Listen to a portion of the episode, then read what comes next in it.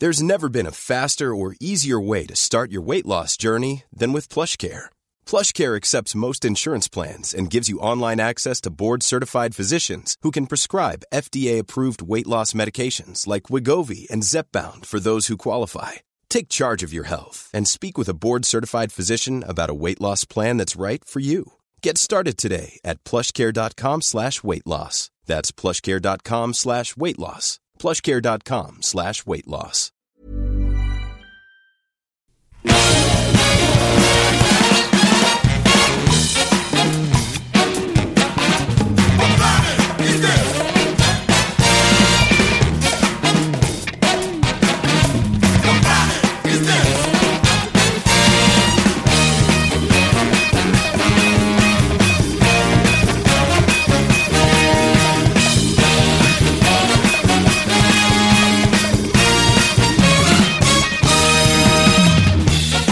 Et bonsoir, bonsoir, c'est Capture Mag, épisode numéro 11.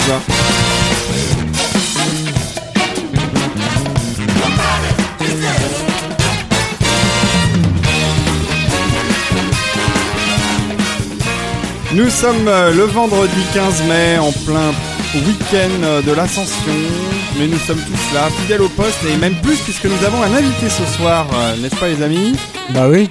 Et euh, c'est le lendemain de la sortie de Mad Max Fury Road et je vous vois avec tous ce sourire jusqu'aux deux oreilles.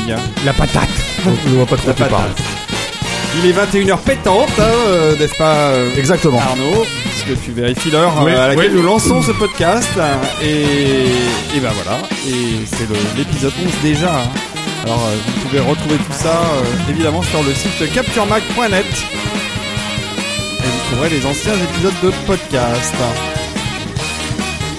Bon alors, on, on démarre tout de suite Bah oui. il serait temps. Aïe aïe aïe aïe aïe, je suis pas bien réveillé. euh, Excusez-moi si je dors un peu ce soir, mais Est-ce que t'avais pas une annonce à faire déjà? Oh mais j'ai plein d'annonces à faire. J'ai toujours plein d'annonces à faire puisque évidemment euh, les nuits au max ne s'arrêtent pas. Euh, mais avant de faire des annonces, je vais quand même saluer tout le monde. Bonsoir euh, Julien, bonsoir, Bonsoir. Arnaud, Bonsoir, David. Stéphane, bonsoir, Bonsoir. Rafik et bonsoir. Bonsoir. à notre invité Thomas Zabo. Bonsoir, Bonsoir, Thomas. bonsoir. Merci d'être venu ce soir. Merci à vous de Bah, m'inviter. Merci, on merci est à ravis. Thomas. On est ravis. Bah, C'est-à-dire, on a, on, a, on, a deux, on a deux cinéastes au programme, Ouais. George Miller et Brad Bird, qui ont tous les deux eu l'Oscar de l'animation. Donc on se dit, on va inviter un cinéaste français qui a le César euh, Ouais. du film d'animation, Thomas Zabo, pour, Pour minuscule. Minuscule. parce que Thomas est évidemment le réalisateur de Minuscule, le Tout film, fait. la, la vallée série. des fourmis perdues. Avant, il avait réalisé notamment Les Zinzins de l'espace, qui était, qui détonnait pas mal dans la, la production audiovisuelle française, avec un humour très Tex Avery, je peux dire ça. Ouais, on peut le Voilà. dire. Et euh, c'est un, c'est un réalisateur hybride, voilà. Qui est- Hybride euh, Bah oui, parce qu'il travaille à la fois dans le live et dans, dans l'animation. Euh, Minuscule est un projet qui Oui. mélange à la fois l'animation et le- la captation live. Ça Voilà. aurait pu être du 100% euh, numérique euh, minuscule avec les technologies Bah non, de rendu, mais ça aurait coûté beaucoup plus cher, C'était j'imagine. très très cher. Puis euh, je pense que c'est. Enfin, je. C'était moins amusant. Aucun intérêt, quoi. Ouais, tout à fait. Et pour les auditeurs de Capture, juste une petite anecdote pour bien présenter euh, Thomas. Je me souviens de, de la présentation moi, du film minuscule euh, au Normandie, qui est un grand cinéma euh, des, des Champs-Élysées. Il y avait plein d'enfants et leurs parents. Et Thomas sur scène dit qu'il est très ému parce que c'est là qu'il avait découvert Predator. Donc je me suis C'est toujours vrai. dit- quand j'ai entendu ça, je me suis dit tu avaler un copain. je me suis toujours demandé ce que les- comment les gamins avaient, avaient réagi à ça, ce qu'ils avaient compris. La première séance de Bad Taste. Ouais. Très bien, parfait. Eh ben, on va, on va continuer avec Thomas et vous, euh, toute l'équipe, euh, après euh, ma petite annonce des nuits au max. Alors, euh, bah, j'ai plus beaucoup de place à vendre.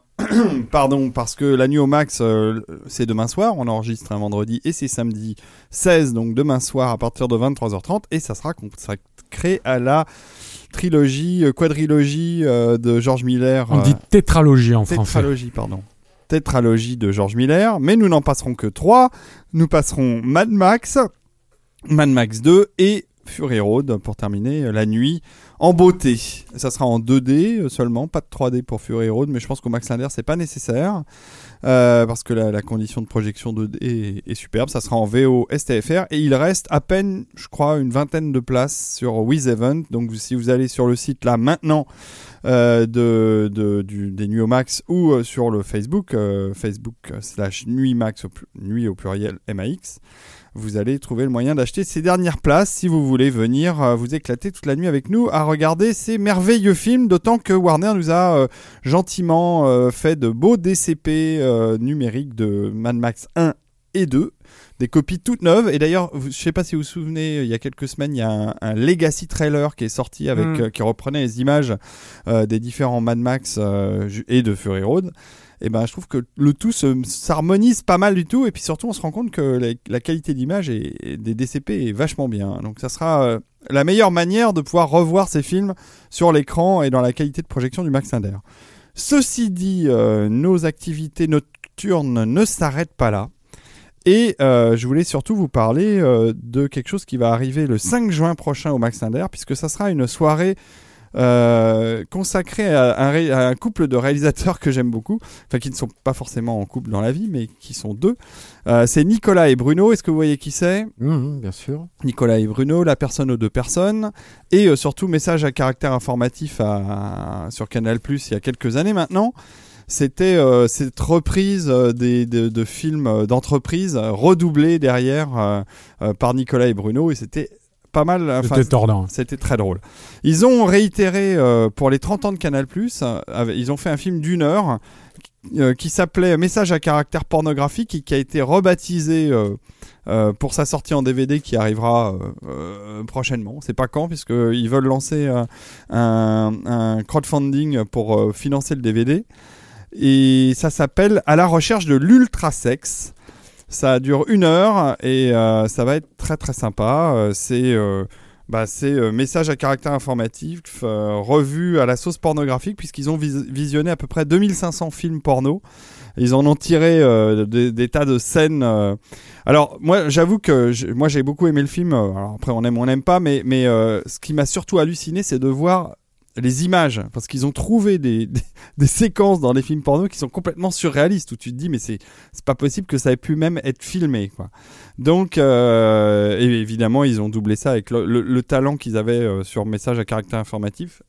Et on organise cette soirée un peu exceptionnelle euh, le 5 juin au Max Linder à partir de 22h où il y aura en première partie un making of de messages à caractère informatif euh, qu'ils ont fait comme ils ont fait les messages, c'est-à-dire qu'ils ont repris les acteurs et les images de leurs films euh, d'entreprise, mais ils ont monté ça comme un making-of avec des interviews d'acteurs. Et euh, j'ai vu le truc, c'est vachement sympa. Et ensuite, il y aura euh, message à caractère pornographique et enfin, pardon, à la recherche de l'ultra sexe. Et Nicolas et Bruno seront là sur scène et ils feront le show en plus. Ils ont des costumes. Enfin, il va se passer plein de trucs. Il va y avoir euh, du bonus. euh, Enfin, je peux pas vous révéler tous les, toutes les surprises, mais ça va être, euh, ça va être très fun. Voilà. C'était vraiment très intéressant. c'est très très intéressant, exactement. Voilà, les 100 premières places, euh, je- non, les 50 premières places euh, ont pratiquement été vendues. C'est dommage parce que vous pouvez avoir l'affiche euh, du film euh, dédicacé par Nicolas et Bruno avec, mais je crois qu'il en reste plus. Par contre, euh, il y a encore la possibilité d'acheter le DVD du film qui sera gravé à la main par Nicolas et Bruno. Ils en font euh, 100 exemplaires eux-mêmes avec leur PC. Parce que pour l'instant, le DVD n'est pas produit. Donc, euh, si vous voulez, euh, il y a pour 20,99€, euh, puisque c'est le prix euh, de la place plus euh, le DVD, euh, vous pouvez l'avoir euh, le soir euh, du 5 juin et vous le remettront en main propre. Voilà, j'en ai fini par, pour cette longue annonce, mais qui me paraissait, comme disait Arnaud, très très intéressante. Et maintenant, je crois que on va passer aux news.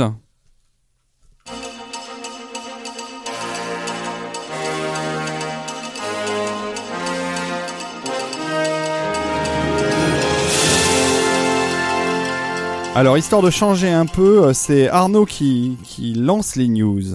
Arnaud avec une news ibérique. Voilà, tout à fait. Euh, bah moi, je veux vous parler une fois de plus d'un de nos petits chouchous, euh, en l'occurrence euh, Alex de la Iglesia, puisqu'il a tourné déjà un nouveau film. On avait eu l'an dernier, on avait eu droit euh, aux sorcières de Zou- Zugarramurdi. Euh, et là, il a tourné, il, il vient de terminer le tournage il y a trois semaines à peu près, de Mi Gran Noche. Donc, qui va être plus dans la veine de, pour ceux qui connaissent bien le cinéaste, de Muertos de Risa, par exemple, Mort de rire. Euh, puisque, Génial. Ouais, c'est son chef-d'œuvre. voilà, euh, donc il a. il Moi, j'aime bien Action Mutante, mais bon. Voilà. Donc il l'a, euh, il l'a. Non, j'aime bien mes chers voisins, pardon. D'accord. Donc il l'a réalisé, il l'a, Il l'a coécrit, euh, toujours avec son complice euh, habituel, euh, Jorge euh, Guerrica Chevaria. voilà, souhaits. qui- Il y a un nom euh, de- basque très difficile à prononcer. C'est avec toujours sa troupe d'acteurs privilégiés, parmi lesquels le copain de Stéphane, Santiago Segura. Ah, C'est le copain de Stéphane. Ah, bah, Je savais pas qu'il était en. Qu'est-ce Voilà, que j'aimerais bien ouais. Ils sont très copains. Qui c'est qui a sa femme, euh, Carolina Bang. Euh, Ah, ouais. Voilà, enfin, on, on- retrouve un peu tout C'est celle qui fait partie du gang. Voilà, on retrouve toute sa, sa. Oh non, mais c'est. Non, non, Essaye, essaye pas d'avoir des, des, des trucs pour que ta femme elle écoute Capture Mag et qu'elle apprécie, tu vois. C'est... Je fais ce que je peux. Il y a aussi Terele Pavez, cette vieille actrice euh, espagnole qu'on a vue dans tous les films de De La qui jouait la mère des sorcières dans son dernier film, qui est, qui est formidable. Enfin voilà, il Il y a pas Carmen Mora? Euh, non, il n'y a pas Carmen Mora cette fois-ci.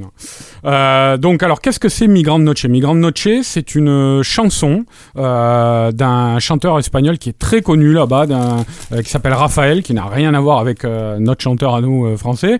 C'est un, un gars qui a 70 ans à peu près et euh, qui avait déjà, en fait, qui était par exemple, enfin, les fans de, français de la Iglesia euh, ont au moins entendu une de ses chansons puisque c'était lui qui avait fait, euh, dont s'était inspiré de la Iglesia pour la, son film euh, Balada Triste, de Trompetta, ouais. Voilà, c'était lui la, la chanson originale.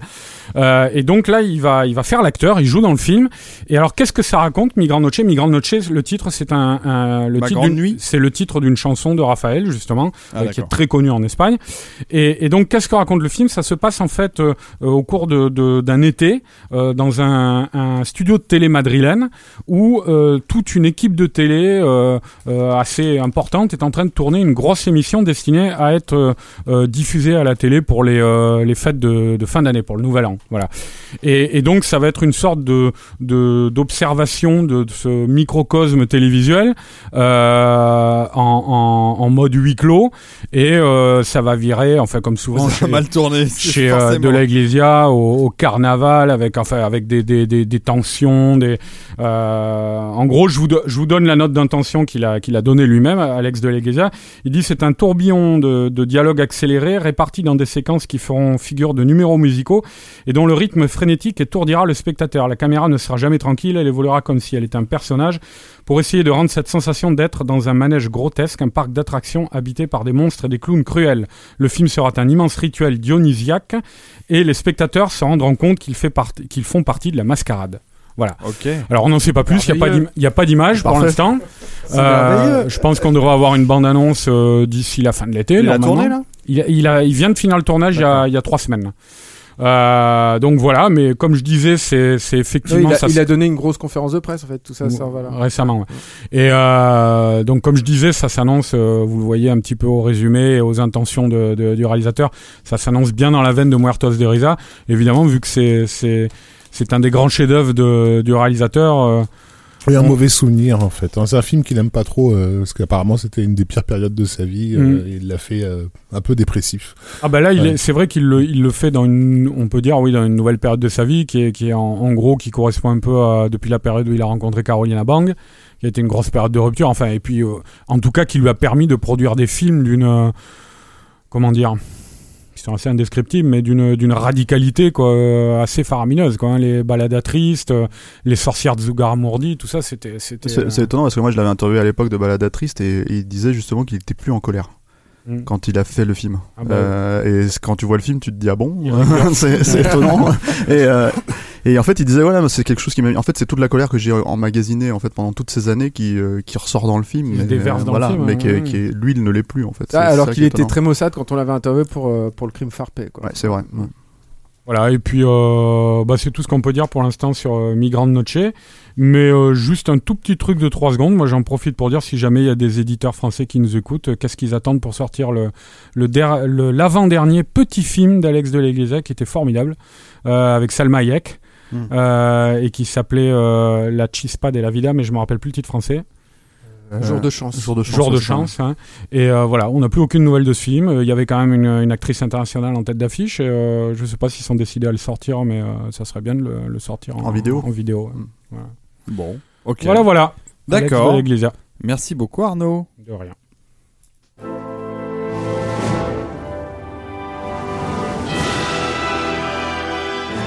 Stéphane.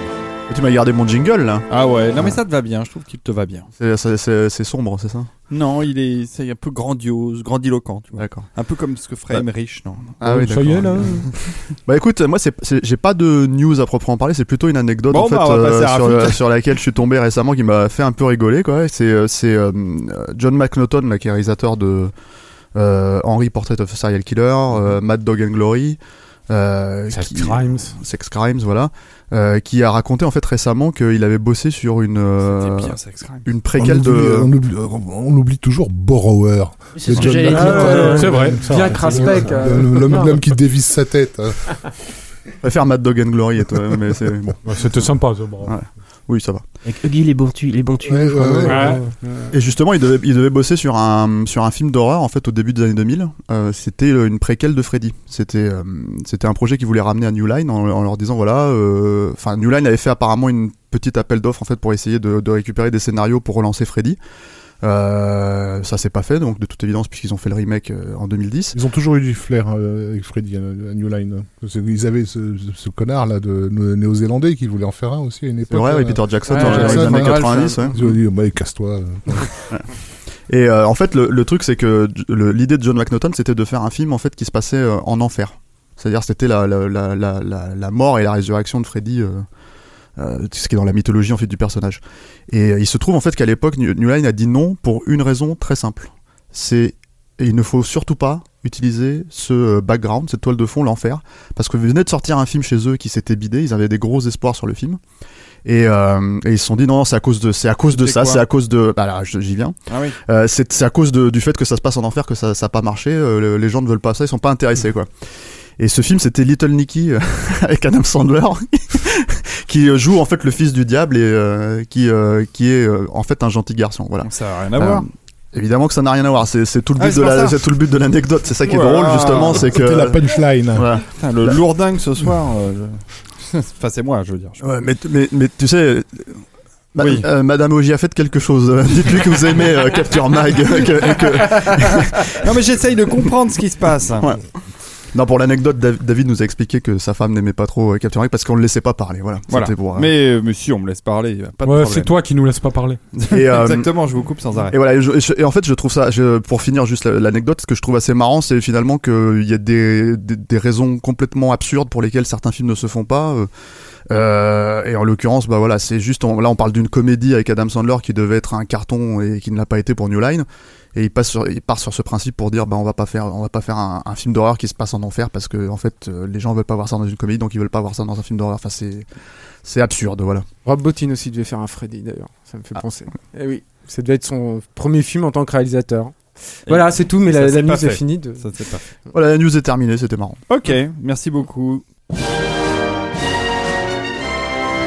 Rafik.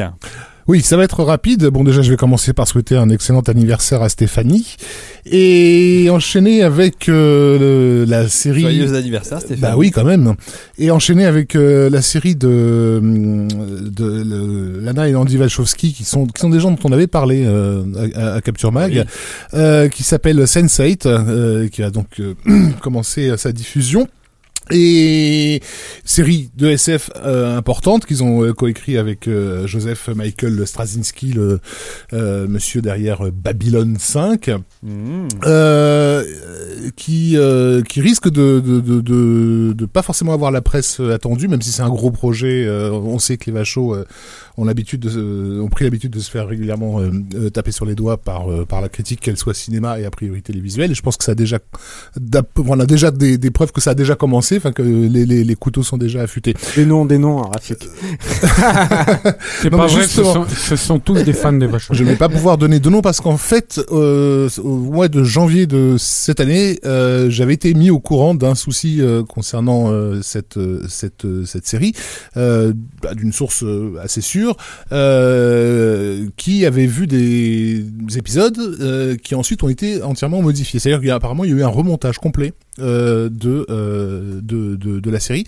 Et la personne en question était euh, était bien embarrassée parce que euh, ce qu'elle avait les, les- ce qu'elle avait vu au départ était euh, plus plus engageant que que ce qu'elle a- ce qu'on a été euh, finalement fait. Donc il se serait passé en début d'année, donc en, on va dire en janvier février, quelque chose autour de Sense8 euh, qui aurait euh, mené à un remontage assez euh, assez caractérisé. C'est de- une très mauvaise nouvelle, là. C'est pas une très bonne, ouais, c'est pas une très bonne nouvelle et donc euh, voilà. Il faut s'attendre à une surprise quelle qu'elle soit euh, de, de, Bon. de ce côté-là. Alors c'est une série euh, Netflix, hein, une de plus. Oui. Euh, pas produit uniquement par eux, hein, ils sont toujours, euh, ils sont toujours en coprod avec d'autres boîtes. Euh, on retrouve euh, les acteurs qui ont joué déjà dans des films de, des Washoe, Dunabe, hein. ouais, entre autres. Mm. Et c'est quoi le pitch euh, Parce que là, tu nous as, euh, tu nous as un peu teasé, mais c'est quoi Le, le l'idée pitch, c'est que ce sont des personnes de pays différents qui sont euh, qui, qui ont en fait une vision un peu traumatique euh, et qui vont se retrouver mises en contact euh, comme si une mission les les les les, attendait. Euh, voilà. C'est le pour l'instant le peu qu'on en sait. Ok, et ça arrive en partout le 5 juin a priori. Partout C'est-à-dire Netflix. la- voilà, la soie, le soirée de l'ultrasex. Donc euh, soit Netflix, soit l'ultrasex. Moi, je viendrai plutôt à l'ultrasex parce que a priori, euh, ça ne sera que le 5 juin, alors que sur Netflix, vous pourrez le retrouver. Tant que vous êtes abonné, tout va bien. Ok, merci beaucoup, Rafik. Euh, news suivante. Et je me tourne vers euh, Julien Mais qui il en faut pas se général, tourner vers moi. oui, qui en général commence les news, mais là, tu, tu bah la oui, j'étais feignant, moi, j'ai rien fait. Et je... Parce qu'on a Thomas, donc euh, c'est l'occasion jamais de prendre des nouvelles de Minuscule 2. Eh bien, Alors, où, en euh, êtes-vous euh, Où en êtes-vous, Thomas là, de Ça a démarré. ça, euh, on en est au- à la première version du storyboard. là. 2 Mhm. Euh, la vraie prod démarre en septembre. Mhm. On a déjà fait des, des repérages. euh, c'est bien parti là. Et tu Ouais. peux nous pitcher en gros ce qui va se passer, donc? Ça va se passer euh, loin de là où ça se passait au début. C'est-à-dire? Donc, ils vont partir euh, dans les Caraïbes. Mhm. Mmh. Et ça va être un peu Predator chez les insectes. Ah, on n'y rien Ah ouais, forcément. Euh, Du coup, vous avez un plus gros budget. Ouais. Mhm. ouais, ouais. Il, y a une, il y a eu un financement participatif qui a été lancé, qui a interpellé Oui, un peu qui les gens. Sont- veux peut-être pas en parler ouais. Non, pas vraiment. Non. Ça s'est un peu dégonflé. euh, donc euh, non, n'en reparlons plus. D'accord. ok. Et vous avez toujours tourné en relief, capté en relief avec Euh, oui, c'est tourné en natif euh, relief, Mhm. ce qui est pas toujours très très simple techniquement parlant, Mhm. mais, mais on, on garde le principe de- du relief. Mhm. Et avec un plus gros budget aussi, j'imagine? J'espère. Plus de spectacles. Tu m'avais parlé un petit peu, c'est pour vous, c'est le but, c'est de faire un truc un peu affilié, euh, à presque de l'anticipation dans l'univers de, de minuscules, quoi. Du coup, c'est ça euh, l'idée?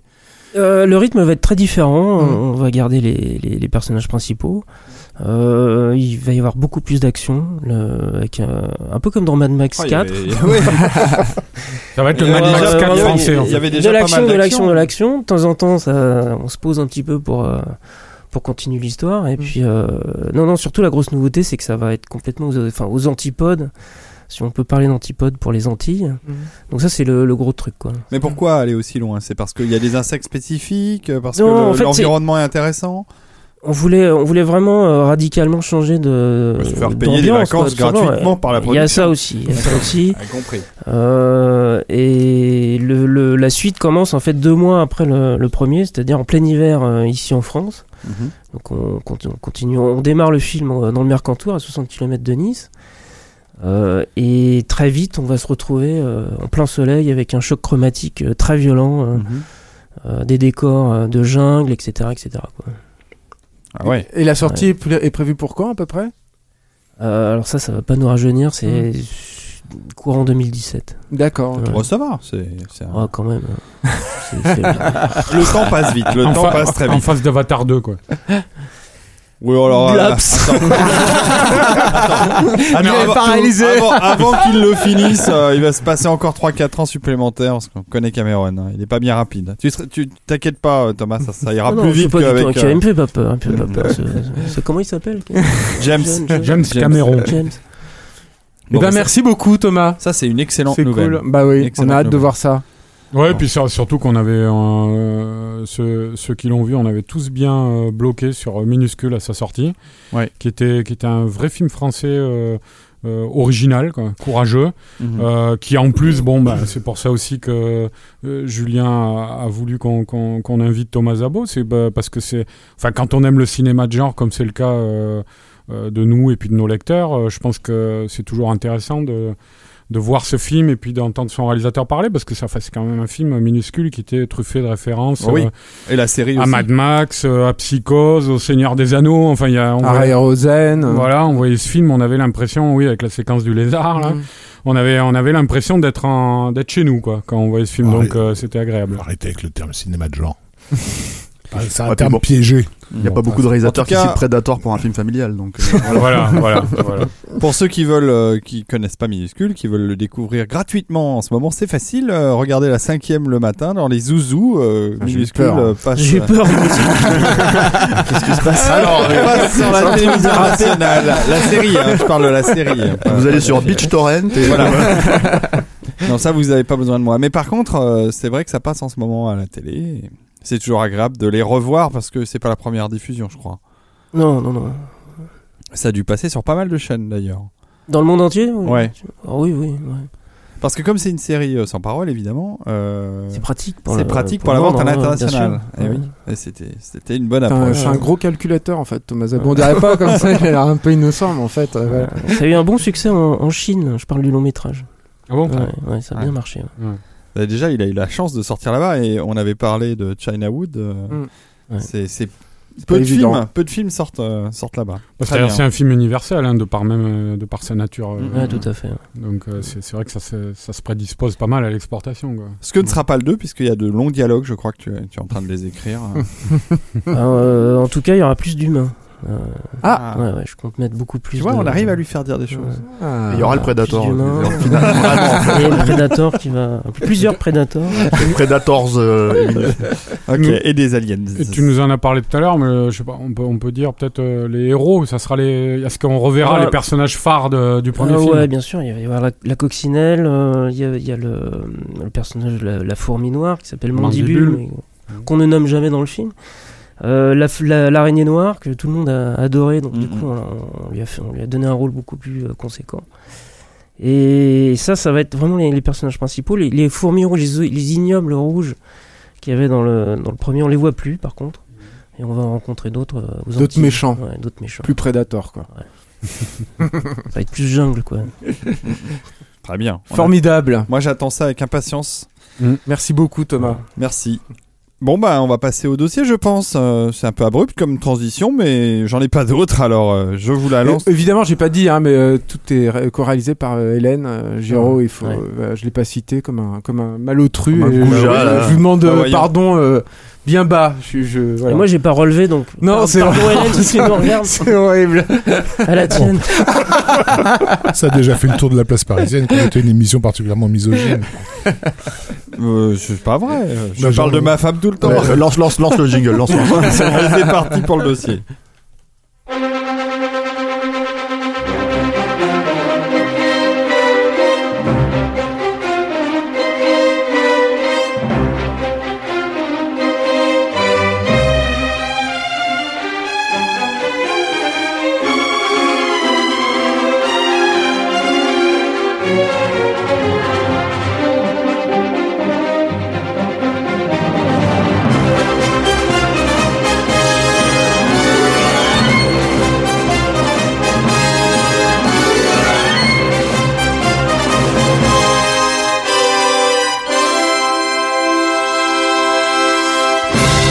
Les dossiers. Cette fois-là, j'ai pas parlé dessus. Je me suis dit que les gens auraient envie d'écouter ce magnifique euh, jingle euh, Williamsien sans ma douce voix.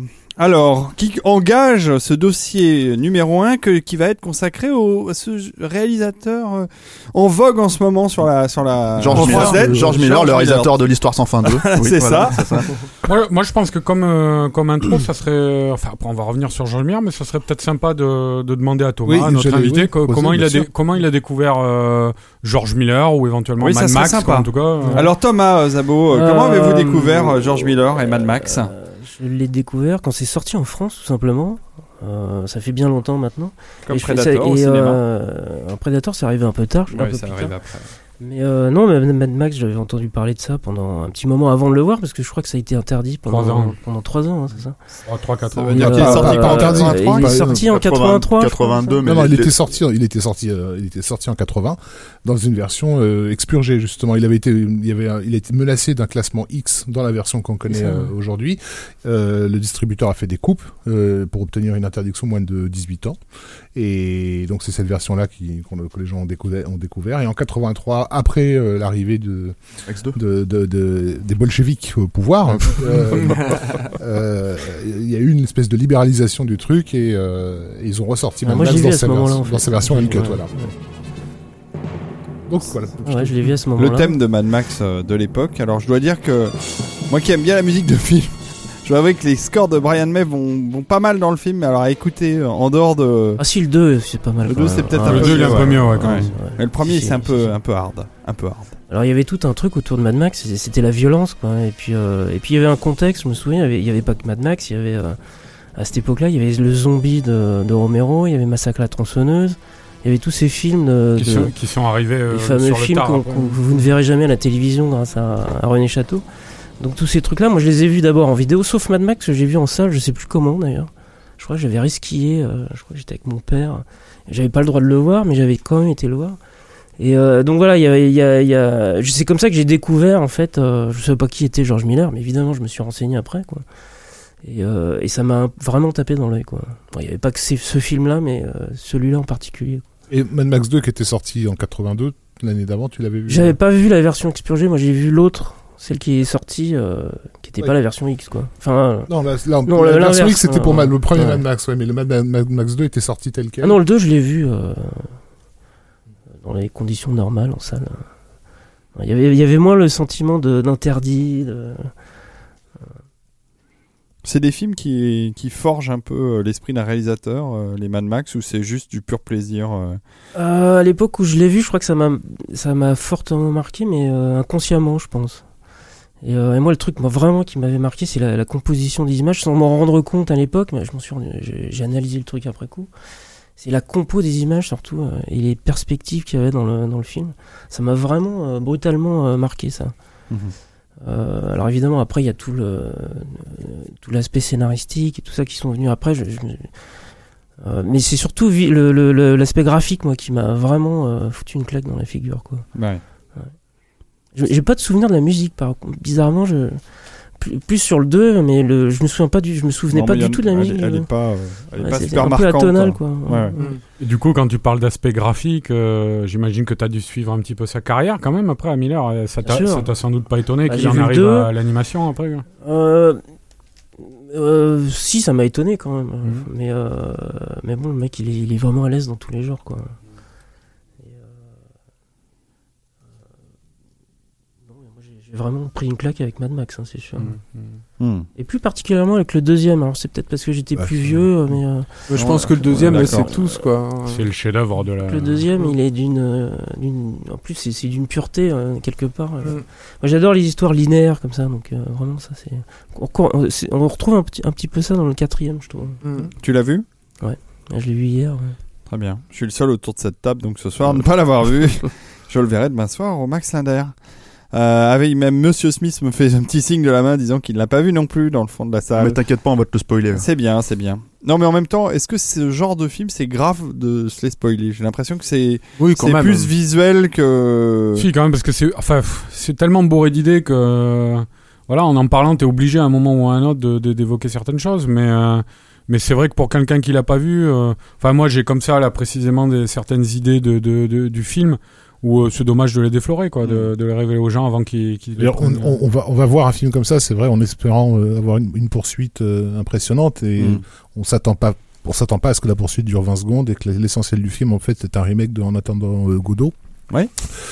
Euh, voilà, Pourquoi pas? Voilà. Ça serait original.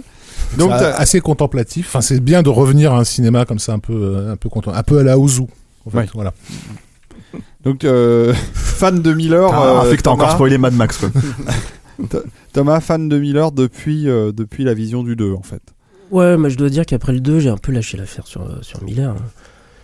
Ouais, il, a, il, a, il, a, il a une carrière euh, assez. En dents de scie, hein. en- pas en dents de scie au niveau qualitatif, mais en en pointillé, en termes pas en- euh, temporels. Ouais. Quoi. C'est, euh, je sais pas, mais avant Pifit, il y a 7 ans de, ou 8 ans de, sans tournée, je crois. Ouais, moi, j'ai- on a publié un article sur euh, sur Capture. En fait, on revient un peu sur euh, sur beaucoup d'échecs en fait de la carrière de, de, de Miller. Et je parle pas d'échecs artistiques, je parle vraiment d'échecs euh, financiers en fait qui, euh, enfin, au box-office, qui lui ont qui l'ont mis quand même pas mal tricard à Hollywood. hein. donc euh, Mhm. même euh, comment dire après euh, après un succès comme Les Sorcières d'Eastwick. euh, il est reparti en Australie. euh, bon, il avait des ponts avec les États-Unis, mais il a produit des films comme Calme Blanc ou Ça a été bien. Ou, euh, c'était bien parce qu'apparemment il était, il était très très impliqué on va dire dans la, dans la mise en scène du film aussi quoi c'est la pr- première je crois première réalisation de Philippe Noyce au, au, au- au gé- au générique on va dire Oui, c'est ça. et euh, voilà et, euh, qui a et, fait que euh, tout le monde attendait, enfin que les, que les nerds de l'époque ont attendu désespérément le, jeu de guerre le, le- le film suivant. Non, non, qui était Vengeance aveugle Vengeance avec, aveugle. avec Rutger Hauer, en se disant bon, c'est le mec qui a réalisé euh, Calme Blanc, ça va être absolument génial. Blind, Blind Fury? Blind Fury. oui. Oh. Et donc tu vois le Blind Fury, tu te dis peut-être que George Miller y était un peu pour quelque chose, Ouais. effectivement. Mais c'est intéressant ça parce que c'est c'est aussi un- une des, des spécificités de, de George Miller, c'est-à-dire que c'est un auteur, c'est un mec où tu sens la patte quoi, même euh, qui te fasse un- une tragédie intimiste comme tu le dis très bien dans, le- dans le papier d'ailleurs de, de, de, de Ouais. capture ou euh, un film d'animation et tout. Et en même temps, c'est quelqu'un qui a toujours cherché à, à, à, à travailler de façon collégiale. C'est c'est il a ça dans le sang quoi, ça fait partie de lui. Bon, il y a évidemment sa collaboration avec Byron Kennedy Mm. qui était son collaborateur et son bras droit sur les deux premiers Mad Max. Mais même ensuite, il a, décédé au il a- moment du 3. Voilà, c'est c'est quelqu'un qui a fait beaucoup de co-réalisation. il, alors voilà qui il a hésite pas à co-réaliser voilà, à le- à la- à la- à l'afficher quoi clairement hein, Mm. Mad Max 3 euh, les deux Happy Feet c'est c'est c'est des s'est c'est intéressé à la réalisation aussi en télé, aussi de séries télé, qui est par essence aussi un fonctionnement beaucoup plus euh, euh, moins hiérarchisé, Bah, on va sa, dire, sa- que le cinéma, sa première et vraie expérience américaine c'est c'est euh, c'est sur euh, un film omnibus, voilà ouais. sur euh, sur euh, la La quatrième dimension ouais. Oui, Euh, ça c'était vraiment ça Ah c'était génial. hein. Ah ouais, ça c'est Bah, une, une autre grosse claque là. hein. Ouais. C'était, c'était en plus vraiment, enfin en général, il n'y a pas trop de tergiversation là-dessus. Tout le monde s'accorde pour dire que malgré les pointures qu'il avait autour de lui, comme Joe Dante, Spielberg, c'est lui qui a signé le, l'épisode le plus C'est. Panique hein. à 20 000 pieds, ça Cauchemar. Euh, Cauchemar, pardon. ouais. Nightmare at 20,000 feet. J'irai j'irai plus loin, je pense Le- que le c'est pas loin du euh, chef-d'œuvre. Ouais. Pardon C'est pas loin Ah, du chef-d'œuvre. c'est un, Ah, un des, c'est, un des euh, films fantastiques les plus impressionnants des années 80. Ce qui a- ce qui a- C'est John Lithgow qui avait repris le rôle John Lithgow, Exactement. parce que c'était l'épisode original, était- c'était William Shatner et Mm. Richard Donner, le réalisateur. Et c'est un. C'était déjà pas mal, hein. Il y avait un critique français qui à l'époque avait, euh, Ah, je, à crois que c'était dans Starfix, je suis pas sûr, qui, avait, dit, il faut être un producteur de génie pour avoir l'idée d'aller chercher le réalisateur de Mad Max et l'enfermer dans un cockpit Mm. et, euh, et, laisser sa caméra se cogner, la- se, se cogner contre les parois, parce que c'est vraiment ça, cette sensation de claustrophobie euh, dingue que que, que que que sa mise en scène fait, parce qu'il refait, les- il, essaie de refaire certains plans de Mad Max 2, de la poursuite de camion dans euh, dans cet espace restreint. Bah, T'en as certains, enfin, que tu penses, quand John Lithgow, il est, euh, je sais plus, que le, le gars là où l'hôtesse le tient qui est par, par la taille, qu'il est en dehors de l'avion avec le, le hublot fracassé, puis qu'il y a le monstre sur l'aile, enfin, on a l'impression d'être de- même Ouais, sur le- puis t'as enfin, t'as des plans sur les yeux aussi qui Exact- de Mad Max, ouais, euh, qui voilà. sont un truc de cartoon, hein, d'ailleurs, ouais. carrément. L'avais le truc osé, de quoi. cartoon qu'il a donc repris de, de Mad Max, mais Ouais. qu'il a effectivement exagéré dans, dans, dans Nightmare at 20,000 Ouais, feet, puisqu'il y a trois plans au lieu d'en d'en avoir qu'un seul. Et, et dans le troisième plan, t'as carrément un œil qui est complètement sorti de, de, de la tête. Quoi. Mais le truc aussi avec George Miller, c'est c'est- c'est- voilà, c'est c'est le, le fait qu'il puisse passer d'un genre à l'autre.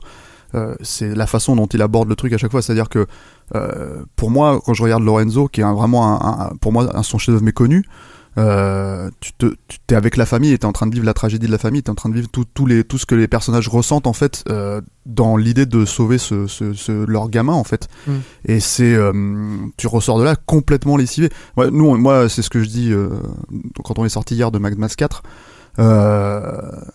Voilà, la blague, c'est en fait, t'as l'impression d'avoir euh, vécu un combat de boxe pendant, pendant 30 rounds euh, et que t'as survécu, donc t'es content, mais t'en as plein la gueule. En fait, c'est euh, un peu la même logique avec Lorenzo pour moi. C'est Le- le- euh, Lorenzo, voilà. c'est un film qui à jamais euh, euh, sera victime des, des, des cases en fait. Euh, C'est-à-dire que c'est c'est un film qui est sorti euh, à l'époque comme euh, un- comment comment il s'appelle ça aux États-Unis un, movie of the week quoi. C'est-à-dire vraiment c'était le, le film du samedi soir, euh, le truc larmoyant par essence. Ouais, pour nous, ça serait le dimanche après-midi sur la voilà. 6, quoi. Exactement. Donc aux États-Unis, c'est de cette façon-là que le film a été accueilli. Et en France, à l'inverse, il y avait un, un- un rejet euh, préalable du fait que ça allait être un film justement à, à l'américaine et larmoyant.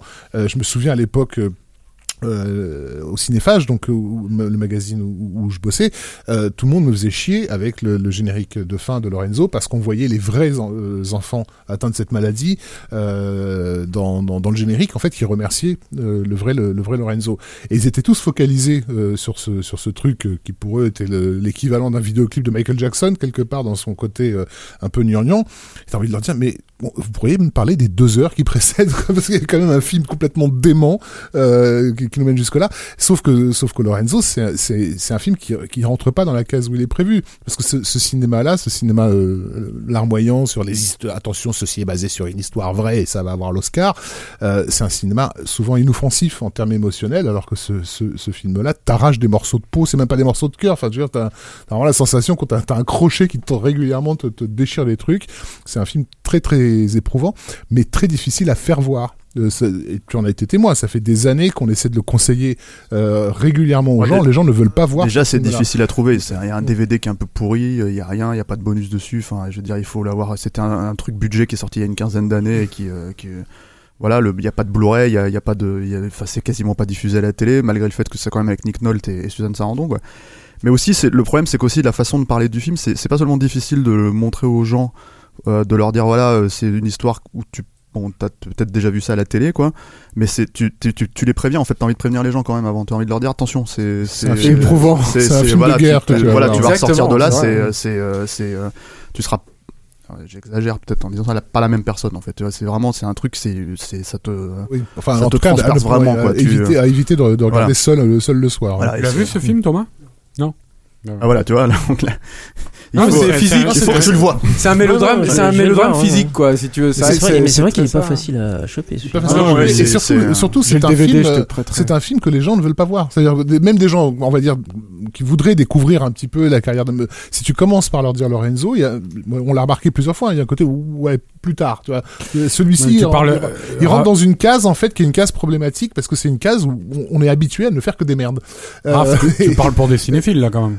Oui, bien Parce que sûr. moi, dans le grand public, autour de moi, ça m'est arrivé de le conseiller, les gens l'ont regardé avec plaisir. Ouais, ouais, non, hein. je parle, Euh, là, je parle de ceux qui ouais. s'intéressent euh, aux Ah, médias Miller, et qui quoi. voudraient. Et ce qui est intéressant, c'est que tu parlais de film de guerre, mais c'est vrai, que plus, plus que ça encore, je, je dirais, c'est un film d'action en fait, Mm. Lorenzo. Il y a un côté, euh, euh, mais- même au niveau de la mise Oui, en scène, en fait, bah oui, et dans clairement. le, dans le, dans la relation entre les corps, entre ce qui leur arrive et tout, c'est, c'est, c'est, c'est, c'est, c'est un, Le il y a un truc à la l'air, corps. Mais ça, Non, ça fonctionne quand même un peu. euh, Pour le coup, il fonctionne un peu comme un cinéaste de contrebande parce que quand, quand le film démarre, il démarre quand même sur des sur les bases classiques que tu attendrais d'un film comme ça, Mm. euh, assez ag- hagiographique, etc.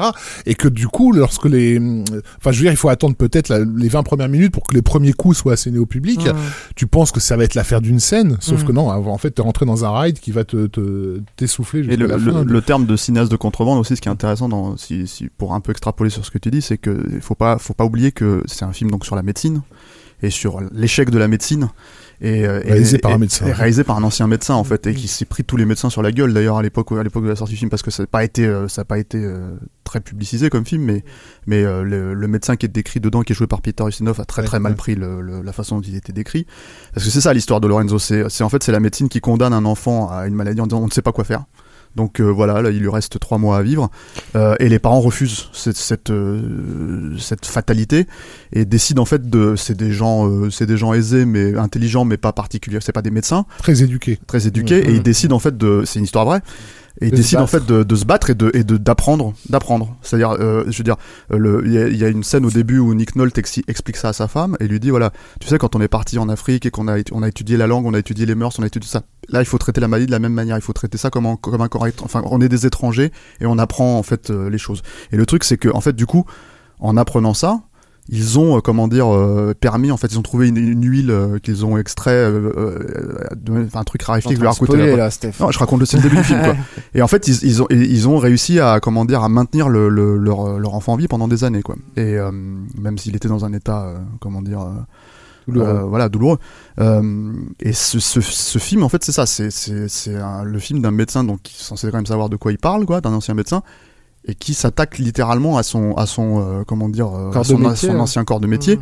Et ça, pour moi, ça résume pas mal la position de Miller de manière générale, en fait, dans, dans la façon dont il se positionne, enfin, dans la façon dont lui se positionne par rapport à tout ce qu'il fait Mm. et la façon dont lui il est perçu aussi. C'est-à-dire que, C'est-à-dire que le, le médecin qui s'est plaint, nous, euh, en tant que spectateurs, on n'a pas l'impression que le personnage est maltraité. Il nous est montré comme quelqu'un, en fait, un peu impuissant et désarmé.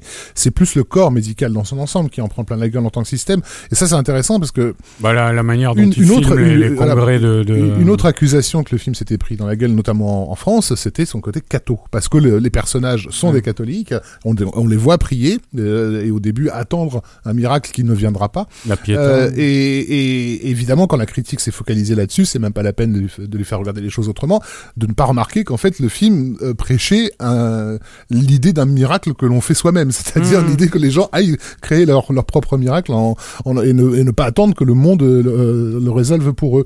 Et, et, et le corps médical dans, dans Lorenzo, il joue le rôle euh, que jouent les institutions cultuelles dans les autres films, euh, que ce soit dans Mad Max Thunderdome, que ce soit dans les Happy Feet, euh, où y a, on a toujours ces, ces patriarches qui sont, qui sont au-dessus et qui disent c'est comme ça que ça doit marcher et pas autrement. Et tu y arriveras pas. Et tu arriveras pas. Ouais. Et, et la voilà et la, et la mythologie de la voix de gauche parce que c'est c'est comme ça qu'on appelle ça en mythologie comparée qui est que celle le, le héros qui n'est pas adapté euh, à ce monde-là il est condamné à vivre une, une aventure héroïque complètement à l'extérieur de, de ce de ce de ce groupe de cette institution pour finalement la changer euh, en ayant euh, en ayant fait euh, son parcours héroïque, il revient pour changer toute la communauté.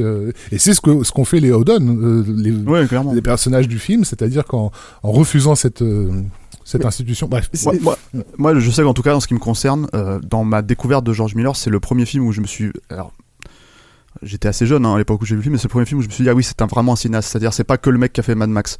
Euh, donc, euh, j'ai- j'ai- j'aime pas que Mad Max parce que c'est euh, du post-apo, c'est punk, c'est violent, c'est hardcore, etc. C'est vraiment quelqu'un qui qui, qui se pose des questions sur sur son environnement et sur la- sur et qui essaie de le retranscrire dans ses films quoi. Et c'est vraiment la première fois où je me suis dit tiens, il y a, il y a Maintenant, j'étais int- j'étais intrigué parce que c'est ça le truc, c'est que quand on te vend ce film-là, on te dit voilà, c'est un drame médical par le réalisateur de Mad Max. Donc tu te dis c'est quoi le rapport en fait? Tu, tu peux pas. Même les sorcières des trucs, c'était encore encore un peu autre chose pour moi à l'époque.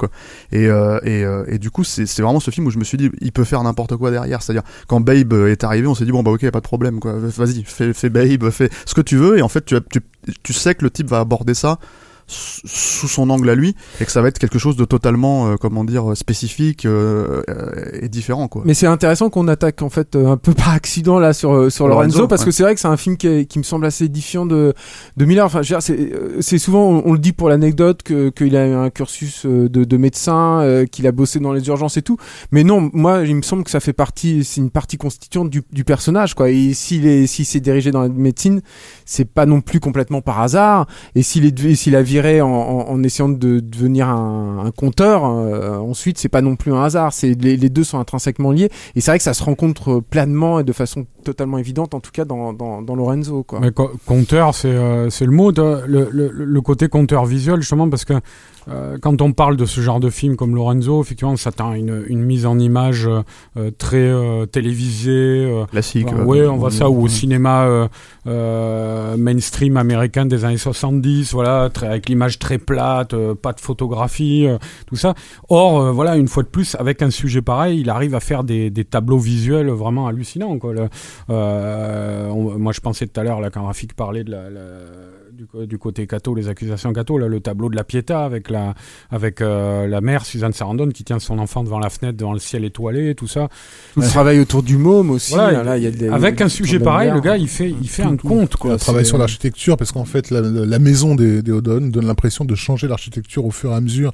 Euh, C'est-à-dire plus ils rentrent dans le cauchemar euh, euh, du quotidien et plus tu as l'impression que la maison est en train de les emprisonner. Alors c'est des jeux sur les focales et tout ça, mais il y a des moments où tu as l'impression qu'ils ont carrément plus de plafond tellement ils sont ils sont à l'étroit La là-dedans. scène où il, il ch- il tombe dans l'escalier, le père, hein, Ouais, que ouais, t'as ouais, l'impression que le, ouais, qu'il, euh, la caméra l'écrase, quoi, Ouais, et qu'il ouais. chute comme ça. Qui... Et il y a le côté jusqu'au boutiste aussi de Miller, quoi, qui est tout le temps un mec qui va au bout, au bout de ses concepts, euh, visuellement et, et thématiquement et tout. Et je me souviens notamment de la scène dans la bibliothèque, si mes souvenirs sont bons, quand Ouais. il fait la, Oui, c'est ça Et, quand il euh, trouve les la- recherches pour la voilà, la fois, scène hein. de, de, de l'épiphanie, un petit C'est peu la, de, c'est la- de- c'est la scène dont parle de Arnaud. Nolte, ouais, hein. ouais, qui est, voilà, qui était aussi extrêmement, euh, voilà. Il faut que je vois ça alors. Absolument, Thomas. Et en fait, c'est bien qu'on ait commencé vraiment par ça parce que je pense qu'il faut que tout le monde voit ça. C'est-à-dire que c'est pour moi Lorenzo, c'est voilà, c'est ce que tu disais Rafi, c'est vraiment un film qu'on qu'on essaie de faire découvrir aux gens parce que c'est hein. Et aussi C'est pour nous vraiment le chef-d'œuvre méconnu de- Et aussi parce que ça nous permet d'affirmer que voilà, ce, qui nous intéresse chez un type comme Miller, c'est précisément son statut de cinéaste et pas de mec qui a fait Mad Max. On est Mm. tous autour de cette table des fans absolus de Mad Max, c'est une Mm. évidence. Ça nous parle en tant que euh, genre de, de, de film, en tant que fan de SF et de post-apo. Et de cascade, une borne voilà, film, tout simplement. et, et d'action et tout ce qui s'ensuit. Mais euh, si, si, enfin, ce, qui, ce qui rend Miller euh, exceptionnel à, nos- à- à nos yeux, c'est ses qualités de conteur et, et- et de metteur en scène. Tout à fait, ouais. On le trouve encore sur Amazon, le DVD, euh, aux alentours de 18 euros, plus frais de port. Tu vois, je crois que quand il est sorti à l'époque, j'ai dû le payer moins cher. C'était vraiment un truc qui était considéré comme bazardé avec avec, avec euh, comment dire euh, C'est dommage euh, parce que dans c'est une catégorie budget. c'est- un film qui mériterait une belle édition euh, Blu-ray quand même. En tout cas, en France, euh, il n'y a qu'une édition DVD. Mais on Mm. peut la trouver sur Amazon. Il en reste, euh, il en reste quelques-uns. Mm. Et c'est le premier film en fait où je, je crois dans mon, es- dans, dans mon esprit, j'avais- je- il y avait ce, ce fameux, il le fait maintenant dans chacun de ses films, hein, le plan où les, les personnages regardent les étoiles. euh, Il y, en a- il y en a même ça dans Mad Max 4. Donc euh, voilà, c'est c'est- c'est cette idée de, de, pour moi, de visualiser en fait l'idée de se poser la- sa question sur, dans, sa- sur sa place dans l'univers déjà décrit du film, Mhm. c'est-à-dire de l'univers euh, social, mais aussi l'univers euh, en Cosmos. sens large du terme, le cosmos, quoi. C'est-à-dire le, le- Bah oui. le- la place et du coup questionner la place de l'homme tout simplement dans le truc, ce qui est ce que tout Mad Max 4 en fait. Il y, a- il y a un plan identique dans Minuscule d'ailleurs aussi. Oui. Est-ce Ah oui, Thomas la, la coccinelle et euh, les mandibules qui regardent les étoiles. Ça, ça, ça, En fait, il nous le dit pas, euh, mais il a vu Lorenzo. C'est un rapport qu'il a à la- à la- à l'anthropologie, j'allais dire la mythologie, mais déjà à l'anthropologie. Tout à fait, ouais, quelqu'un ouais. qui s'intéresse à l'homme, vraiment dans tout ce caractère anthropologique. Et, euh, et il avait fait dans les années 80 un documentaire euh, que que- que- qu'on peut trouver encore euh, sur Internet, sur les réseaux euh, peer-to-peer, qui est euh, 40 40,000 Years of, euh, of Dreaming, euh, qui au départ se présente comme un documentaire sur le cinéma australien, mais qui en réalité est euh, sert surtout à raconter l'histoire des conteurs. Euh, il démarre avec les aborigènes, etc. Et il montre en quoi le, fait de raconter ra- bah, raconte l'homme en fait, Euh, comment l'homme se raconte à travers le- le- les récits. Et c'est c'est ce qu'il a toujours dit, en tout cas à l'époque des, des, des Mad Max en fait, de euh, comment il avait été un peu pris de court par le par l'accueil. ouais. Voilà, de Mm. la, la sortie du, du premier Mad Max, puisque ça avait été quand même un succès surprise, il faut le rappeler, peut-être resituer que le, le- premier Mad Max au départ est un simple film d'exploitation. Euh, Exploité comme tel.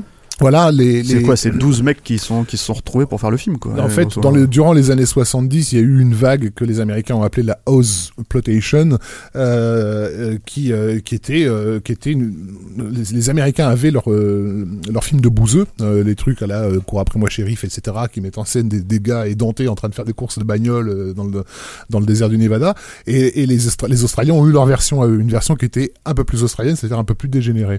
Euh, Il y a eu quelques films. Assez étonnants qui se sont faits dans, dans cette euh, dans cette mouvance, des films de bikers assez étonnants. Et euh, dont un, et le titre m'échappe évidemment tout maintenant, mais il me reviendra plus tard, euh, qui, est, qui a pas mal euh, inspiré euh, Byron Kennedy pour justement lancer la, la, la prod de Mad Max. Mais Mad Max, au départ, conçu comme ça. Ça va, ça va être un, un film de exploitation de, de, de plus, sauf qu'il va être transcendé par euh, le, le- le savoir-faire de, de, de Miller et la motivation euh, qui, qui, qui- de, de ce qu'il a réussi à faire sortir de son équipe, parce qu'il y a quand même pas mal de gens qui ont donné de leur personne pour, Ah, pour ce film-là, et on en a des preuves à l'image. Et de Kennedy aussi, hein, qui était Ouais. très très important au début de Miller, Qui ouais. l'a forgé aussi, hein, je pense. hein. Ouais. Alors, Kennedy, donc, bah, bon, ça, vous avez l'anecdote dans le Beats de, de, de cette semaine, mais euh, l'anecdote que nous, Dionnet nous a racontée était, était plus longue. euh, donc Dionnet qui, qui a été visité par euh, Byron Kennedy à l'époque. il l'appelle le fou de la semaine. Il l'appelle le fou de la semaine parce qu'il nous a- il avait pris le temps de À nous Metal expliquer qu'en fait, à ouais. l'époque, à l'époque, à Metal, ils avaient tout le temps des- tarés qui Ouais. venaient les voir pour des trucs complètement dingues. Et, euh, et un jour, il y a ce type qui se pointe, fringué comme un, le film n'existait pas encore, mais il, a- il nous dit à la crocodile Dundee, c'est-à-dire le, le chapeau, les bottes, la totale, quoi. et qui lui dit voilà, je suis d'Australie, je suis un producteur australien, euh, je vais faire un film avec un, un médecin généraliste qui a jamais fait de film, euh, et ça va être super bien, et on va et on va appeler ça Métal Hurlant, et on va reprendre votre logo, et ça va être super. Et ce que nous dit donc Dionnet, c'est j'ai gentiment raccompagné le fou de la semaine à la sortie. et ils ont quand Et même, et- et ils sur ont le quand même palier- repris le logo. Et, sur Bah le, ouais. et sur le gars dit mais je vous donne 10% des recettes et tout. Mais oui, merci, merci monsieur, au revoir. Et donc le film s'est finalement appelé Mad Max. ouais. Et- euh, mais donc voilà, c'est un petit film. Mais du coup, le, le succès dément que le film va avoir par rapport à, à- aux, aux attentes qu'il avait, va faire en sorte que Ben Miller va devoir assurer une promotion internationale et donc découvrir l'accueil, la réception de- du film dans les différents pays. Et c'est là qu'il découvre effectivement que aux États-Unis, c'est évident que c'est un western qui, qui vient de réaliser à leurs yeux. Euh, en France, Euro- en Europe, en fait. Il a découvert ça en Europe. en, Europe, en Europe, on lui a parlé de chevalerie, euh, de Ah ouais chevalier, oui, oui, de chevalerie, chevalier de la route, etc. Euh, Au et, Japon, euh, c'est les samouraïs. Et, et voilà, et au Japon, euh, au Japon, les mecs ont déliré sur le caractère évidemment euh, samouraï de leur personnage. Et c'est là où il a commencé à gamberger euh, sur le sens de ce qui venait de se créer, quoi. C'est-à-dire qu'il avait créé un archétype, euh, de s'intéresser à la mythologie, je pense qu'il s'y intéressait déjà un peu avant, euh, de découvrir Joseph Campbell dont il a assuré pas mal la promotion à cette époque-là, notamment le héros aux mille visages, et, euh, et donc de, de, de, de commencer à penser à une suite de Mad Max qui elle plongerait complètement dans, dans, la, dans la structure mythologique. euh, Mais d'ailleurs, Alors, moi, je me rappelle le- quand j'étais gosse, j'ai trouvé ça complètement. Pour moi, en fait, c'était dingue. J'avais l'impression que c'était pas le même film. En fait, c'était pas le même personnage. Enfin, c'était le même personnage parce qu'il y avait les constituants, Oui. c'est-à-dire le, le, le background du personnage, mais euh, mais euh, et puis les quelques images, on va dire, euh, considérées comme des images d'archives en fait de, de au milieu des images d'archives du premier film, euh, au tout début de Mad Max 2. Mais pour moi, c'était euh, un autre univers. En fait, c'était d'un seul coup, on plongeait euh, comme si c'était 4000 ans plus tard. Ouais, euh, Le film, le film de Mad Max 2 commence sur Il était une fois, donc on Ouais, est vraiment sûr, rentré ouais. là à fond dans le dans le dans, dans les mythes.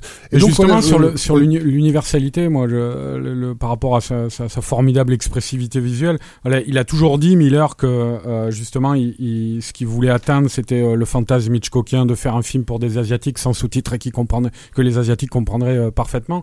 Euh, Puisqu'on a quelqu'un qui a fait un film comme ça sous la main, Thomas, co- comment on convainc, surtout dans le, le, le, le cadre du cinéma français, comment on essaie de faire un film comme ça euh, où il n'y aura pas de dialogue, qui, sera, qui se fera comprendre uniquement par les images et par la musique, euh, en tout cas par des choses purement formelles?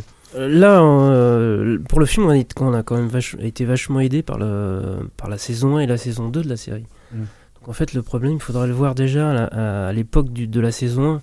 C'est là qu'il il a- vraiment fallu euh, convaincre les, les diffuseurs. Et ça n'a vraiment pas été facile. Donc on a vraiment eu la chance d'être au bon, au, bon, au bon endroit, au bon moment, et tomber sur les bonnes personnes en l'occurrence. À l'époque, c'était des gens qui, qui étaient euh, à France Télévisions et qui croyaient à cette espèce de concept, mais ça, ça a tenu à deux personnes, hein. deux, trois personnes qui ont dit ok, on y va. euh, Et le concept, c'était de faire une espèce de bulle de silence quelque part euh, dans un programme. euh, euh, avec énormément de zapping, de, de, Ah ouais, de c'est montage évident, ça, la rapide, télé, de la musique et tout. En fait, l'idée, elle était là. C'est on, on- on va poser un espèce de truc où il n'y aura pas de musique, il y aura que du son, que des, des espèces de borg-borg, et tout ça, et pas de dialogue. Et ils nous ont suivis. Ça, c'est quand même assez. euh, le, le- notre producteur nous a suivis aussi, ce qui était pas. Il était un peu flippé au début. Il dit, quand même, vous êtes sûr euh, Quand même, ce serait pas mal qu'il y ait un peu de dialogue.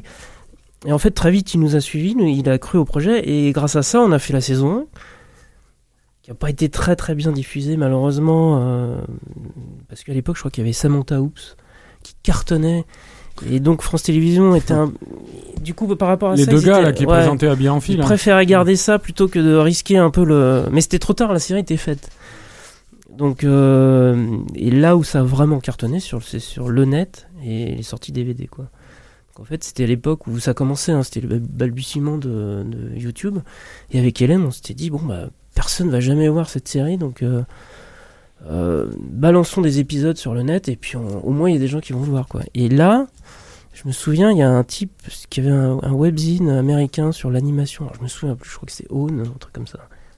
Euh, je me trompe peut-être, non? Bref, c'était un, webzine et le, le type nous demande l'autorisation d'utiliser un des épisodes, je crois que c'était le pilote. Donc on lui dit oui, et euh, dans la semaine, il y a eu 400 000 visionnages. Quoi. Et là, on s'est dit, oula, il y, a un truc qui se passe. Et en fait, c'est comme ça que, le, que, que, que, ce concept a, a réussi à percer. Quoi. Et euh, gros succès en DVD. Et puis, bah, par la force des choses, la saison 2 a été regardée, euh, la saison 1 a été rediffusée, etc. Ça fait boule de neige, et au bout d'un moment, bah, il y a un calcul très pra- pragmatique Ah oui, qui ouais. se fait. C'est, euh, euh, on a fait, je crois, 500 000 DVD vendus, ce qui est énorme. Donc tu fais le calcul, à un moment donné, bon, euh, un DVD par famille, ça fait euh, en moyenne 4 personnes. On se dit, bon, bah, on fait un long métrage. Et nous, on était su- surexcités de faire un long métrage, quoi. Parce que moi, j'ai toujours voulu faire ça. Donc, et, et c'est comme ça qu'on a réussi à faire le film sans dialogue. Là, mais, même, mais même en, en faisant ça, excuse-moi, même en, en ayant les deux saisons, le succès et tout, il y avait quand même des. Parce qu'on a fait la tournée de tous les, euh, tous les, les, les possibles et tout, il y avait quand même des gens qui disaient vachement bien votre truc, mais quand même. Bah, c'est- sûr que 80 minutes sans dialogue, ça va, ça va le faire? Parce que la, la, la, té- la télé, la télé, tu peux avoir des pubs au milieu, et puis il y a le téléphone qui sonne, il y a Ouais, les mais- gens qui passent. Tu vois, t'es toujours C'est euh, sûr, sollicité. Alors que la salle, et effectivement, les producteurs, ils peuvent se dire, les gens vont devoir tenir dans le Ouais, silence et dans le noir pendant eu du- 1h20. Il y avait le cinéma muet, ça, ça a très bien marché pendant des années. euh. À l'époque, je me souviens, il y avait, il y avait Wally qui avait fait. euh, Je l'ai revu il y a pas longtemps avec ma fille justement. Que Je crois 40, qu'il y a 40 plus de- minutes. Ouais, il y a plus de 40 minutes où il y a pas un mot quoi. Mm. Ouais, mais il triche un peu plus parce qu'il y a un sound design énorme en fait. C'est-à-dire Ouais, que mais- même il y a les fausses pubs en fait où ils n'arrêtent ouais. pas de parler. C'est euh. vrai, c'est vrai.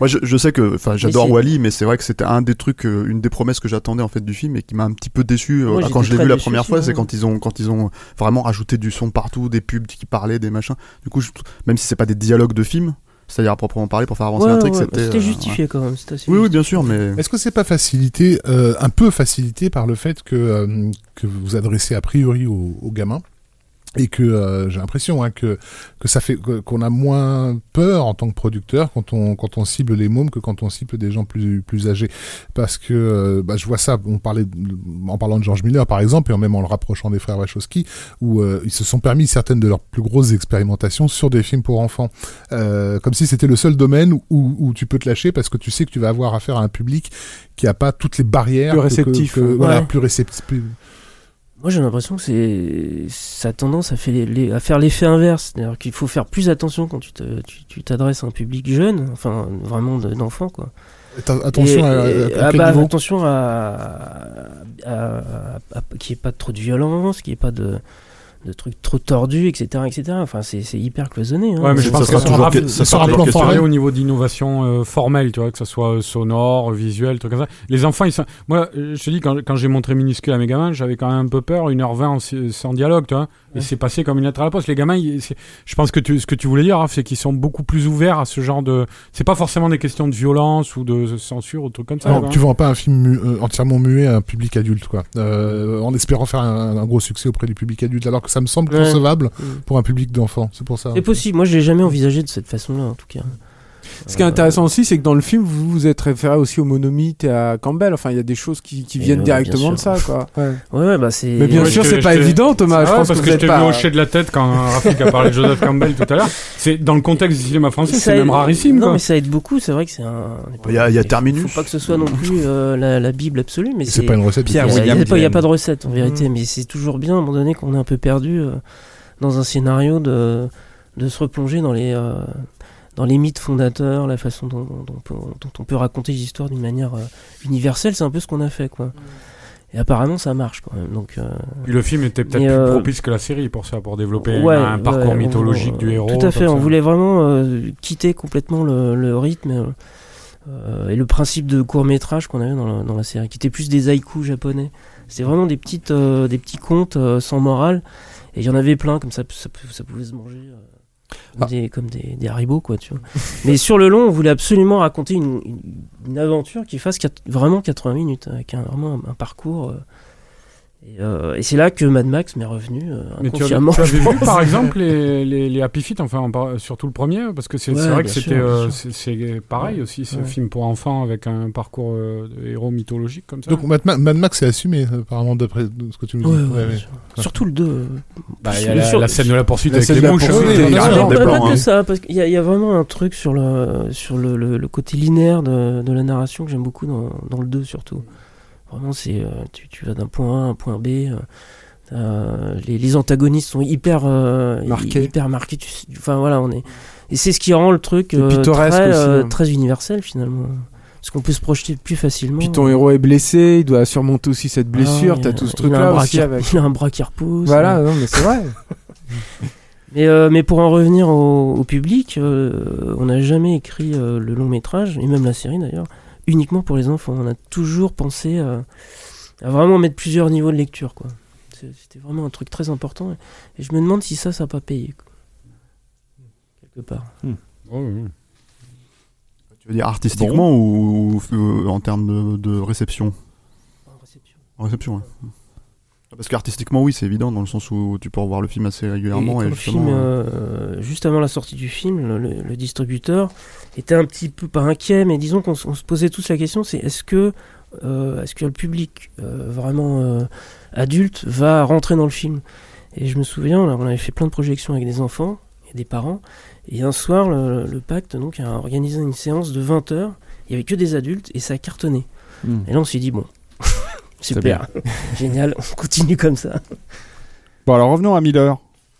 Enfin, Ah, on y était un peu, mais un peu quand revenons même. surtout à l'actualité euh, de Miller, à moins que vous ayez encore des tas de choses à dire sur. Bah, il y a euh, des- des- des- Oui, oui. plein de choses à dire. De Oui. toute façon, on n'a pas parlé des Babes, on n'a pas parlé des Happy Bah Feet, oui. qui, qui sont des gros morceaux. On n'a pas parlé non plus. Enfin, Stéphane a évoqué euh, l'époque où, euh, où il commence à filmer les étoiles, euh, etc. euh, le cosmos, enfin, à, à considérer la place de l'être humain dans le cosmos et où il va collaborer avec euh, un monsieur qui s'est fait connaître à travers une série qui s'appelait Cosmos, qui est Carl Sagan, euh, dans l'adaptation, dans la tentative d'adaptation de, de son roman Contact, euh, Contact, sur lequel il va passer un certain temps avant d'avoir de, grosses difficultés apparemment avec euh, Warner. avec Warner Mm. euh, et même euh, j'ai l'impression avec Jodie Foster puisqu'elle elle semble pas très tendre dans le making of euh, elle, elle, elle ne cite pas nommément George Miller mais elle elle parle d'un réalisateur qui avec lequel ça ne se serait pas bien passé euh, Ouais, elle a clairement, elle a clairement signé, euh, enfin, accepté de revenir sur le film avec Zemeckis. c'est ça ouais. Et Bon, euh, Zemeckis, la place de Zemeckis à l'époque, c'était Oscar, Forrest C'était Gump, etc. Forrest Gump, bien sûr. Maintenant, bon, euh, je crois que bah, on en a déjà parlé sur sur sur Capture, mais bon, cette théorie comme quoi il y aurait quand même une ou deux idées fortes de, de contact qu'on pourrait plus se rapprocher de, de George Miller que de des idées que de, fortes dans que, que de Zemeckis, pardon? Rien. Non, je disais une bêtise. Euh, on pense notamment donc bah, au plan d'ouverture euh, qui nous fait quitter la Terre euh, Mm. dans un fracas euh, sonore très, très incroyable, voilà, pour, pour, se- pour se perdre dans un espace complètement silencieux qui renvoie confusément à l'ouverture de, d'Happy Feet, hein, où tu fais le, le- le chemin inverse. Et puis Ouais, donc, à l'ouverture de Mad Max 3 un peu aussi. ouais. Et puis, euh, et puis le, le- la, façon aussi de- d'employer la mythologie. J'adore Zemeckis, mais, la, mais la mythologie, c'est pas son truc vraiment. Et tu as dans, dans, dans, dans Contact ce, ce sous-texte qui, qui, qui nous rattache au- à un mythe bien, bien français pour le coup, qui est celui de Jeanne d'Arc, puisque donc voilà, euh, le personnage de Jodie Foster entend des voix qui viennent du ciel, et, et, et, le début de sa croyance, enfin sa croyance scientifique, euh, va, va, va la condamner au- au- aux yeux de la communauté humaine, parce qu'elle n'est pas justement une croyante euh, euh, comme il faut l'être, pardon. Et euh, et il y a cette séquence où elle est emmenée euh, sur la navette quand elle est au Japon, dans, dans, dans une cuirasse d'astronaute, euh, escortée par deux, deux types qui ont des casques sur, sur la tête, et c'est vraiment Jeanne d'Arc au bûcher, quoi. Et c'est là où elle va brûler euh, une partie de ses convictions, puisque c'est là qu'elle va avoir la, la révélation qui, qui conclura le, le, le film. Mais il y a toute une mise en scène, en fait, dans, dans l'avancée de Jodie Foster vers cette navette, qui est vraiment très évocatrice de, la ce- passion de Jeanne d'Arc. Ce film, moi, je me souviens aussi, à l'époque où je l'ai vu, euh, il Mm. y, a, y a une scène où je me suis dit, mais. euh, En fait, je pensais pas vraiment à George Miller pendant le film, euh, j'étais en train de suivre le film, mais je me rappelle de cette scène de- de- d'attentat terroriste, là, Oui. où je me suis dit, ah, mais je sens rien du tout. Et, si, Mi- et c'est là où je me suis dit, en fait, euh, Miller me manque. C'est-à-dire, euh, sur un film comme ça, euh, je- parce que c'est ça aussi, George Miller, ça, on parle, de, on parle de, de- Mais il y a une physicalité, en fait, dans, dans sa façon de mettre en scène les, les films.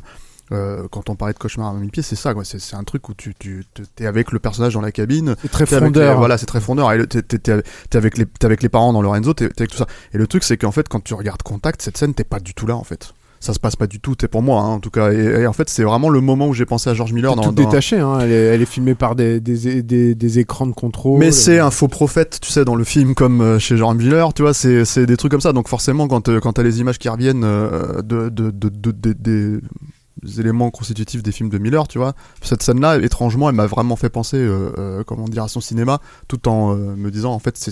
euh, Qu'est-ce qu'il aurait fait avec ça, quoi Ça aurait été incroyable, quoi. Et, et, Bah, il l'a pas fait. Non, c'est effectivement Non, mais- un, un cinéma très physique, déjà un cinéma euh, fétichiste, euh, pour, pour commencer, puisque donc les Mad Max se, po- se posent quand même comme des, des sommets du, du fétichisme à l'écran, enfin jusqu'à cette idée sublime d'aller se, se, se fournir dans toutes les boutiques gays euh, du, du, du pays pour voilà pour créer en fait une imagerie qui va vraiment nous, hanter jusqu'au- jusqu'aujourd'hui. Elle est extraordinaire euh, parce que évidemment, bon, on va pas rentrer dans la psychanalyse de comptoir, mais il y a tout un sous-texte sexuel dans les Mad Max qui est non. qui est quand même marqué et qui commence dès la, la, la, la scène d'intro du, du, du, du premier film avec le euh, l'aigle de la route qui est en, en plein en plein coït en fait dans sa voiture avec sa avec sa, sa copine à côté tout excitée et qui euh, et qui va euh, se choper un coitus interruptus voilà, le, voilà, le vrai nom de Mad Max c'est ça c'est coitus interruptus il va venir lui rentrer derrière- dans, dans, le- dans le derrière avec son interceptor et tout d'un coup tu sais plus pour tu comprends pas pourquoi les mecs ils arrêtent tout et Il se met à il pleurer. se met à hein. pleurer, c'est pas possible, je peux plus le faire. Voilà, et, et, et, et- et dans le 2, ce, ce fétichisme sexuel, il, il- il explose complètement, quoi. Et, et, T'as le plus grand acteur du monde dans le 2. t'as- et la façon, Wells, voilà. quoi. et la façon de filmer, euh, de filmer les bagnoles. Mais ça, le, partage avec ses collègues, euh, avec ses compatriotes, hein, parce que de, une des choses que, que Tarantino remarquait sur la House Plotation, c'était ça, c'est qu'on avait, on avait envie tout le temps de baiser les voitures quand on les voyait dans les films australiens. Et, euh, et, et, et dans le Mad Max, elles sont sublimement, sublimement cadrées, euh, voilà, avec ces caméras à ras du sol. Mais justement, cette façon de, de- de mettre les caméras au ras du sol, est-ce qu'il y a des précédents de ça? Il y a, il y a un, Moi, j'ai pas le un- souvenir un- un de- demi-précédent dans un film de, de Richard Sarafian euh, qui, euh, qui Ah, Pour les euh, Pour limite zéro, zéro, voilà. c'était avant. Ah oui, C'est c'était avant, c'est Ah oui, c'est, euh, 74, 71. 71, voilà. Oui, est-ce que Euh, d'ailleurs, euh, pour Mad Max 2, qui est un film qui a placé un jalon dans ce qu'étaient les univers apocalyp- post-apocalyptiques euh, au cinéma, est-ce qu'un film comme Un homme et son chien euh, ou d'autres ont été des, des influences directes de Miller? Ben, des influences directes, c'est difficile. On, on a, on a la preuve qu'au moins Byron Kennedy et Miller euh, connaissaient Metal Hurlant, donc euh, qui se seraient, euh, je pense qu'ils ont bouffé euh, les BD genre Jérémia. euh, Et ce c'est complètement voilà. évident. Hein, Voilà, hein. tout à fait. Et Vanishing Et Point, c'était une même. référence. hein. Et euh, mais pour Apocalypse 2024, c'est c'est- de toute façon le post-apo, voilà, il, a, il a marqué tu les, années 70. La hein. Planète des singes, je je veux dire, t'as une imagerie euh, aussi de loin, Mhm. euh, tu vois, qui, qui se rapproche. Et puis euh, même même Mad des films même des films euh, qui étaient euh, un peu euh, le cul entre deux chaises je pense au film de Robert Klaus euh, New York ne répond plus avec Hugh. Brynner euh, euh, en même temps que Mad Max arrive New York 97 qui est quand même dans cet esprit là qui a été qui a été tourné quasiment au même moment. Donc c'est c'est pas c'est pas une nouveauté ce, ce genre de personnages là ils viennent du comic book surtout euh, un, un peu de la littérature. Euh, la nouveauté c'est euh, c'est c'est la façon euh, mo- on va dire moderne quoi de, de, de traiter le truc. C'est-à-dire que tout d'un coup euh, t'as l'impression que la musique punk qui à l'époque est en train de cartonner sur toutes les, les, les radios est déjà un truc de vieux. Quand, quand Mad Max déboule c'est vraiment boum. Euh, tout, tout est rasé et les, les, les, tous, les, tous les groupes de, de hard rock et de heavy metal de l'époque vont ne, ne s'en remettront jamais de, de, de cette vision là on va voir Johnny Hallyday qui va faire des concerts Mad Max euh, enfin bon.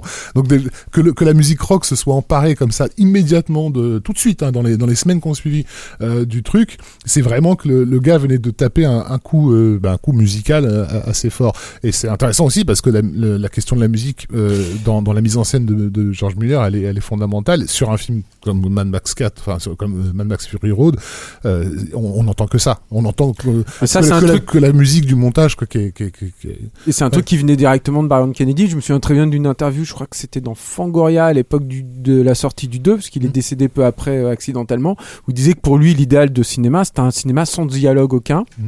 Et qui suivait en fait comme ça une musicalité euh, et un tempo euh, très précis, ce qui était une approche euh, pareil assez jusqu'au boutiste, puis que George Miller a, a poursuivi même après après sa disparition. Et c'est évident avec Happy Feet qui a un côté comme ça, comme Bah oui. musical. euh, très, Euh, très aussi, hein. la grande idée de Mad Max 2, c'est justement d'avoir évité aussi de mettre du rock en, de Évidemment, oui. C'est-à-dire, L'idée de mettre une musique de Peplum, en fait, Mm. c'est un peu ça, hein, Mm. Ah ouais, à fait. Erreur qu'ils ont fait pour le C'était 3, là. Du. Rock FM. euh. Puis même, le, bah, je, suis désolé, mais sur le dernier, euh, la musique, elle est pas. euh, parce je pense que voilà, c'est. mais elle, elle, elle, elle- elle est à la Et limite ils ont succombé à la Ouais, ouais. Elle- anti-mérisation de la musique. C'est intéressant parce qu'elle elle donne, elle donne l'impression de devoir courir après le film en fait. C'est-à-dire que la musique du film est tellement forte que la, la, la musique euh, qui est censée l'illustrer se retrouve un peu à pédaler derrière. Quoi. Et du coup, tout se mélange, tout, tout se noie. Le type qui joue de la guitare, par exemple, c'est noyé euh, par la musique euh, du film. C'est un peu dommage. mais- Le thème euh, de Mad Max 2. Toujours par Brian May. C'est pas vraiment du peplum, en fait. Comment on Ah, c'est du symphonique, un peu C'est- Peplum, c'est- peplumesque, euh, hein. avec un petit peu de Bernard Herrmann derrière. euh.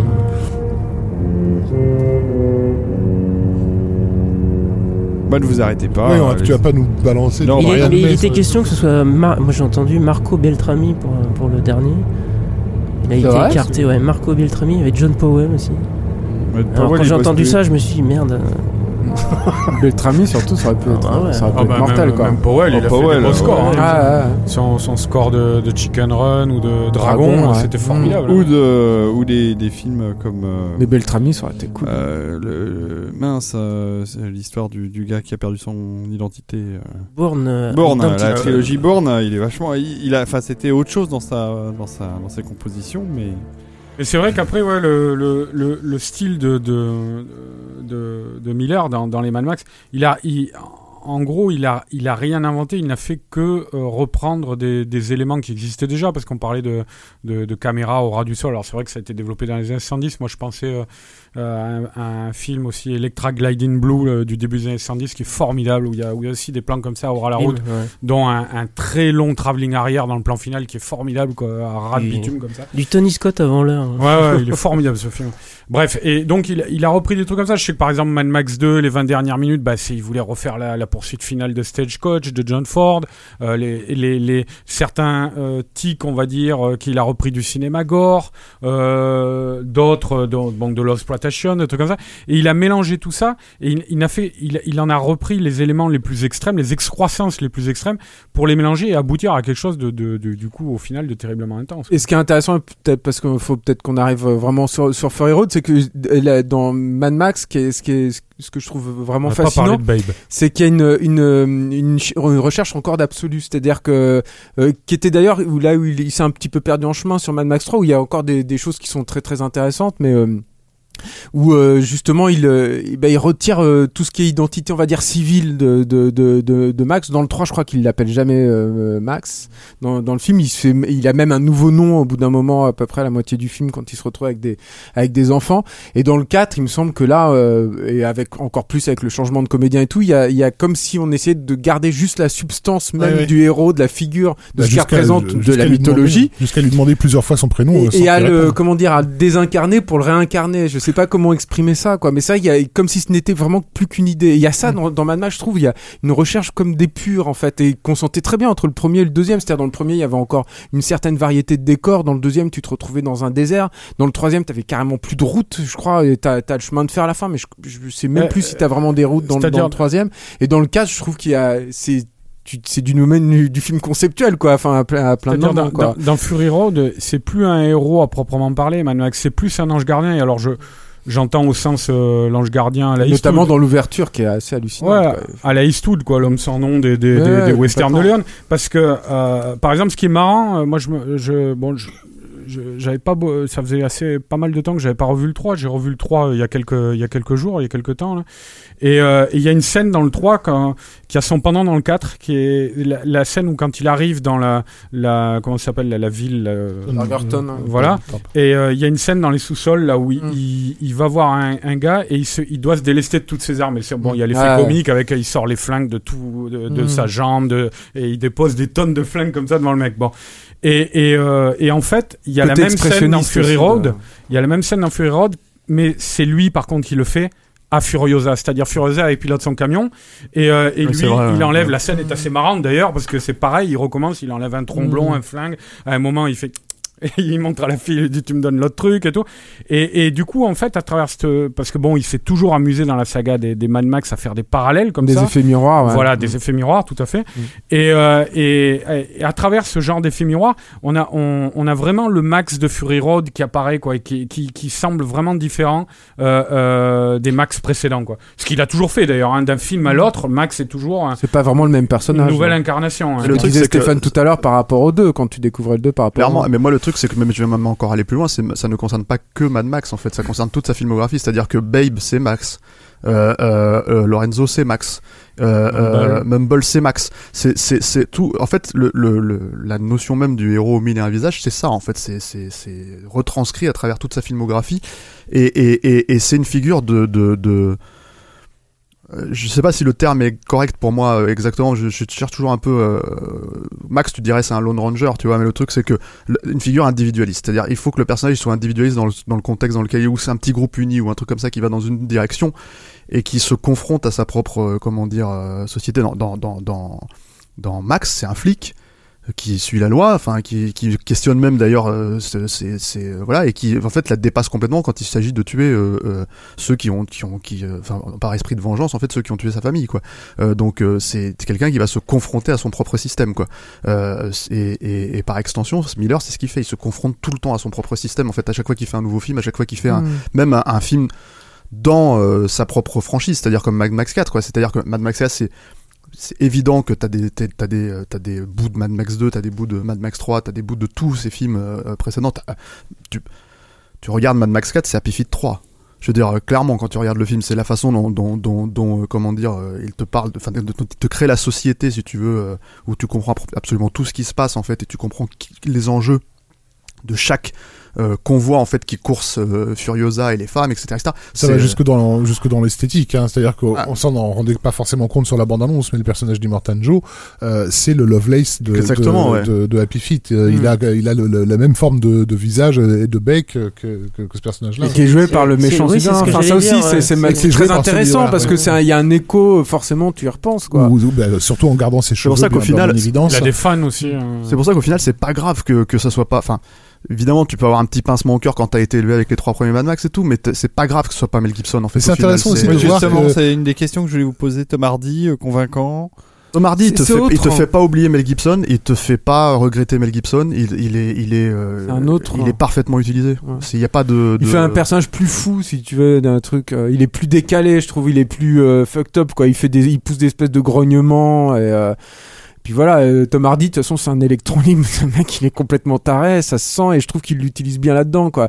Il y a des scènes de dialogue, il a une gestuelle et tout. Il est, il est, il est beaucoup plus animal euh, aussi euh, sur, sur, sur beaucoup de choses. déjà, ça, c'est vachement intéressant. Mais il y tu lui attribues- Il y avait déjà des différences lui entre les. Mel Gibson. hein. Et tu Ouais, ne lui attribues pas forcément le passé de, de Max parce que les personnages se construisent vraiment au fur et à mesure du film et notamment donc euh, enfin Max et Furiosa se construisent l'un l'autre C'est un d'une façon concept. absolument c'est des concepts et ils se construisent l'un l'autre à travers des scènes de sans dialogue qui sont juste euh, ahurissantes dans la dans la pour le coup dans la maîtrise de, de la narration. Je pense notamment à leur scène la première enfin leur scène de baston euh, où quasiment à chaque euh, à chaque coup de poing il vient de se passer quelque chose de nouveau en- entre deux. Ils sont en train de se comprendre l'un l'autre alors qu'ils sont en train de se battre. Le- le- le- C'est La, la scène la plus incroyable, c'est la scène avec euh, la baston, justement, le mano à mano entre Furiosa et c'est Max. ça dont je parle Ah ouais ouais euh, où il est enchaîné encore à Nux c'est ça qui... Oui, oui. Et, et, elle est incroyable cette scène parce que c'est une vraie baston et en même temps tu ressens c'est c'est que des relations entre les dramaturgie quoi elle, est- elle elle hallucinante Mais il y a un truc, il y a un truc qu'il faut dire sur Mad Max 4 parce que pour, pour peut-être pour ceux qui l'ont pas vu quoi, euh, pour euh, spécifier, c'est effectivement on attend, on attend de ce film-là, c'est c'est ce qu'a dit George Miller. George Miller, c'est une poursuite pendant deux heures et on attend ça en fait à la base du truc. Et en fait, il y a eu beaucoup de comment dire de, de, de déclarations sur le fait qu'il n'y avait pas de scénario au début, qu'ils ont commencé par un storyboard, qu'ils ont d'abord bordé tout le film, et en fait ensuite ils ont commencé à écrire le scénario. Et moi, ce qui me faisait très peur en fait dans ces déclarations, c'est que ça reste et que les gens disent oui, bah il y a pas de scénar en fait. Sauf que dès que le film commence, dès, les premières images en fait, euh, moi je sais que la première réflexion que je me suis faite, c'est qu'à un moment donné, ils essayent de marquer au fer euh, Max, euh, qui s'échappe à ce moment-là en fait, et qui refuse en fait cette marque, et que la première présentation de Furiosa, c'est la marque à proprement parler dans sa nuque en fait. Et là, je- quand j'ai vu ça, je me suis dit oh putain, ça va être super bien raconté. et, et, et le truc, c'est que tu ça a fais mis tous les parallèles. temps à se faire d'ailleurs. C'est un peu étonnant pour un film euh, même euh, australien ou hollywoodien. Non, c'est américain. C'est euh, produit par la Warner. C'est un très gros Bah, budget. c'est- ça faisait un peu peur ça fait Non, 3 ans qu'il est alors, dessus, non Dis- Dis-toi un truc truc. 17 ans Non, mais je veux dire, euh, Depuis effectivement. le tournage jusqu'à la sortie, il y a trois ans. C'est ça. Dis-toi un truc. Tu obtiens ce spectacle. Euh, Enfin, chaque film est, con- est con- est constitué de la façon dont il est fait, en fait. C'est-à-dire Mm. que et la méthodologie, en fait, donne amène le résultat au final, quoi. Euh, donc le truc, c'est que tu n'obtiens pas ce spectacle-là, ces images-là, si tu passes pas le temps qu'il faut passer, en fait, pour les avoir de cette Moi, que je c'est un suis tournage très ça, très long. mais- Bon, ils ont mis beaucoup en avant qu'ils avaient fait vraiment les cascades et tout. Il y a un truc par contre, par exemple, qu'on peut peut-être souligner qui a été, j'ai l'impression, un peu moins dit, c'est que d'habitude les scènes de cascade elles sont tournées à plein plein de caméras. Et là, George Miller avait mis un point d'honneur au début à n'utiliser qu'une caméra en fait. Par, euh, par plan. Alors ça ne s'est pas vraiment passé comme ça parce que son, son directeur de la photo lui a dit attends T'es gentil. euh, non mais c'est pas ça il dit tu sais quel plan tu vas avoir à la fin mais pour ton montage vaut mieux quand même que tu te couvres et tout et, et lui et le, le réalisateur de seconde équipe ils ont un peu insisté et ils ont fini par utiliser de temps en temps plusieurs caméras c'était pas systématique loin de là mais ils ont quand même euh, ils ont quand même fini par ça et d'ailleurs c'est assez marrant parce que George Miller a remercié son directeur de la photographie en, en post-pro en disant putain heureusement que tu m'avais dit de me couvrir un tout petit peu parce que ça nous a été quand même bien utile euh, euh, au tournage. Mais c'est c'est important ça parce que c'est ce que dit Ça Stéphane. montre aussi la détermination et la, la, la clarté de la c'est vision surtout qu'a que c'est un, c'est un auteur vraiment, c'est-à-dire que lui, il a besoin d'un point de vue. dire, s'il a placé sa caméra là, c'est que ça a une signification, c'est que ça a un sens. Il peut pas se couvrir en filmant une scène de, de, de cascade parce que c'est pas simplement filmer la cascade qui lui importe. C'est la filmer de ce point de vue-là avec euh, cette valeur de plan, ce positionnement du truc. Ah. D'ailleurs, il l'a il l'a C'est le béaba de la hein. mise en scène, mais c'est c'est vraiment comme ça. Ah, c'est le béaba ça de la mise en scène. ça- Déjà, ça c'est plus le béaba de la mise en scène actuelle à Hollywood. Ça, c'est le Ouais, premier truc. Et le deuxième. Non, mais même. Non, non, je veux dire, euh, on va pas faire de point Avengers, hein. Mais euh, voilà. Le truc, c'est que le truc, c'est que ce que je veux dire, c'est que il l'a même dit récemment là. euh, euh, là, lui, il attribue ça. Moi, j'ai toujours considéré- j'ai toujours compris que c'était une phrase d'Hitchcock. Lui, il attribue ça à Roman Polanski en fait, où il a dit à un moment donné, le, le, le, le journaliste lui demande à, à George Miller qu'est-ce que vous avez appris, en fait, qu'est-ce que vous retenez du cinéma, qu'est-ce qui est le plus important pour vous? Et lui, il dit ce que j'ai appris, c'est une phrase que Roman Polanski a dit, qui est il y a une seule, un seul angle en fait pour filmer une scène, pour filmer un, un, un, événement, enfin peu importe ce qu'on ce qu'on filme, il y a qu'un seul angle, il y a qu'un seul angle, valide. les autres ils sont pas valides. Pour moi, c'est toujours été Hitchcock en fait qui C'est disait Hitchcock, ça. Mais c'est Ouais, ouais. Hitchcock, quoi. Mais euh, mais euh, et, et ça se vérifie quand tu vois euh, Mad Max 4 quoi. C'est c'est juste. euh, C'est pas un film couvert. voilà, c'est c'est euh, c'est c'est un film qui est beaucoup plus hyperbolique que Mad Max 2, comme si ça pouvait être possible, quoi. Et, et c'est Mad Max 2. Euh, c'est pas Mad Max 2, mais c'est quand même Mad Max 2 puissance euh, 1 milliard, quoi. Euh, et euh, euh, comment dire, euh, il y a tro- 3000 points de coupure en fait Et dans puis, le montage. et Enfin, puis, c'est, si euh, je peux me c'est- permettre, il y a, il y, a, il y a moins de. C'est horrible ce que je vais dire là, parce que Mad Max 2, c'est juste un de mes films préférés de tous les temps, mais euh, il y a Tu moins. n'es pas le seul. il y a moins de il y a moins de plans euh, euh, il y a moins de plans faibles que, de- que, que dans Mad Max 2 c'est-à-dire que tu vois tu vois dans Mad Max 2 qu'il y a certains plans justement et notamment je pense au niveau des cascades euh, qui sont des plans de couverture c'est-à-dire une longue focale pas pas forcément dans- sous le meilleur angle euh, etc et, et, tu, et, et là sur sur celui-ci il y en, a- il y en a pas un seul enfin je veux dire, tu parlais tout à l'heure de du cadre extraordinaire de sa façon euh, incroyablement dynamique de, de, de cadrer sur euh, en, en ayant revu euh, récemment Mad Max, Mad Max 2 parce que j'avais besoin d'en récupérer des extraits, de temps en temps je me disais ah ce plan là il est quand même un petit peu il chie ouais. un peu par rapport à d'autres. C'est bourré de plans magnifiques, mais de temps en temps t'en as un qui est un peu moins fort en fait Ouais. quoi. Alors que sur sur sur le quatrième, enfin j'en suis que pour l'instant ma première Il va vision. partir. Mais j'ai l'impression que non mais je, je, je m'étonne moi-même de sentir un truc comme ça quoi. C'est- là on est en train de parler de de la de la Vierge Marie quasiment quoi. et euh, mais mais voilà et, et d'ailleurs c'est un truc euh, ce, ce, ce sens incroyable du- de la de la dynamique dans le cadrage euh, le, le, le- le ramène encore une fois à Sergio Leone. Je crois que tu l'as tu l'as évoqué euh, quand, en parlant de, de l'homme sans nom tout, tout à l'heure mais Non, et- ouais, on en parlait mais voilà, mais quand en tu parles de, cette narration par par l'image, c'est-à-dire de faire des amorces euh, d'idées à travers l'image qui vont venir comme celle de la marque et tout. Moi, quand j'ai vu le premier plan sur Furiosa, j'ai pensé à Sergio Leone tout de suite. Quoi. Ouais. Est-ce que ce type de réalisation, euh, le fait que ça a été tourné, enfin que la plupart des, des choses ont été réellement tournées et pas sur fond vert et pas dans, dans 3D et pas d'incrustation, etc., etc.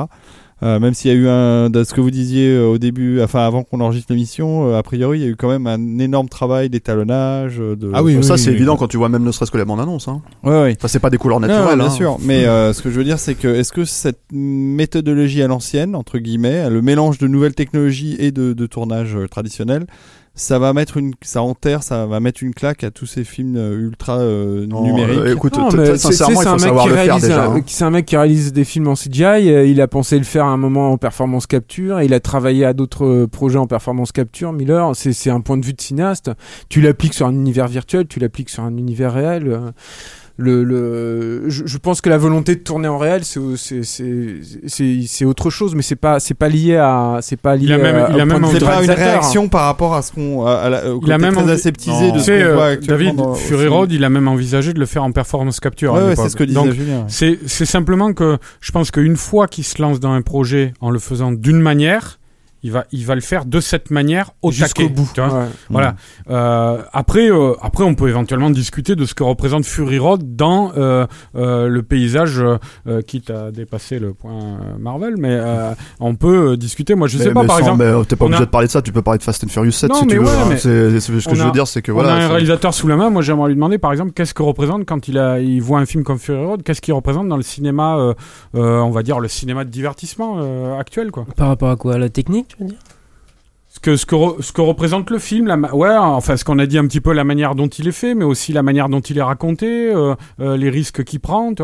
Qu'est-ce que tu as eu l'impression, toi, en voyant ce film, de voir euh, euh, et que tu ne voyais quasiment plus, par exemple C'est vrai qu'on on sent un peu plus de, de tournage live, ça c'est vrai, mais euh, moi j'étais un peu déçu par un truc, c'est que j'ai entendu un peu partout que le- je crois que 90% du film avait été tourné vraiment sur place avec des, des effets euh, d'explosion et tout. En fait, le film est, il est ultra trafiqué dans tous les sens, quoi.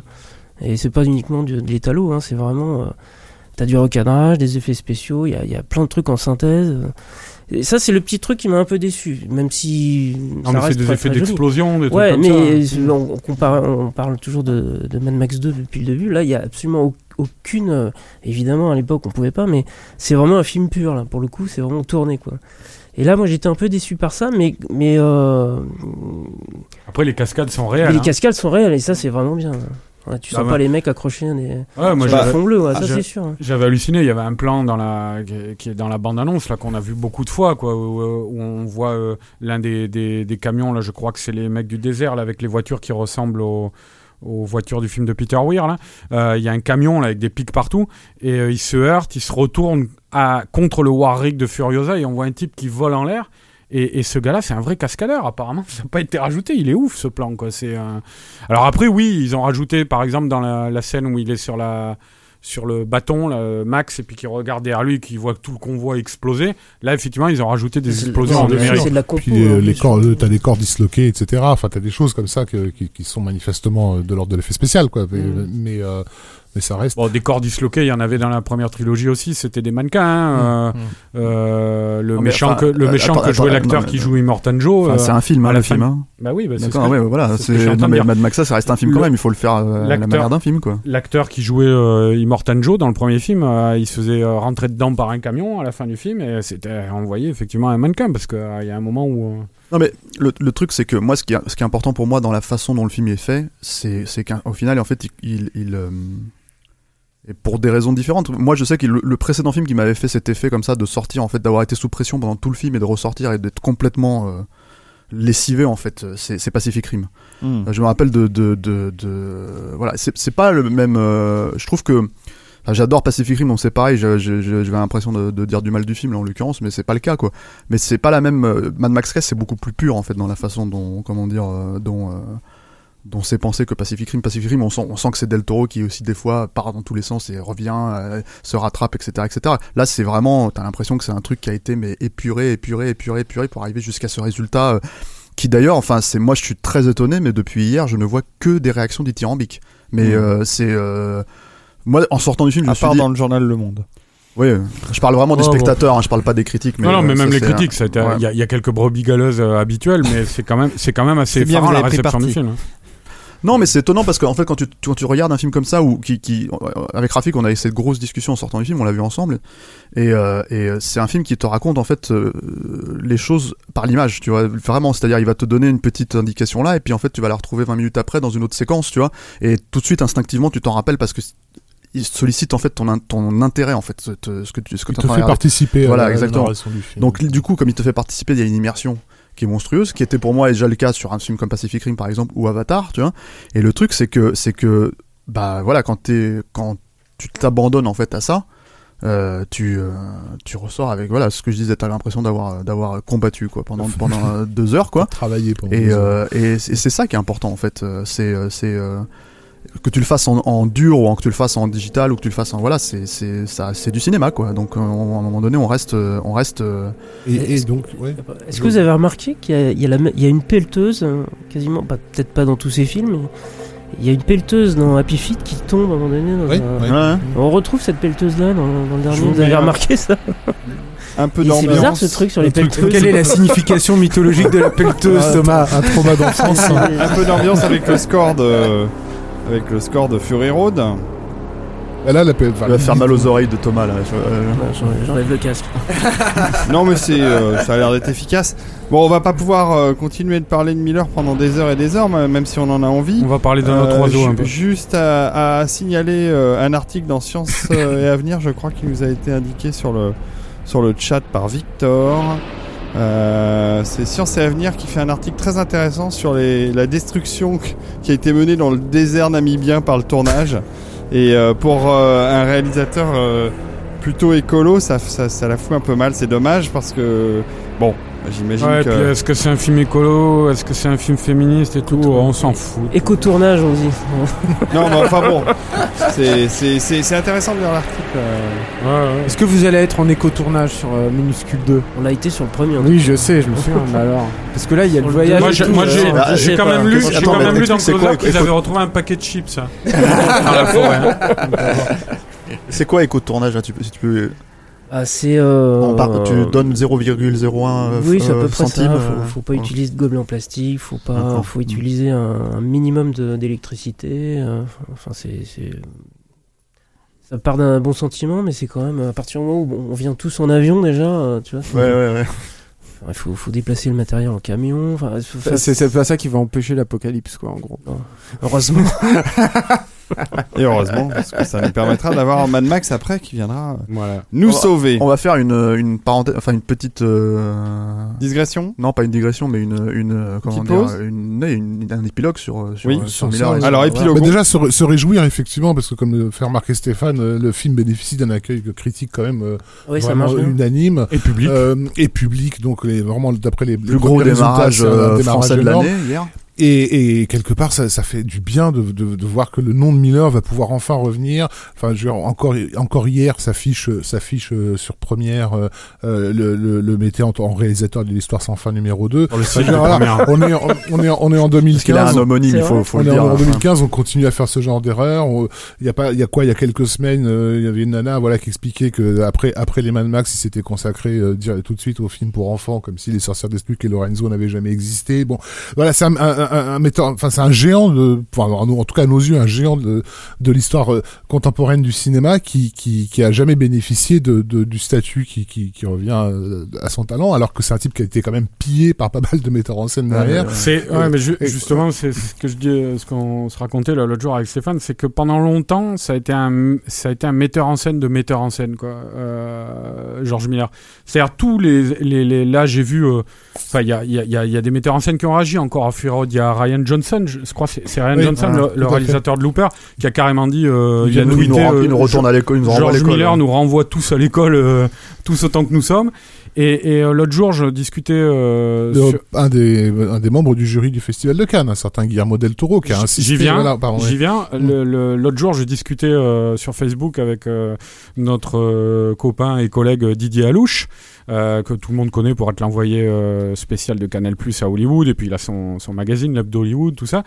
Et il m'a- il m'avait raconté ce, euh, cette anecdote. Enfin, c'est Stéphane qui me l'avait euh, qui me l'avait ra- rappelé, je crois. Non, c'était pas toi. Je sais plus. Bref. Euh, enfin, c'était aux Oscars en 2007, je crois, quand Happy a eu son Oscar, 2006 ou 2007.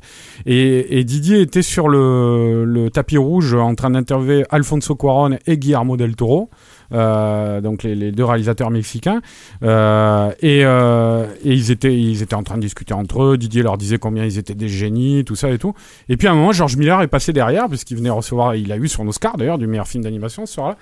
Et, et, Del Toro et Alouche me racontaient il est, il est Del Toro et, et, et Quaron se, se sont transformés en deux gamins. Ils se sont retournés puis ils se sont mis à faire hey, George George et puis ils se retournaient vers euh, Didier. Lui disaient c'est lui le génie c'est lui le génie. Donc voilà pe- pendant longtemps ça a été le, le on va dire le secret le mieux gardé des, des réalisateurs hollywoodiens euh, George Miller tout ce qu'on peut lui souhaiter peut-être c'est de s'installer dans le, cœur des spectateurs comme euh, comme a pu le faire un Sergio Leone effectivement En fait, euh, voilà, euh, Del Toro est au Festival de Cannes, donc membre, du jury cette année, et comme tous les membres du jury, il n'a pas le droit de se mêler un peu aux journalistes et au public, et il a fait la demande. apparemment, il avait l'intention de- d'aller voir le Mad Max Fury Road avec le public. Voilà, I want to see it with a crowd. George Miller is a god for me. Et de rajouter, euh, si, si j'apprenais que c'était la fin du monde et que j'avais un film à sauver, ce serait Road Warrior. quoi. Voilà. Donc, effectivement, comme tu dis, un metteur en scène de metteur en scène qui a jamais été vraiment euh, pour ce, pour, pour ce qu'il est, qui est quand même un, un monstre sacré. Et là, j'ai l'impression qu'avec ce film-là, il y a quelque chose qui va Mais je pense se parce que en fait, il y a, il y a, il y a, il y a la, con- la, la- la conjonction de deux choses. En fait, c'est un Mad Max. Donc déjà, il y a le, le comment dire, l'héritage du mec. En fait, le background du mec qui revient et on se dit ah, putain, c'est le mec qui a fait Mad Max. Il revient avec un Mad Max. Mais c'est un Mad Max en fait fait aujourd'hui. C'est un Mad Max croisé à Pifid, j'ai envie de dire entre guillemets, dans le sens où c'est un, un- voilà, c'est pour ça que c'est chiant d'entendre c'est un film féministe, c'est un film si, non, c'est un film humaniste, c'est un film sur l'humanité, c'est un film qui, qui dans 200 ans, si on le, si on le diffuse en fait, euh, euh, comment dire, euh, dans une société matriarcale, il sera tout aussi, euh, comment dire, pertinent en fait qu'aujourd'hui ou qu'il l'aurait été il y a, il y a 50 ans quoi. C'est, Mm. c'est, c'est, c'est un film qui parle de l'humanité en sens propre du terme en fait dans, dans, et c'est ça qui est complètement dingue parce que tu t'y attends pas forcément en fait de la part d'un gros film d'action, ce qu'il est aussi quoi, c'est-à-dire un film qui ne s'arrête pas pendant deux heures et qui, comment dire, qui te laisse complètement exempt quoi. Donc, donc voilà. Quelqu'un sur euh, les réseaux sociaux qui s'est remarqué que le- la façon avec laquelle Immortan Joe euh, euh, donne de l'eau goutte à goutte euh, à la population était un peu la, euh, on pouvait on, on pouvait y voir les, les studios hollywoodiens lorsqu'ils font justement des du cinéma d'action actuel et que Max et Furiosa allaient arriver pour ouvrir les vannes en grand et te montrer ce que c'est qu'un film d'action. Non mais c'est vrai, Immortan Joe par exemple c'est un personnage qui est génial parce que c'est génial de le voir ce patriarche qui veut absolument un, un, un- un garçon alors qu'il en a déjà je sais pas combien, de se poser la Ah, question de pourquoi est-ce que ça veut un dire garçon là parfait. Voilà, qui veut un garçon parfait parce il qu'il a, il a un demeuré, euh, Ouais. euh, un colosse demeuré et un, un mec intelligent mais totalement Il veut pas une fille quoi. parfaite, il veut un garçon parfait quoi. C'est ça le truc, tu vois. Donc Ah euh, ouais, il a le- deux garçons. et tous ces, toutes ces questions qui se posent en fait à travers euh, les femmes qui restent dans leur coin toutes seules et qui qui ont pas besoin d'hommes, enfin tous ces trucs en fait dans le film qui sont ça dit pour moi ça dit énormément de choses sur euh, voilà le oui je coupe je coupe l'histoire Non, l'histoire non, d'humanité, mais voilà Je regarde l'heure. mais mets ton jingle là vas-y Non, non, bah, je n'ai pas de jingle avec, puisque Ah bon nous passons à la, la- la- au deuxième dossier de ce soir. Mais par contre, je vais mettre un petit peu de musique pour le démarrer. I'm Sandra, and I'm just the professional your small business was looking for. But you didn't hire me because you didn't use LinkedIn jobs. LinkedIn has professionals you can't find anywhere else, including those who aren't actively looking for a new job but might be open to the perfect role, like me. In a given month, over 70% of LinkedIn users don't visit other leading job sites. So if you're not looking on LinkedIn, you'll miss out on great candidates like Sandra. Start hiring professionals like a professional. Post your free job on linkedin.com/people slash people today.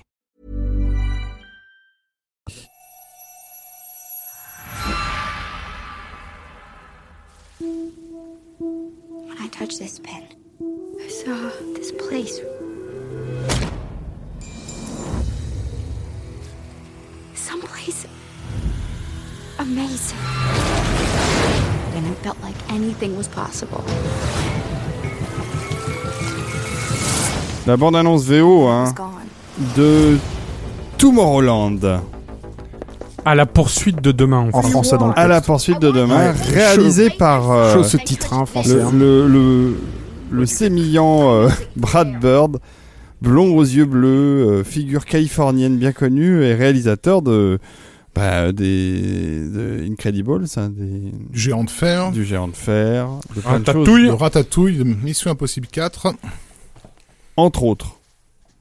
C'est déjà Alors, pas mal. Avant de commencer, on va peut-être juste faire une petite précision. Précision. On a, on a tous vu euh, autour de cette table, euh, enfin à part toi David et toi Thomas, euh, Ouais, moi, je ne.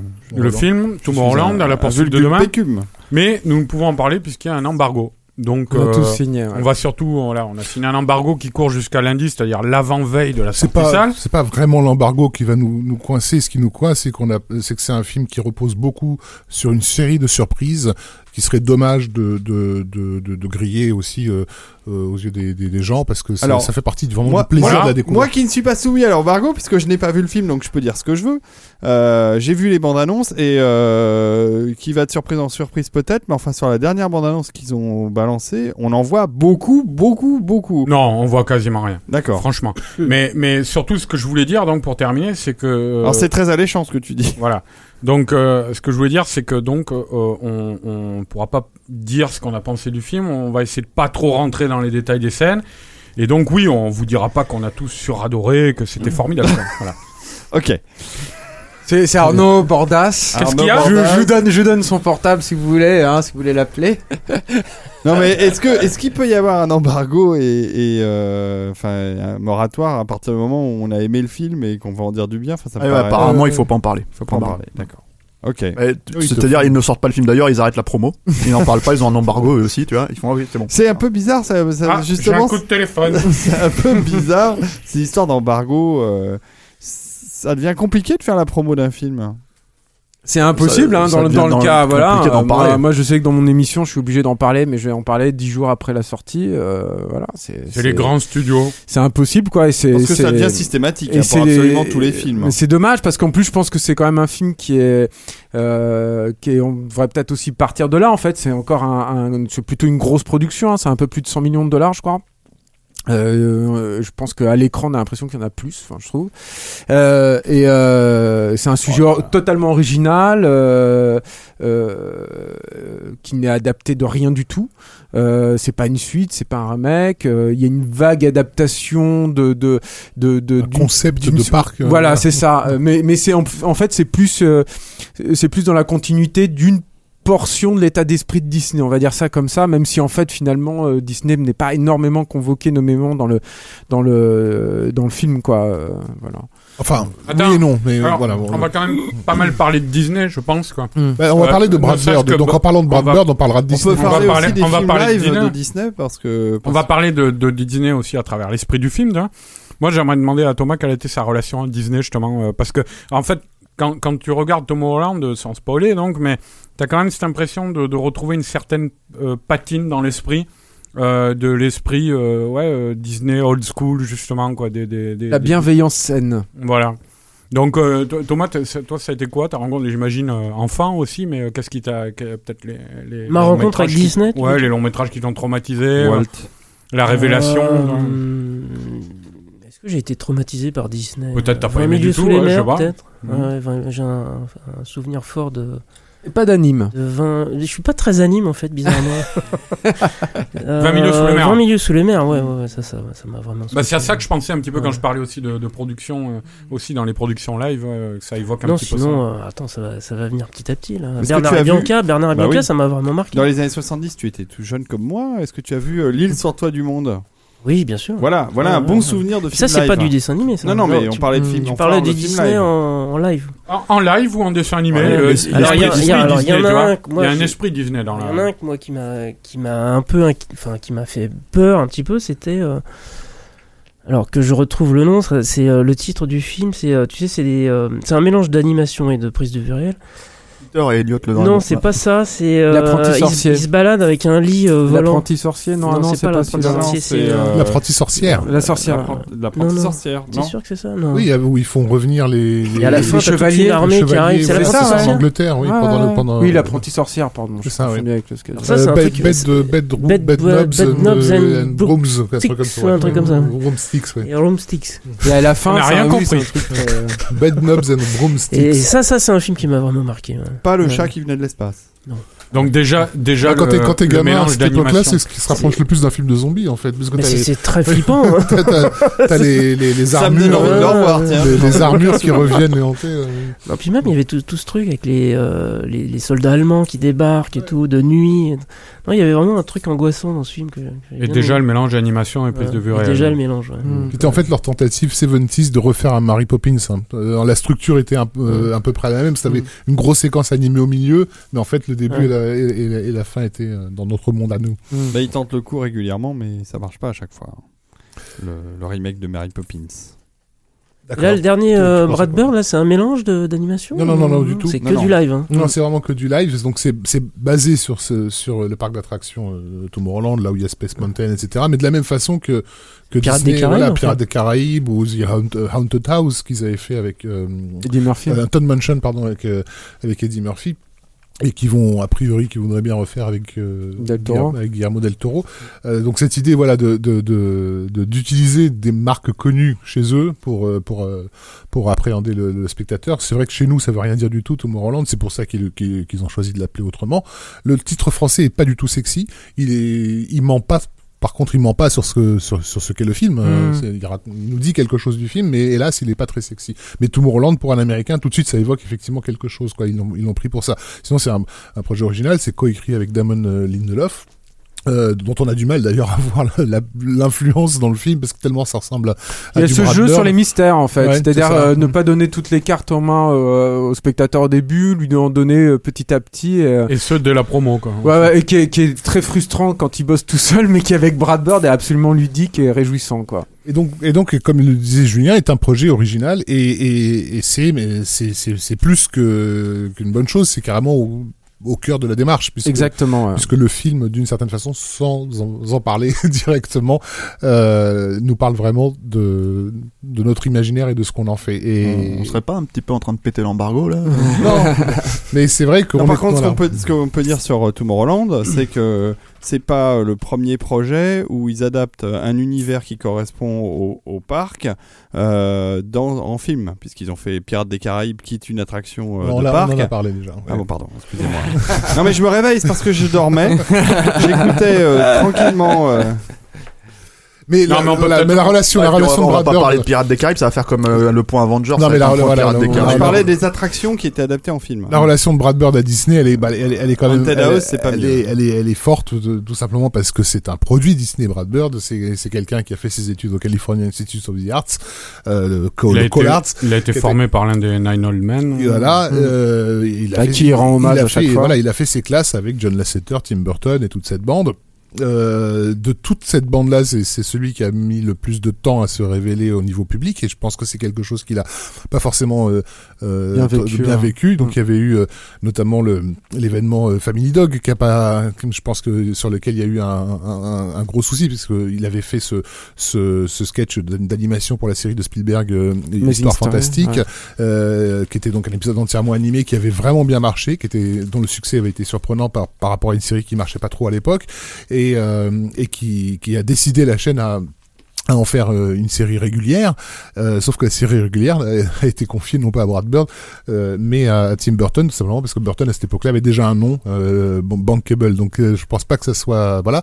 Du coup, il s'est ra- euh, rabattu sur les Simpsons où il a pas mal euh, contribué un peu à développer l'esprit de la série. Euh, on remarque vraiment sa patte sur pas mal d'épisodes et notamment des épisodes de la saison 2. Mais ne serait-ce qu'au niveau de la, de la mise en scène, enfin, je sais pas si ce que Thomas en, en pense, mais moi, je me souviens quand j'ai vu débarquer les Simpsons, tu voyais pas des, des séries d'animation découpées de cette façon-là euh, Bien sûr, à l'époque, très, très cinématographique. C'était euh, ouais et puis c'était c'était très découpé par exemple quoi il y avait beaucoup plus de Il y a un épisode notamment qui n'est pas signé Brad Bird, hein, qui est signé de, je crois, de David Silverman, mais dans lequel il y a des idées incroyablement Brad Birresques, euh, qui est euh, Le flic et la rebelle, qui est un épisode de la saison 2 dans lequel euh, Bart et Lisa échangent un peu leur rôle. Euh, et effectivement, c'est bourré de, de, de, de plans que tu vas retrouver dans, dans Ratatouille et dans des films comme ça. Donc il y a euh, toute une dynamique euh, qui, qui va contribuer à créer, mais euh, il faudra attendre le géant de fer pour que pour qu'il se révèle et encore pas de la meilleure des façons puisque le géant de fer va être produit dans Un dans le cadre voilà dans la dans- dans- Warner va avoir une, une- le désir de développer sa branche animation dans les années 90 va avoir le malheur de démarrer avec un projet cataclysmique qui est Excalibur, Excalibur l'épée qui magique était une horreur qui est un, voilà, un truc absolument irregardable euh, et donc décider de bah, finalement que l'animation c'est pas pour eux euh, et débrancher un peu toutes les prises sauf que le géant de fer est déjà en production à ce moment-là euh, et, et le film se termine alors que le, le- la branche animation est en train d'être d'être fermée quoi. Ils vendent les meubles. Et, et, et du coup, il va y avoir le, le film va sortir quasiment sans, sans, sans, sans promo quoi. Enfin, il y a une côté un peu bazardé sur les écrans euh, qui va qui va faire en sorte qu'il faudra attendre plusieurs années avant que de bouche à oreille euh, il devienne un, un classique et probablement euh, aujourd'hui le ce qu'on pourrait considérer comme le, le dernier euh, grand euh, film d'animation euh, traditionnel euh, à être arrivé sur les écrans. américain en tout cas ouais. Juste une petite parenthèse, peut-être en revenant un petit peu en arrière, parce que tu disais il a, il a fait ses classes chez Disney. Clash et ses classes. c'est classe. hein. C'est quelqu'un qui effectivement est un produit de ce milieu-là. Euh, effectivement, il a fini par percer sur le tard. On en a peut-être pas forcément conscience parce qu'il a, il a un visage très euh, euh, Juvénile. ah, juvénile. disais, ouais, il, a est- quand, il a quand même 54 57 ans, Brad Bird. quoi. Ah oui, il les fait pas. ouais. Ah ouais. Et euh, mais donc oui, ça a été en plus donc il a eu une très longue période avant de, de commencer à percer parce que c'est quelqu'un en même temps qui a été très précoce. Euh, il a il a commencé à manifester son intérêt euh, pour euh, travailler dans l'animation Disney de manière explicite à l'âge de 11 ans. Il a, et, et immédiatement après, il a commencé à faire son premier long métrage, son premier court métrage, pardon, qui était une, adaptation du Lièvre et la Tortue, euh, de La Fontaine, la fable. Euh, et, euh, et il a commencé à travailler sous la direction, je me souviens plus son nom, du, donc l'un des Nine Old Men, là, je ne sais plus lequel, effectivement, à qui il rend hommage dès qu'il peut. Euh, à l'âge de 14 ans, il a commencé à travailler avec lui. Quoi. Donc effectivement, c'est quelqu'un qui a eu une période euh, euh, très longue dans sa vie avant de finir par percer avec le géant de fer à la toute fin des, des, des années 90. Et quoi. sa carrière, on parlait de Family Dog, mais émaillée comme ça de, de, de projets avortés. Donc il y a eu une adaptation de The Spirit qui n'a qui n'a pas pu mener à son terme. Puis toi, tu l'as rencontré Ouais, aussi ouais. alors sur un projet Je qui l'ai a croisé pas... à une époque où il travaillait sur un truc qui s'appelait Raygun. Je sais pas si vous avez entendu parler de ça. C'était un, un- un long métrage d'animation science-fiction. C'était un polar euh, 13 années 30 avec un look euh, euh, très Superman de la période fléchère. Et il bossait là-dessus. C'est l'air quelle année C'était c'était avant le géant de, de, de fer. ouais. C'était, euh, il était, je crois qu'il était encore un peu en train de faire du, du Simpson. Et, c'était ouais, c'était hein. c'était un long métrage. Ouais. Et tu as pu lui parler, t'as pu échanger un peu avec lui, non? Ouais, mais je me souviens plus très bien. franchement. Il était pas très. Enfin, moi, pour moi, Brad Bird, c'était un mec qui bossait euh, aussi sur les Simpsons. Hein. Mhm. C'était pas. euh, C'était un réalisateur, c'était un réal. Euh, C'était un réal de studio, quoi. tu vois. Hmm. Et il travaillait avec Sylvain Després, on peut peut-être le dire. Oui, oui, oui, c'est comme ça que je l'ai rencontré. Voilà. J'étais avec Hélène d'ailleurs. hein. Et euh, Hélène qui était engagée à l'époque sur. euh, euh, Hélène sur- Giraud, donc sur- Hélène Giraud, ouais, Minuscule, qui hein. était, euh, excuse-moi, de, de- j'ai oublié de préciser. Non, non, mais il faut euh, recontextualiser. ce qui était drôle, c'est qu'à l'époque, elle était engagée par, euh, par Cameron sur, euh, sur Titanic. Hélène Giraud. Donc, on est... Oui, oui. Donc en fait, on était parti là-bas pour s'installer. hein, et en fait, le problème, c'est que Titanic était en train de. de... Non, c'était l'inverse. Attends, non, non, non, que je dis, je dis une grosse connerie. En fait, elle venait bosser sur Avatar à l'époque de Titanic. C'est-à-dire qu'Avatar était déjà en projet. Oui, c'était l'inverse. Et, euh, et comme Titanic était en train de couler tous les studios, Hmm. ils ont annulé Avatar. Donc le truc s'est arrêté. On est reparti en France. D'accord. Et euh, bon, Titanic est sorti, ça fait le succès qu'on sait. Et Avatar s'est fait finalement. euh. Donc on était là-bas pour ça en fait. Et Sylvain travaillait là-bas et à l'époque il y avait, euh, il y avait ce projet euh, Reagan avec euh, Brad Bird. D'accord, ok. Et je me souviens effectivement d'un type hyper énergique. Euh, et, je crois qu'il j'ai l'impression qu'il n'a pas changé quoi. Hmm.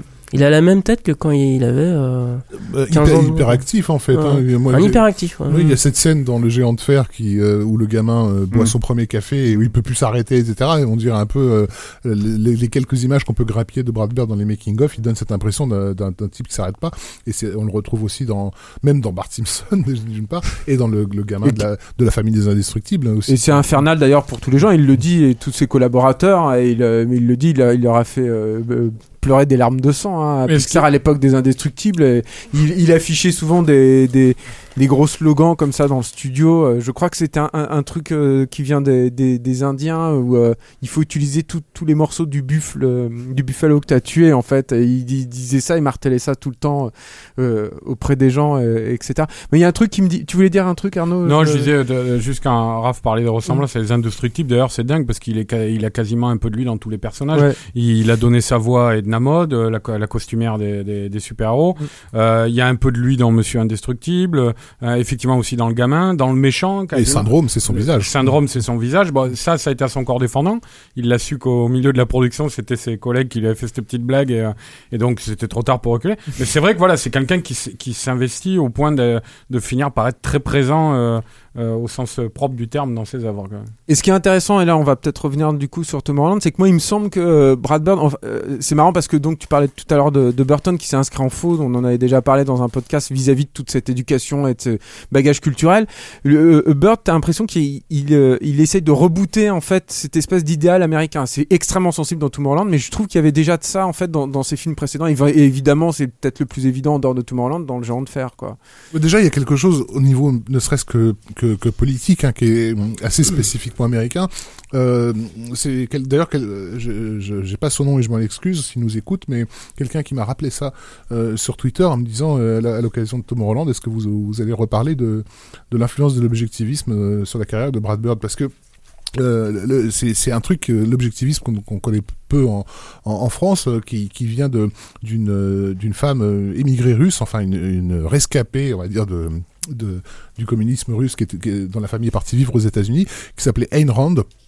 Et, euh, euh, qui avait une haine euh, absolue de toute forme de collectivisme quel qu'il soit et de toute forme de de, de, de, pouvoir qui prétendait euh, régenter par, euh, par le groupe.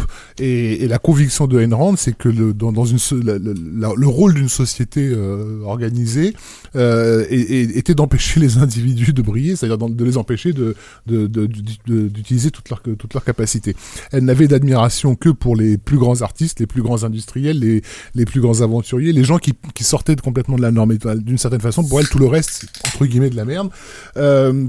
Donc euh, les, les- la, droite américaine l'aimait bien pour ça, euh, parce qu'elle, euh, c'était une femme très intelligente qui a fait une énorme promotion des, grands industriels, et en même temps, euh, elle, a jamais pu, elle a difficilement pu être récupérée parce qu'elle était d'un anticléricalisme absolu, puisque la religion à ses yeux était aussi bien sûr une forme de collectivité qui était là pour euh, pour empêcher l'individu de de briller. tout, voilà, de briller. Et euh, elle a écrit deux bouquins qui, qui, qui ont été des cartons aux États-Unis, dont certains sont vendus à plus de 6 millions d'exemplaires. Euh, donc les deux bouquins euh, phares de sa carrière, c'est La Source Vive qui a été adapté au cinéma par King Vidor dans un film magnifique qui s'appelle Le Rebelle euh, avec euh, Gary Cooper que je recommande vivement. Euh, où Gary Cooper, donc, euh, enfin, où dans l'histoire de la source vive, c'est celle d'un architecte de génie qu'on empêche de construire une tour absolument extraordinaire, et la révolte d'Atlas, qui préfigure donc euh, Tomorrowland, dans laquelle euh, les, les grandes se montent, c'est-à-dire les grands génies, euh, euh, les grands industriels, etc., décident de quitter l'humanité, c'est-à-dire de laisser l'humanité se démerder, elle ne mérite pas, et ils partent fabriquer le, leur monde à eux, où ils n'auront pas les barrières que la société des hommes crée autour, autour des génies. C'est quelque chose qu'on retrouve en filigrane dans Tomorrowland. Et Brad Bird, qui vient d'une famille de d'indu- d'industriels, enfin de, de, de businessman, euh, euh, c'est pas du tout un, fi- un fils de pauvre, euh, dont on a pu enfin, entendre régulièrement qu'il avait euh, tout d'un surdoué euh, et de, cette hyperactivité, etc. euh, peut facilement se reconnaître dans les personnages d'Ayn Rand. C'est-à-dire que je pense que je le vois bien mettre sa, sa difficulté à, à éclore à Hollywood sur le compte de on l'a empêché de tu vois, euh, on a empêché son, son génie de- de- de- d'exploser par, par différentes contraintes sociales. Et, et c'est quel- et c'est un thème qui, qui est un peu sous-jacent dans dans dans sa carrière, qui est assez manifeste dans euh, Les Indestructibles, puisque c'est l'histoire d'une famille de surdoués qui n'a pas le droit d'utiliser son pouvoir euh, euh, pour pour convenir aux, aux règles sociales, euh, mais qu'on retrouve aussi dans un film comme Ratatouille également, hein, puisque voilà, c'est quand même l'histoire d'un rat dont le dont le génie ne peut être reconnu que si que s'il s'exprime d'une sa façon travers un à humain, travers euh, voilà en respectant certains protocoles quoi. Euh, donc voilà. Et donc euh, l'objectivisme qui, au passage, comme Stéphane me l'a rappelé récemment, avait aussi euh, a aussi nourri euh, les jeux vidéo Bioshock, hein, qui sont Bioshock, basés. ouais, voilà, bah, même Atlas, c'est carrément le personnage que, que le faux personnage. Je spoil hein, pour ceux qui n'ont pas fini Bioshock, que tu qui te suit en fait et qui te et qui te comment dire t'oblige à comment dire à, à- à évoluer dans cet univers Mm. qui est effectivement totalement inspiré de, de je je me rappelle plus du nom du personnage en fait euh, que tu combats, mais je crois que c'est un anagramme d'Ayn Rand justement. Euh, Donc euh, il y a pas mal de gens aux États-Unis, enfin et même de grands noms, que ce soit dans l'informatique et dans les arts, qui se c'est pas qu'ils se réclament de mais en tout cas qui la citent. Euh, et et c'est assez difficile en France où on a quand même de- idéologiquement euh, une façon de voir euh, euh, le monde à travers deux prismes qui sont en gros ce qu'on appelle la droite et la gauche. Euh, ce, ce truc d'objectivisme ne, correspond à rien de ce qu'on connaît en France en fait. C'est-à-dire c'est pas c'est pas une question de droite ou de gauche, c'est une espèce d'individualisme euh, absolu total euh, du lonesome cowboy quoi, de celui qui peut se prendre en charge en main, etc. Euh, et qui, qui qui est en fait ben, d'une certaine façon la mythologie d'un peuple de de, de, de conquérants, euh, de c'est le, le frontiersman en fait. euh, Pionnier. voilà, le pionnier, voilà. Celui à qui on la, on la raconte pas, celui qui est au-dessus des, des, des- des- celui qui se place au-dessus des institutions, ou est au-dessus des lois, d'une certaine façon, ou qui, en tout cas qui crée un monde avec ses propres lois.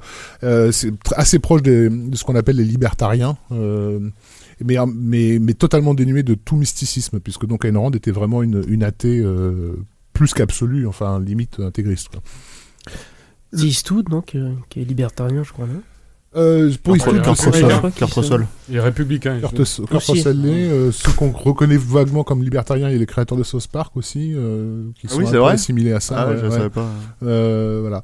Et, et donc, le- pour moi, c'est un nom que j'ai souvent entendu chez les gens de la Silicon Valley, euh, le personnage de, de caractère d'Ayn Donc voilà, les surdoués américains se, se réclament souvent de cette dame-là. Et c'est un truc, donc, sans révéler quoi que ce soit, qu'on retrouve, un thème qu'on retrouve dans Tomorrowland, mais qu'on retrouve pour le coup, effectivement, d'une façon peut-être plus positiviste que dans les Indestructibles. C'est-à-dire clairement, ouais, ouais. plus optimiste. Je en pense qu'on peut, voilà, on peut, Mm. on spoilerait en disant que tout l'enjeu du film, c'est l'optimisme. c'est ça. qui est une valeur qui est finalement euh, très très peu mise en avant euh, dans les, les, les blockbusters euh, euh, actuels ou même dans, dans la Euh, culture populaire en général. hein. moi- C'est un, truc qui est voilà et qui, qui va de concert avec la- la- l'âge d'or, il me semble aussi de Disney. hein. C'est la, vraie impression moi que j'ai eue euh, et, et que je crois pas avoir eu depuis euh, longtemps, enfin voire jamais en salle. C'est tu sors du film et t'as l'impression que c'est un, c'est un vrai film de crise quoi. C'est-à-dire de, de, euh, au sens où dans, De temps de crise, de temps de crise. tu de, préfères, ouais, de temps de crise. Euh, au sens où dans les temps de crise, eh ben, on, on fait des films comme ça, quoi. C'est-à-dire des films où les gens ont envie d'essayer de. Tu le remarques ça dans l'histoire du cinéma, où tu vois les, les- des, des films où les gens, euh, le- la, la Grande Dépression, ça donne les raisins de la colère, par exemple, tu vois, que, euh, où les gens ont besoin de reprendre espoir. Autant le. Mais au bout d'un temps, au bout d'un temps, parce que les raisons de la colère, c'est arrivé un peu après quand même. C'est arrivé. Ouais, ouais, euh, peut-être, mais, mais euh, c'était quand même, même avant, tu avais d'autres films dans le même, dans le même style. Euh, je veux dire, les, les, films les plus, euh, les plus sombres et les plus graves, en général, euh, sont faits dans les périodes d'abondance, quoi. Euh, je veux dire, c'est bah, pas rien, la, la décennie qui marque ça, c'est les années 70, tu vois, et les années 70, c'est on est encore dans les 30 glorieuses, tu vois, la guerre est déjà loin. Ouais, enfin, non, la guerre, euh, on est en pleine guerre du Vietnam, par exemple, aux États-Unis. Non, On est. la- pas la, c'est la, euh, je parle de l'Occident là, tu vois, la guerre du Vietnam, elle est loin, tu vois, on en parle, mais euh, les, les gens qui sont en Occident profitent du plein cas- emploi, de la pleine consommation, Mm. euh, de la liberté sexuelle, tout ça, c'est c'est euh, c'est l'euphorie quoi. Tu vois. En tout cas, ce qui est, ce qui est clair avec, euh, avec Tomorrowland, c'est que, et, et c'est là aussi où peut-être que, euh, bon, je vais briser l'embargo, mais il y a un côté divertissement idéal, moi, je trouve, dans, dans le film, c'est que ça- c'est c'est un truc qui te fait sentir pour des bonnes raisons, euh, c'est pas un aller, mais bien euh, quand tu sors. C'est rare. C'est- C'est-à-dire que c'est pas un film qui te fait peur et où tu te dis ah ça y est c'est bon ils s'en sont sortis. Non, c'est un film qui te fait sentir bien. C'est c'est c'est finalement euh, une, une démarche qui est, euh, je sais pas, ça fait longtemps. je- je- J'ai du mal à trouver un, un exemple en fait là-dessus quoi. Euh, on te dit quand tu vois la vie en rose, ben c'est cool quoi. Et, et pas de Mm, façon mm. cucul à praline, pas de façon euh, mm. non plus euh, euh, moralisatrice ou, ou quoi que ce soit. Non non, c'est pas ça. C'est euh, bon, c'est c'est compliqué parce que on, on veut pas spoiler. Ouais, un- non, non, le- mais le truc, c'est qu'il faut ouais. replonger, il faut un peu replonger dans la carrière de, de Brad Bird aussi pour voir ça. hein. Mm. Quand, tu, cre- quand tu regardes un film comme Le Géant de Fer, il y a, y a- y a une innocence Mm. qui est au, au cœur même du film et qui, et qui est euh, explicitement, euh, euh, comment dire, questionné parce que le personnage de- du Géant de Fer, euh, auquel tu vas t'attacher pendant, comment dire, on va dire, euh, une demi-heure, trois quarts d'heure du film, en fait, c'est à ce moment-là que tu découvres que c'est une arme. Et que, en gros, si tu veux, il y a- c'est le- la question du choix et qu'est-ce que, qu'est-ce que le personnage va devenir, en fait. Et, euh, et, Et ce euh, est- ce qui- voilà, et ce qui fait la force de- du héros, en l'occurrence du gamin Mm. euh, du, du film par rapport aux, aux- aux adultes, ça c'est un thème déjà un peu Spielbergien, mais c'est vrai que chez Brad Qui croit en la bonté Voilà. du géant. quoi. euh, qui croit en la beauté de gens, parce que non, qu'il a une capacité à, regard, à regarder surtout. Euh, je faisais la réflexion à, quelqu'un qui avait vu le, le- le film, mais je disais si Tom Holland avait été un dessin animé, son héroïne, il l'aurait dessiné avec des yeux énormes, euh, parce que c'est vraiment un personnage qui euh, c'est pas, pas un personnage naïf euh, au sens euh, tout- qui est tout content et tout Ouvert. joyeux. C'est un personnage qui, qui a choisi d'être ouvert. C'est voilà, il y a, il y, a, il y a un enthousiasme, une envie d'aller de, de, de l'avant. Et encore une fois, qui, on revient à cette question de l'objectivisme. Hein, c'est aussi le, le, le génie que la société tente d'arrêter. C'est quelqu'un qui a, le, qui a le regard rivé vers l'horizon, qui veut y aller, il faut y aller maintenant, etc. Enfin. Euh, Non, j'avais juste une question. euh, comment ça se fait qu'un réalisateur qui a autant de, de succès, et de talent en- dans le dessin animé, euh, ait envie de passer à la réalisation de films avec des, des acteurs? Thomas. passer- Alors, non, mais c'est- oui, alors c'est une question qu'on peut aussi poser à Thomas parce que c'est vrai que Brad Bird, c'est quand même l'exemple même du ré- réal de dessin animé qui a non seulement réussi, mais réussi avec beaucoup de talent euh, ses films et euh, qui doit en être euh, relativement satisfait. Donc passer à un truc comme Mission Impossible, en plus un opus, même pas le premier, hein, c'était quoi le quatrième opus, c'est ça? Quatrième. Si je peux me permettre, Alors, ouais, c'est- avant, que, de relancer la- ça, ça le semble Thomas, étonnant pour un- quelqu'un qui est complètement en dehors. Déjà de- pour de- Mission Impossible 4, il faut peut-être juste le, le raconter historiquement, mais c'est c'était un, une, fa- une façon de montrer pas de blanche hein, pour les studios puisqu'il Ah, avait un projet. doute, on se doute. Il avait un projet de film, il l'a toujours d'ailleurs, qui était l'adaptation de 1906 du roman 1906, qui était un, un Qui projet. a annoncé euh, sur IMDb, mais bon. Mais depuis euh, depuis un depuis longtemps maintenant qu'un et qu'un un projet euh, très onéreux à la Titanic justement et, et qui peut pas décoller si voilà Émission Impossible 4 se voulait euh, une forme de, de, de mise en, perspective de ce qu'il pouvait faire avec avec des comédiens. Mais est-ce qu'il y a une frustration quand tu travailles dans l'animation vis-à-vis du live en fait? C'est peut-être ça la question à, à te poser toi. Que- comment tu l'as ressenti justement? J'ai l'impression que c'est quelque chose que tu as aussi. non? Alors, pour Brad Bird, je sais pas, il faudra lui demander parce que c'est. euh, Il faut, c'est son histoire personnelle qu'il faudrait euh, questionner. quoi. Mm. Pourquoi lui, il a envie de passer au live? Et je- pour je toi alors? Parce que c'est, t'avais un projet sur la bête du Gévaudan. Écoute, moi j'ai toujours ça. euh, Ah j'ai- bon j'ai toujours envie de faire du live. Hmm. Mais moi, alors je sais encore une fois, je suis pas Brad Bird, mais moi en tout cas, j'ai toujours voulu faire du live. En fait, l'animation, c'est pas un accident, mais presque. Je dessine, j'ai suivi un cursus, euh, j'ai fait les arts appliqués, euh, j'ai appris le dessin animé, tout ça. Et euh, mais moi, mon truc, c'était euh, mes premiers boulots, c'était du montage, du montage son. euh, J'étais stagiaire monteur sur des sur du live. Et, euh, et j'ai fait mon service militaire. Où cinéma Ouais. Mhm. J'ai fait le service, euh, mon service militaire au cinéma Oudramé. Et quand je suis revenu de, de l'armée, en fait, j'avais plus de boulot, quoi. Et j'avais des potes qui faisaient du board à l'époque, du storyboard. Et, et c'est comme ça que, de fil en aiguille, j'ai- commencé à faire du, du dessin animé. Mhm. Mais j'ai jamais perdu euh, de vue l'idée de, de, de faire ce que j'ai toujours voulu faire, c'est-à-dire du cinéma avec des acteurs. Parce que j'ai été marqué par des films en live et non pas en, en animation. Moi, j'ai été marqué par Les Dents de la Mer, par, euh, par La Guerre des Étoiles, par Mad Max, un, un peu plus tard. Mais c'est surtout ça, moi, qui m'a donné envie de faire des films. Alors, euh, Mais qu'est-ce que tu n'assouvis pas dans l'animation par envie. rapport au live Du coup? Euh, alors après, c'est des. Moi, j'ai besoin de. j'ai- j'ai- J'aime bien l'improvisation que tu peux avoir sur un plateau, par exemple. Euh, J'aime bien pouvoir jouer avec euh, ce, qui, ce, qui, ce qui arrive vraiment sur, sur place. Alors, en Mm. animation, tu. C'est c'est- c'est, euh, c'est beaucoup plus maîtri- maîtrisé. Hmm. Et, euh, et c'est beaucoup plus long aussi. Hmm. Donc, euh, moi, j'ai toujours aimé le- le- l'improvisation sur place, quoi. Et, et à l'inverse, est-ce que tu penses que, parce que ça c'est un truc qui est assez sensible chez Bird aussi, est-ce que tu, tu as l'impression que le- le- l'expérience que tu as acquise dans le, le cinéma d'animation, si tu passes au live, va être bénéfique de, de, de certaines façons? Bien sûr, ouais, Ouais. bien sûr. À quel niveau par exemple?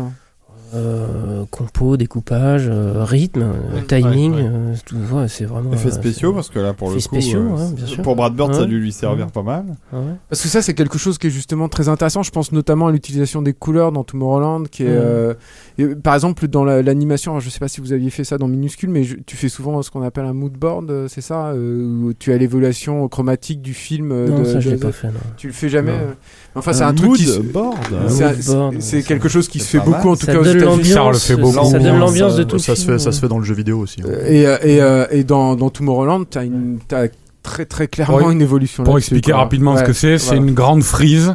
Euh, En fait, t'as, t'as- t'as tout le film raconté euh, en une longue ligne euh, sur plusieurs lignes et, et avec son évolution colorée euh, du début jusqu'à la fin. Alors si tu vois c'est des, tu c'est vois- noir-bleu si c'est la voilà, nuit. euh, euh, voilà, t- C'est ça. orange si c'est un coucher de soleil. Et en fait, voilà, sachant que évidemment ces couleurs sont liées à des émotions et donc à des, à des passages émotionnels euh, qui Voilà. vont te faire aller d'un truc à l'autre dans Mm. le film. Quoi. Mais Brad Bird, c'est bizarre parce qu'il fait des. Il, il- il fait- ses films d'animation, il les fait comme des, des films live.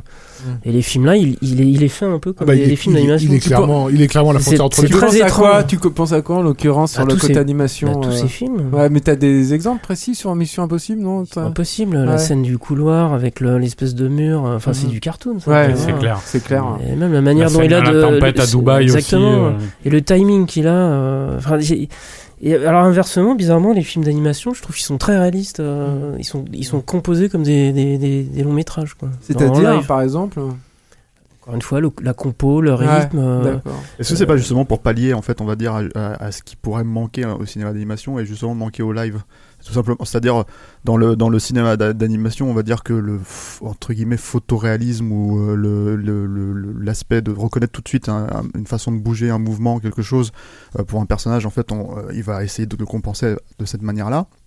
Et à l'inverse, en fait, un personnage qui a une démarche naturelle, on va dire quelque chose comme ça dans un live, en fait, il va le rendre un peu plus, euh, euh, comment dire, euh, animé, comique, bizarre. Efficace. Dans, voilà, dans, dans, dans Mission Impossible, en fait, il racontait que l'humour, la façon dont il a injecté l'humour en fait dans le personnage de Tom Cruise, n'existait pas en fait du tout dans les trois précédents.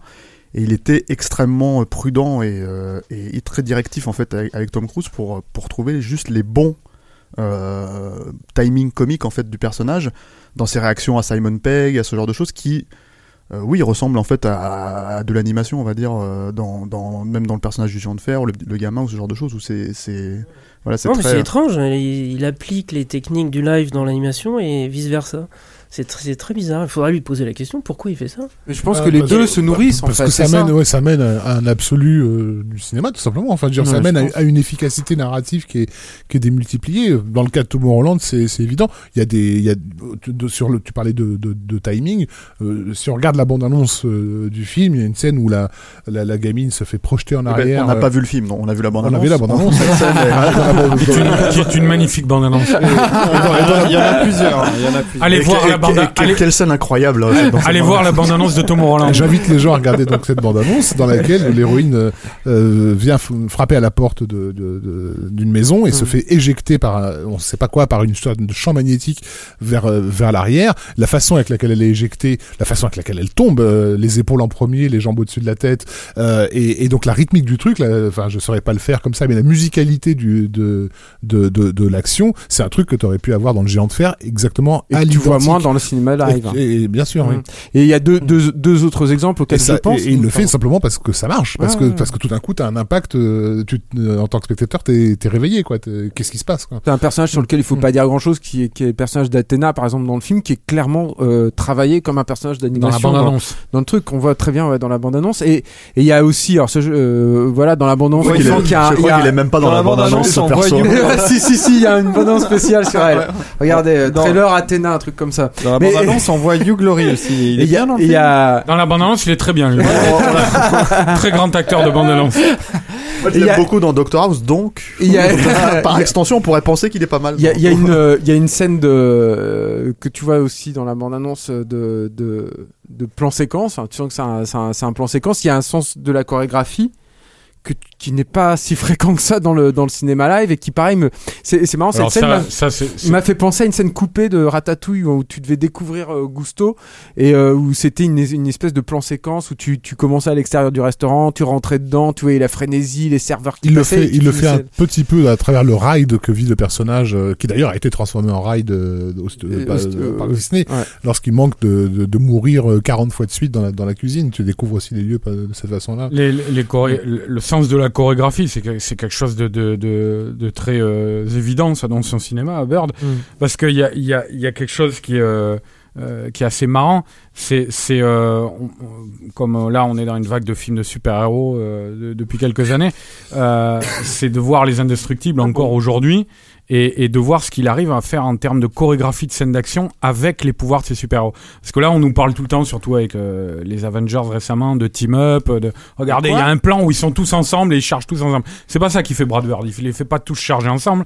C'est quand on regarde les indestructibles, il fait interagir les uns après les autres tous leurs pouvoirs. C'est-à-dire, euh, on voit euh, la, la, la- le garçon courir à l'intérieur de la euh, courir à toute berzingue à l'intérieur de la boule de force créée par sa sœur vous voyez. et c'est que des, où la, la mer euh, flottait euh, se transformait en bateau gonflable et flottait pendant que le gamin pédale à toute euh, vitesse derrière dans l'eau pour les ramener vers la grève donc voilà il y a, il y a- et, et ça c'est rien du tout il y a des scènes qui sont encore plus vertigineuses dans le film Ça c'est très euh, Pixar de manière générale, c'est-à-dire Pixar, de- ouais, et puis- d'employer un peu tous les. enfin, Pixar Non, mais c'est vraiment en rapport avec ce que au-delà de Julien ça disait c'est le tout à l'heure de, au-delà- de, de ce slogan de, de, de- des Indiens, donc de- d'utiliser absolument tout du bison. C'est-à-dire dès que si t'as un personnage qui a un pouvoir, il faut épuiser toutes les possibilités de ce ils, a- pouvoir. ils avaient une matière sous la main que qu'enfin, Bisous. qu'ils ont tout simplement adapté. C'est les, les, les tout ce qu'ils avaient, euh, enfin Brad Bird notamment, tout ce qu'il a lu depuis qu'il était les gamins, les Marvel, les DC.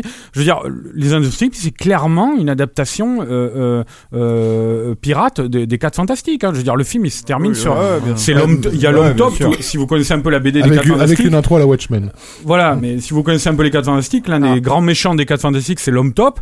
Et à la fin, c'est véritablement l'homme top, même s'il s'appelle pas comme ça, mais qui sort de terre et qui les combat. Et, et tout le film, c'est ça. Ils ont un peu les à, mêmes à- à pouvoirs. à comparer avec le film des 4 Fantastiques qui est sorti Mais justement, il y a une anecdote Ah, rigolote, c'est que je- moi j'avais interviewé Formidable. le superviseur des effets visuels des, des 4 Fantastiques, le film euh, avec Jessica Alba, et, euh, et lui justement il m'avait raconté et, et le, et le, le gars il me, me, me racontait qu'ils avaient été justement dégoûtés les, les, les, les, les- par, par, par le film de Brad Bird parce que lui il estimait carrément que c'était de la de la concurrence déloyale. C'est le terme qui m'avait sorti. Mais- Mais ce qui est intéressant chez Brad Bird et l'animation, juste pour euh, euh, faire le pont là-dessus, c'est que je- moi je me demande jusqu'à quel point on n'est pas en train. Enfin, on sent de toute façon. euh, le cinéma il devient de plus en plus hybride, c'est-à-dire que dans la plupart des blockbusters, là, quand on voit un truc comme Avengers, que je n'ai pas vu, Avengers 2, mais enfin, en tout cas, il y a, Euh, Tu peux en parler, hein, l'embargo est passé. Ouais, limite, les- la, la moitié du cast est fait en anime euh, et Ouais. et et, euh, et y a il y a comme ça une euh, une évolution du cinéma où tu te dis bon bah il y a les les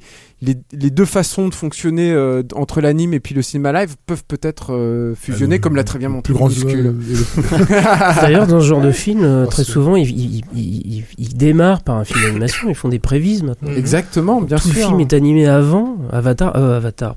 Bah aussi. Gravity, c'est un film, Ouais. c'est un film d'animation. Euh, tu Bah, sais plus en fait. euh, c'est- euh, à la fois ça et Bah, pas sur, ça. euh, quand, tu, quand tu regardes la bande-annonce d'Ant-Man, où le réalisateur s'est fait débarquer, euh, enfin, quitté le, son poste en fait six mois, six semaines pardon avant le début du tournage, et que tu regardes la bande-annonce actuelle et que tu vois que d'un seul coup, euh, t'as même pas ça dans n'im- n'importe quel autre film Marvel de ces derniers temps. Effectivement, tu vois les prévises du mec euh, qui sur lesquels il a travaillé pendant des années, et des Ouais, années, et tu te dis ok, là, ça ils l'ont hein. gardé Ouais. et il, euh, il le prend. Bah, c'est-à-dire techniquement parlant, le type il a, il a bossé 8 ans dessus. Le réalisateur suivant, il a bossé 6 semaines euh, avant le début du tournage, donc en gros, et encore, puisqu'il a fallu le trouver, quoi. Donc forcément, l'ADN du type se retrouve dans, dans, dans, le, dans le produit fini, quoi. Et euh, quand tu vois la balance, c'est flagrant. Et c'est flagrant que c'est du travail, effectivement, de prévise qui, a été euh, mené à, son terme, quoi.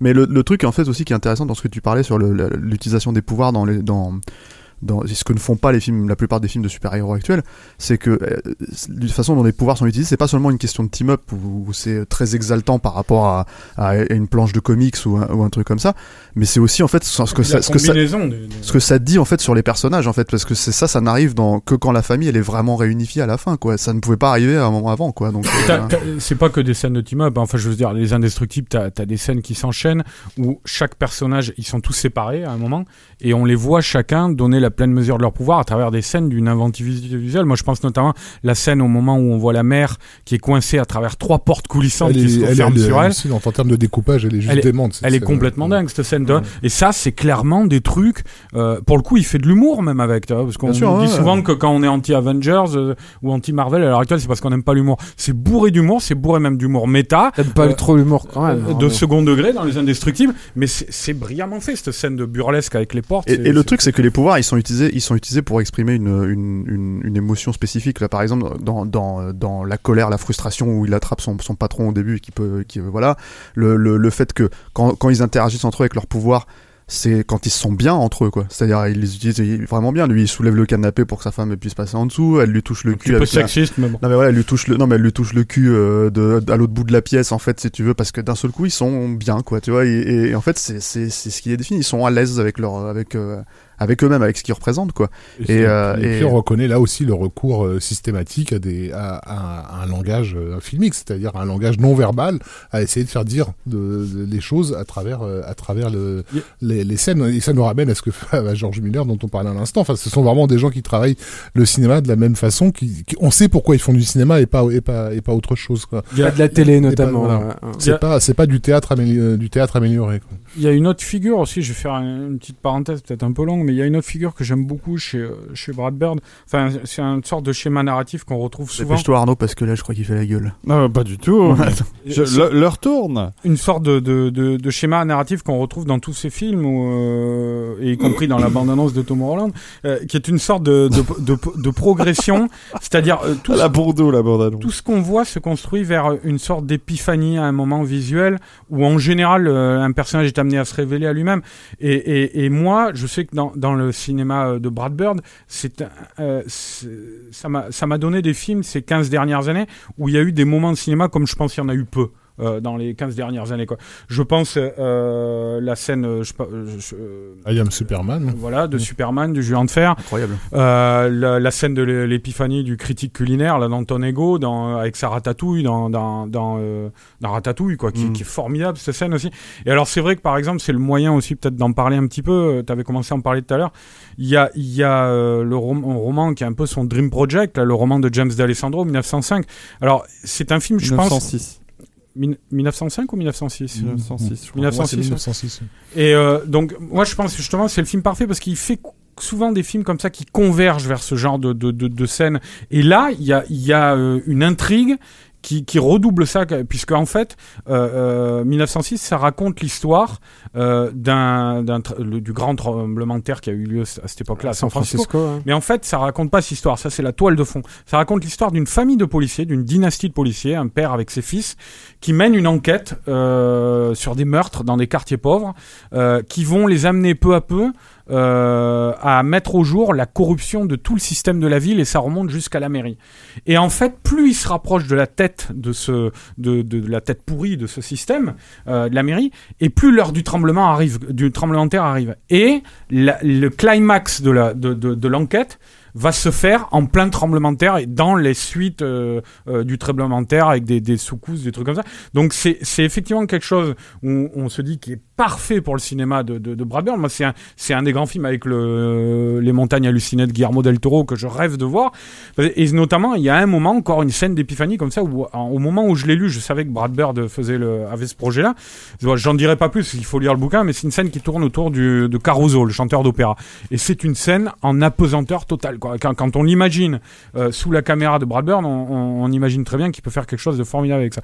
Je- J'espère vraiment qu'il a- il arrivera un jour à concrétiser ce projet parce que ça, ça pourrait Donc allez donner, voir, allez voir Tomorrowland. ça pourrait donner quelque chose d'assez faramineux. Allez voir Tomorrowland. Est-ce qu'il va le ça faire avait, ça avait capoté un peu parce que je crois qu'il y avait, un, Rappelez ce que il y avait un le- budget de plus de 200 voilà, ce millions de dollars. Ce que avait- Julien nous, nous disait aussi de- du personnage euh, sur Twitter, notamment euh, les, les interventions de Brad Bird sont assez systématiques là-dessus. C'est quelqu'un qui est pas du tout satisfait de, de, de l'état de la production euh, du cinéma hollywoodien actuel. hein. Mm. Il est assez virulent là-dessus, et notamment, bien sûr, ce, ce délire de, de, de reboot euh, à, à- à tout bout de champ. C'est, il faut le dire, c'est quelqu'un qui, a, enfin, il a quand même refusé de faire Star Wars, quoi. Euh, Euh, là, il parle de lui pour un spin-off, hein, peut-être. Hein, encore.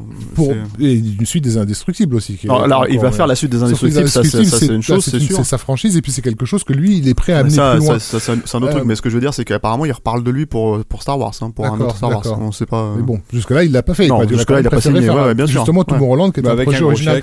Et, et, et dont, quand on lit le synopsis de Tomorrowland, c'est au cœur du, du, du, du, du projet, cette question de... Quand on a vu la bande-annonce, effectivement, il y a des scènes dans la bande-annonce où Ouais. euh, Star Wars est explicitement, euh, explicitement cité, oui, effectivement. Et, euh, Mais alors, mais explicitement cité à travers un, regard qui peut qu'on qu'on avait déjà vu dans dans dans euh, les Indestructibles à travers le, le Mm. personnage de Mais ça, il faut de- faire attention à pas trop spoiler quand même. Non, mais à travers le personnage de Syndrome, Voilà. Et euh, des Indestructibles. Il y a, y a une chose un petit peu similaire dans la bande-annonce de Tom Holland, euh, où il a une vision des fanboys qui est, qui est assez euh, ironique et assez, assez Il fait pas du fan service quoi. Ouais. Et c'est-à-dire, en gros, il, il nous montre qu'un fan, ça, ça, euh, Ça peut faire du mal. ça peut faire du mal. c'est ça. Ça, ça- ça peut devenir. euh, Ce qui est certain, c'est que c'est pas, et c'est pas, c'est pas politiquement correct, euh, hollywoodiennement euh, Bah, correct, clairement, mais dire, la quoi, scène à aujourd'hui, laquelle on fait référence de l'abondance de Tom Holland, c'est un, c'est un monument de, de politiquement incorrect Ah, dans elle le est- Hollywood elle à la- elle est très étonnante. Moi, il y a un truc que je voudrais dire. euh, c'est vous avez parlé euh, de- du talent de réalisateur, de scénariste, etc. Il y a un truc que vous n'avez pas euh, trop abordé et qui me paraît quand même important euh, chez Brad Bird, c'est euh, ses, choix graphiques, euh, ses choix esthétiques. Et dans la bande-annonce de Tomorrowland, parce que moi je n'ai vraiment vu que la bande-annonce. Hein, je- Mais nous aussi. Oui, oui. Euh, Il y a un truc qui que j'apprécie énormément, c'est que euh, on est dans un univers qui graphiquement, en tout cas dans la bande-annonce, est steampunk.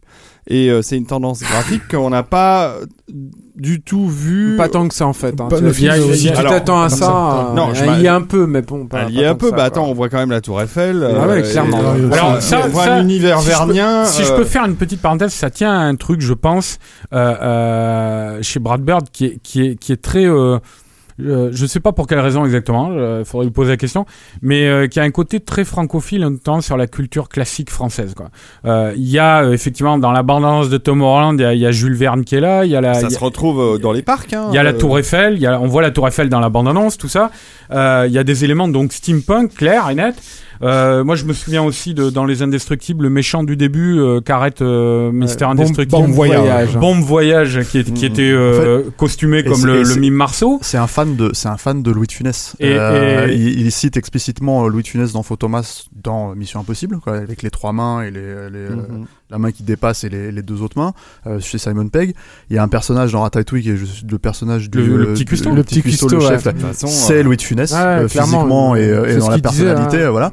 Donc euh, ouais ouais c'est c'est Euh, étonnant parce que Paris, hein, bon, euh. c'est vrai que le, le, le mime Marceau c'est peut-être plus emblématique au niveau international, mais euh, des références comme Jules Verne Mais ou après, surtout ça, Louis de Funès, ça peut paraître c'est plus des, étonnant. c'est des- alors Jules Verne c'est c'est c'est euh, c'est mondialement connu mais le truc c'est que Louis de Funès encore c'est bah ça l'est aussi mais le truc c'est que là on parle de- d'éléments iconiques en fait où euh, comme on disait avec minuscule ou avec avec euh, avec euh, euh, je sais plus quel film on citait tout à l'heure en fait d'universalité on parlait d'universalité Mad Max Euh, ouais, sur Mad Max, ouais, c'est ça. On, on a parlé de Mad Max ce, soir, hein, c'est vrai.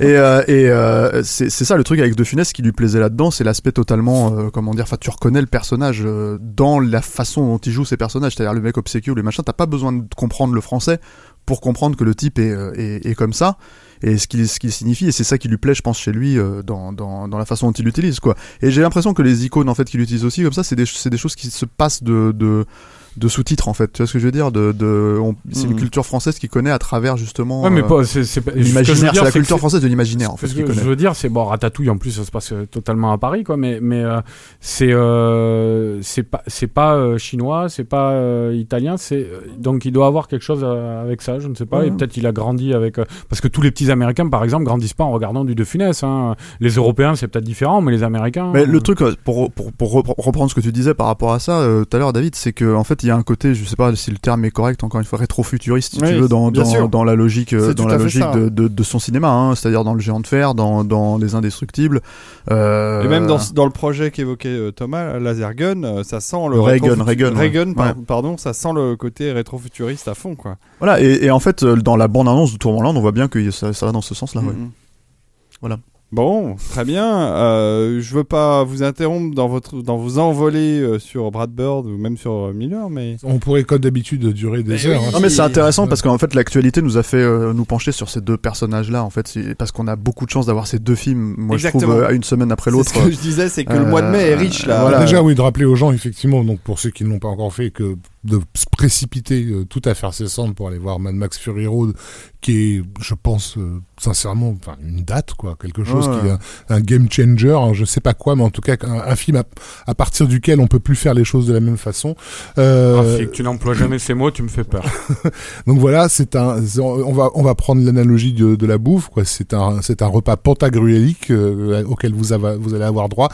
Et si vous avez de la place pour un bon dessert, mais ce que j'appelle un bon dessert, vous enchaînez la semaine prochaine Avec la avec, bande-annonce. Tomorrowland. Avec la bande-annonce de Tomorrowland. Voilà, et, euh, et le truc, c'est que boucle. ce qui est intéressant pour, pour nous aussi de nous retrouver avec ces deux cinéastes-là, peut-être que c'est aussi ce qui, ce qui nous intéresse chez eux, au- au-delà de leur qualité, on va dire, de cinéaste à proprement parler, c'est cet aspect, euh, effectivement, euh, d'électrons libres au milieu de, de, de, de leur système. Parce que, comme euh, soulignait tout à l'heure Julien, comme on le voit bien à la bande-annonce de, de, de, de Tom Holland, il n'y a pas, enfin, justement, il est contre le fan service et son fonctionnement-là. C'est déjà euh, aller contre, contre C'est un tout ce qui va se fait actuellement à contre-courant de euh, la production dans- dans- hollywoodienne voilà, voilà, et, des, et des attentes du public actuel. hein. Voilà. Et, la Je jeune ne actrice- cherche pas le, le tweet facile. Et la jeune actrice est très jolie. et il, je- faudra, je il, faudra, voudrais- il faudra guetter de près Ça justement la réaction de ce Euh, public. la, jeune actrice ce est surtout excellente dans le film parce que le truc elle c'est que c'est que c'est moi je la connaissais pas du tout euh, Rien que dans euh, la bande-annonce, elle a l'air. à tous euh, tous les acteurs sont voilà George Clooney Tous George mortels, Clooney hein, euh, genre. ça faisait des Ah, années qu'on l'avait pas vu comme ça quoi euh, euh, et euh, et euh, ouais ouais c'est enfin c'est Pour moi, c'est pareil, double ration de dessert ca- et euh, café gourmand, pour Ouais, reprendre l'analogie Rafik. C'est un pour peu dommage. non, mais C'est un peu dommage d'ailleurs que deux films de C'est affreux. qualité. Non, mais c'est vrai. pour le coup, moi j'ai vraiment envie de dire soyez soyez militants euh, et tous les gens autour de vous qui n'auront pas entendu parler du film ou qui vont vous dire mais l'affiche euh, l'affiche a l'air complètement con, etc. Donnez-leur des coups de pied aux fesses, mais vraiment allez voir un film comme Tomorrowland parce que c'est important. c'est euh, important, clair, vraiment. il faut que ça marche. Un truc c'est un, un film, qui, voilà, c'est un film qui nous dit, qui nous dit attention à ce qu'on est en train d'être et de faire en ce moment. Mm. Et, si on tourne hein. le, si on tourne le dos à ça, on, on est vraiment foutu, quoi. Moi, Euh, je, je voudrais juste Arnaud. terminer peut-être en disant, parce que bon, évidemment, quand on parle Brad Bird, ben, impossible de ne pas parler de Pixar. Et euh, j'aurais aimé juste, euh, juste savoir, euh, comme il y a beaucoup de Français justement qui ont été, euh, euh, que, les, que les gens de Pixar ou de, même de DreamWorks sont venus chercher, est-ce que tu as eu des contacts là-dessus, toi Thomas, que ce soit avant ou après euh, le long métrage minuscule? Est-ce que est-ce qu'ils sont venus te démarcher peut-être pour, pour aller là-bas faire un. Non, pas, Non. pas après le long métrage, non. Non. Non, non. Après la série À l'époque du, du pilote de la saison 1, je me souviens, il y a les gens de, de Fox qui, qui nous ont contactés. Et euh, à l'époque, c'était euh, c'était Blue Sky.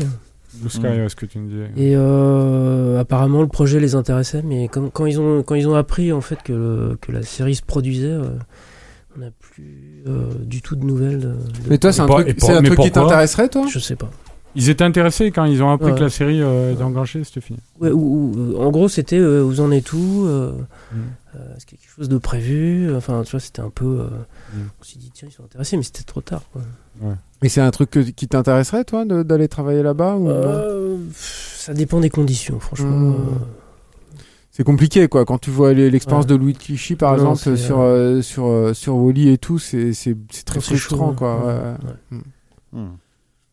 Bon, bon. Euh, moi, j'ai juste une. C'est-à-dire, euh, attends, excuse-moi David. Oui. Euh, peut-être qu'aussi euh, quand t'es réalisateur, euh, c'est peut-être plus difficile quoi. Je pense les, les jeunes, ils ont les jeunes animateurs, tu vois, ils ont moins de mal à partir parce que c'est une belle porte ouverte. Ils ont 20 ans, ils vont faire leur classe là-bas chez Pixar, chez DreamWorks. Quand t'es réalisateur et donc que t'es porteur d'un de de- d'ambition narrative, de de, de de de signer une œuvre, tout ça, c'est peut-être plus compliqué de se. Ouais, je pense. se Non, je me, je me sens mieux ici, en fait. hein. J'ai Ouais. l'impression que j'aurais plus de liberté. Euh, Ce que t'as ce envie- de faire. Ce que t'as envie de Ouais, faire, ouais. tu, tu, tu, tu, tu vois mieux le faire ici. ouais. Hmm. Et qu'est-ce que t'as envie de faire maintenant à part, à part Minuscule 2 La suite, peut-être le 3. Et Ouais. puis j'ai d'autres projets en, en- en prise de vue réelle. Oui, de- là. Tu veux pas en parler? Non, pas pour l'instant. Je reviendrai.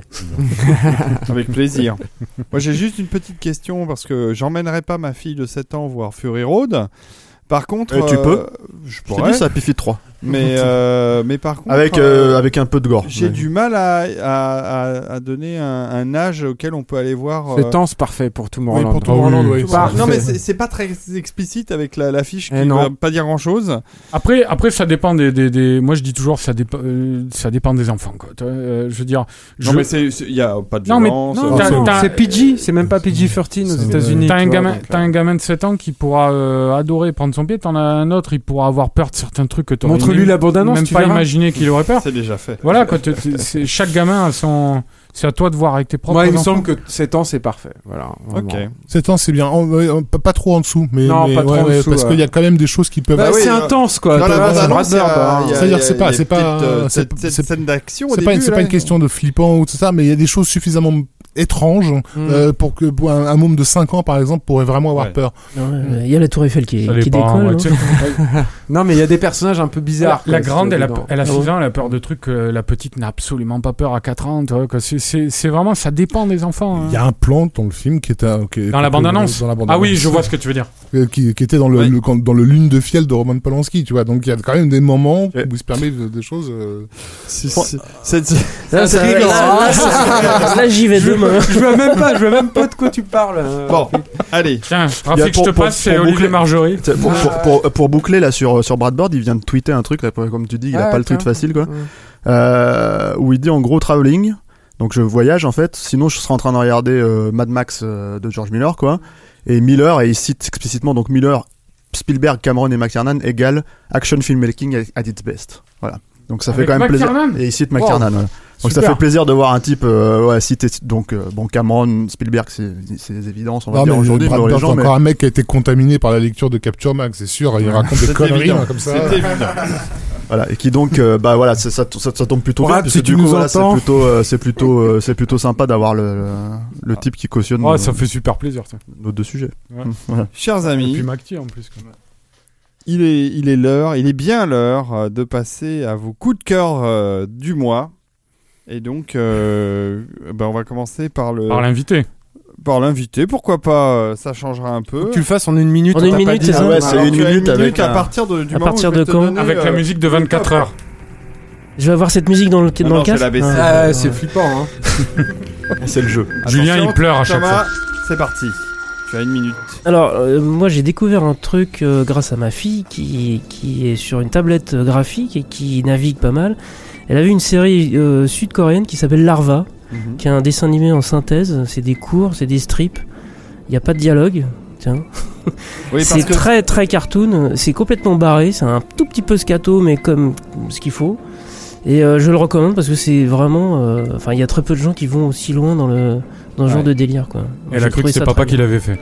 Oui, parce que ça, ça raconte l'histoire de deux insectes, deux larves, C'est pour ça que ça Mais rien larva. à voir avec minuscule, hein, Non, parce qu'on va, on va croire que je suis obsédé avec les insectes, mais pas Un du petit tout. peu quand même. hein. Non, non, je suis tombé là-dessus par hasard. Il y a, y a plusieurs saisons d'ailleurs, il y a deux ou trois saisons. même. Plus que ça, je crois Euh, qu'il y en a plus. quatre. Non, non, non, je crois qu'il y a trois Ah saisons, mais en tout cas, la première saison est absolument formidable parce Ouais. qu'elle se passe dans une sorte de d'égout. Euh, et C'est c'est full CGI en c'est fait. full, ça. CGI. Ouais. Larva, Larva. L-A-R-V-A. Il suffit Regardez sur internet. sur c'est- YouTube, c'est très facile à trouver. Vous allez vous marrer. Bon, bah super, c'est des histoires à sketch. Euh, et ben, nous allons passer à Rafik pour euh, son coup de cœur. Es-tu prêt, Rafik? Je suis prêt. Alors attention, 3, 2, 1, c'est parti, tu peux y aller. Alors, je, j'espère que mes collègues vont s'accrocher à ce que je vais dire, puisque je vais faire la promotion de Jean-Pierre Lavoignat et de Christophe Divoire, les deux euh, cofondateurs du magazine. Studio. Euh, voilà, magazine que j'ai exécré pendant des, des, des décennies, euh, mais qui ont euh, livré il y a pas très longtemps une série documentaire euh, pour la chaîne OCS qui s'appelle Les cinéastes des années 80. Euh, et c'est à chaque fois une heure de, de, de conversation avec un, cinéaste marquant de ces années-là, euh, essentiellement des Anglais. Et dans les épisodes proposés, il y en a notamment deux que j'ai retenus parce que ce sont des gens qu'on n'entend ra- jamais, quasiment jamais, qui sont Hugh Goodson et Adrian Lyne et qui reviennent vraiment en détail sur leur projet. Et je vous recommande, euh, si vous pouvez le voir, donc l'épisode Hugh Goodson où il parle enfin de ce qui s'est passé sur Révolution, où il revient un peu sur ses problèmes avec Hollywood et Adrian Lyne, bien sûr, qui parle de l'échelle de Jacob et de ce genre de projet-là. Et voilà, c'était euh, là pour le coup vraiment beaucoup beaucoup d'inédits euh, là où on l'aurait pas forcément attendu. Donc c'est une série assez longue. Il y en a, il y a Alan Parker, il y a euh, le John Landis, il y a les Zaz aussi, euh, mais c'est- surtout Hugh Goodson et Adrian Lyne. Pour moi, c'était du, du pur inédit, quoi. Voilà. Super. Sur OCS, hein, je crois sur que c'est OCS. ça. Ouais. hein. Alors évidemment, faut avoir Orange Cinéma euh, série, mais bon, ça se trouve sur toutes les bonnes box. C'est parti pour euh, Stéphane. Stéphane, tu es prêt pour euh, ton coup de cœur euh, d'une minute? Toujours prêt. Bon bah alors attention, 3, 2, 1, c'est à toi. Et en fait, moi, je vais vous parler là. Il faut avoir Netflix pour voir euh, pour voir euh, la série euh, que j'ai découvert récemment, qui s'appelle Unbreakable Kimmy Schmid, qui est en fait la nouvelle série produite par par Tina Fey, qui était qui était la, la, la créatrice de 30 Rock, qui était aussi une sitcom que j'aimais beaucoup. hein. Ouais. Et c'est en fait c'est l'histoire d'une d'une jeune femme de 30 ans en fait qui a été retenue malgré elle avec quatre autres personnes en fait dans un culte et qui euh, comment dire était persuadée que c'est la fin du monde et qui sort aujourd'hui et qui découvre le monde sont en dans fait, un bunker souterrain. voilà, c'est ça. Et elle- en fait, elle est, elle est libérée, elle découvre le monde et elle décide de vivre en fait euh, pleinement euh, ça, mais comme une gamine de 15 ans, parce qu'en fait, elle a pas du tout évolué euh, entre l'âge de 15 ans et l'âge de 30 ans, et, euh, et du coup. Il y a un espèce de décalage, une naïveté en fait dans la, sa façon d'aborder le, le- le- la découverte de la grande ville comme New York et tout, qui est, qui est, euh, qui est assez marrant. Et en fait, il y a le wit un peu de, de je- le- le- le- l'aspect malin un peu de, de Tina Fey en fait qui ressort dans le truc et qui, qui donne beaucoup beaucoup d'humour euh, Mm. décalé euh, au personnage. C'est euh, à la limite enfin le burlesque en fait ressort carrément de même de, de des situations de sitcom de base donc c'est c'est assez euh, c'est assez décalé et marrant Si je peux me permettre, de, Ouais. par rapport à Tina Fey, j'ai- elle a fait une émission, euh, elle, a, enfin, elle a participé au super show de Jerry Seinfeld, euh, Comedian euh, Ouais. in Cars, euh, c'est quoi, Comedian in Cars, Take Coffee? Ouais Ouais, bon, en gros, des comédiens dans une voiture qui vont pour prendre un café, ça s'appelle comme ça. Et donc, c'est vraiment le concept. Ils sont dans une bagnole, ils vont pour prendre un café. Et, euh, et là, il a invité donc Tina Fey dans une de ses émissions. Elle se, elle se, elle se dévoile pas mal. C'était, enfin, assez étonnant de la voir, euh, de la voir sans le maquillage, on va dire. Mm. Alors moi, je me permets de rajouter au coup de cœur de Stéphane. euh, On a déplacé les petite, minutes. là. euh, ah oui, oui, totalement, parce que là, Ah ouais, c'est parce qu'on aime bien nous tu vois euh, Fey quoi tu vois la- c'est notre côté démocrate euh, new-yorkais je vous mets la- le générique de. C'est le générique de Unbreakable Kimmy Schmidt qui est très amusant. il faut peut-être contextualiser Bah oui, je vais expliquer. l'expliquer, ouais.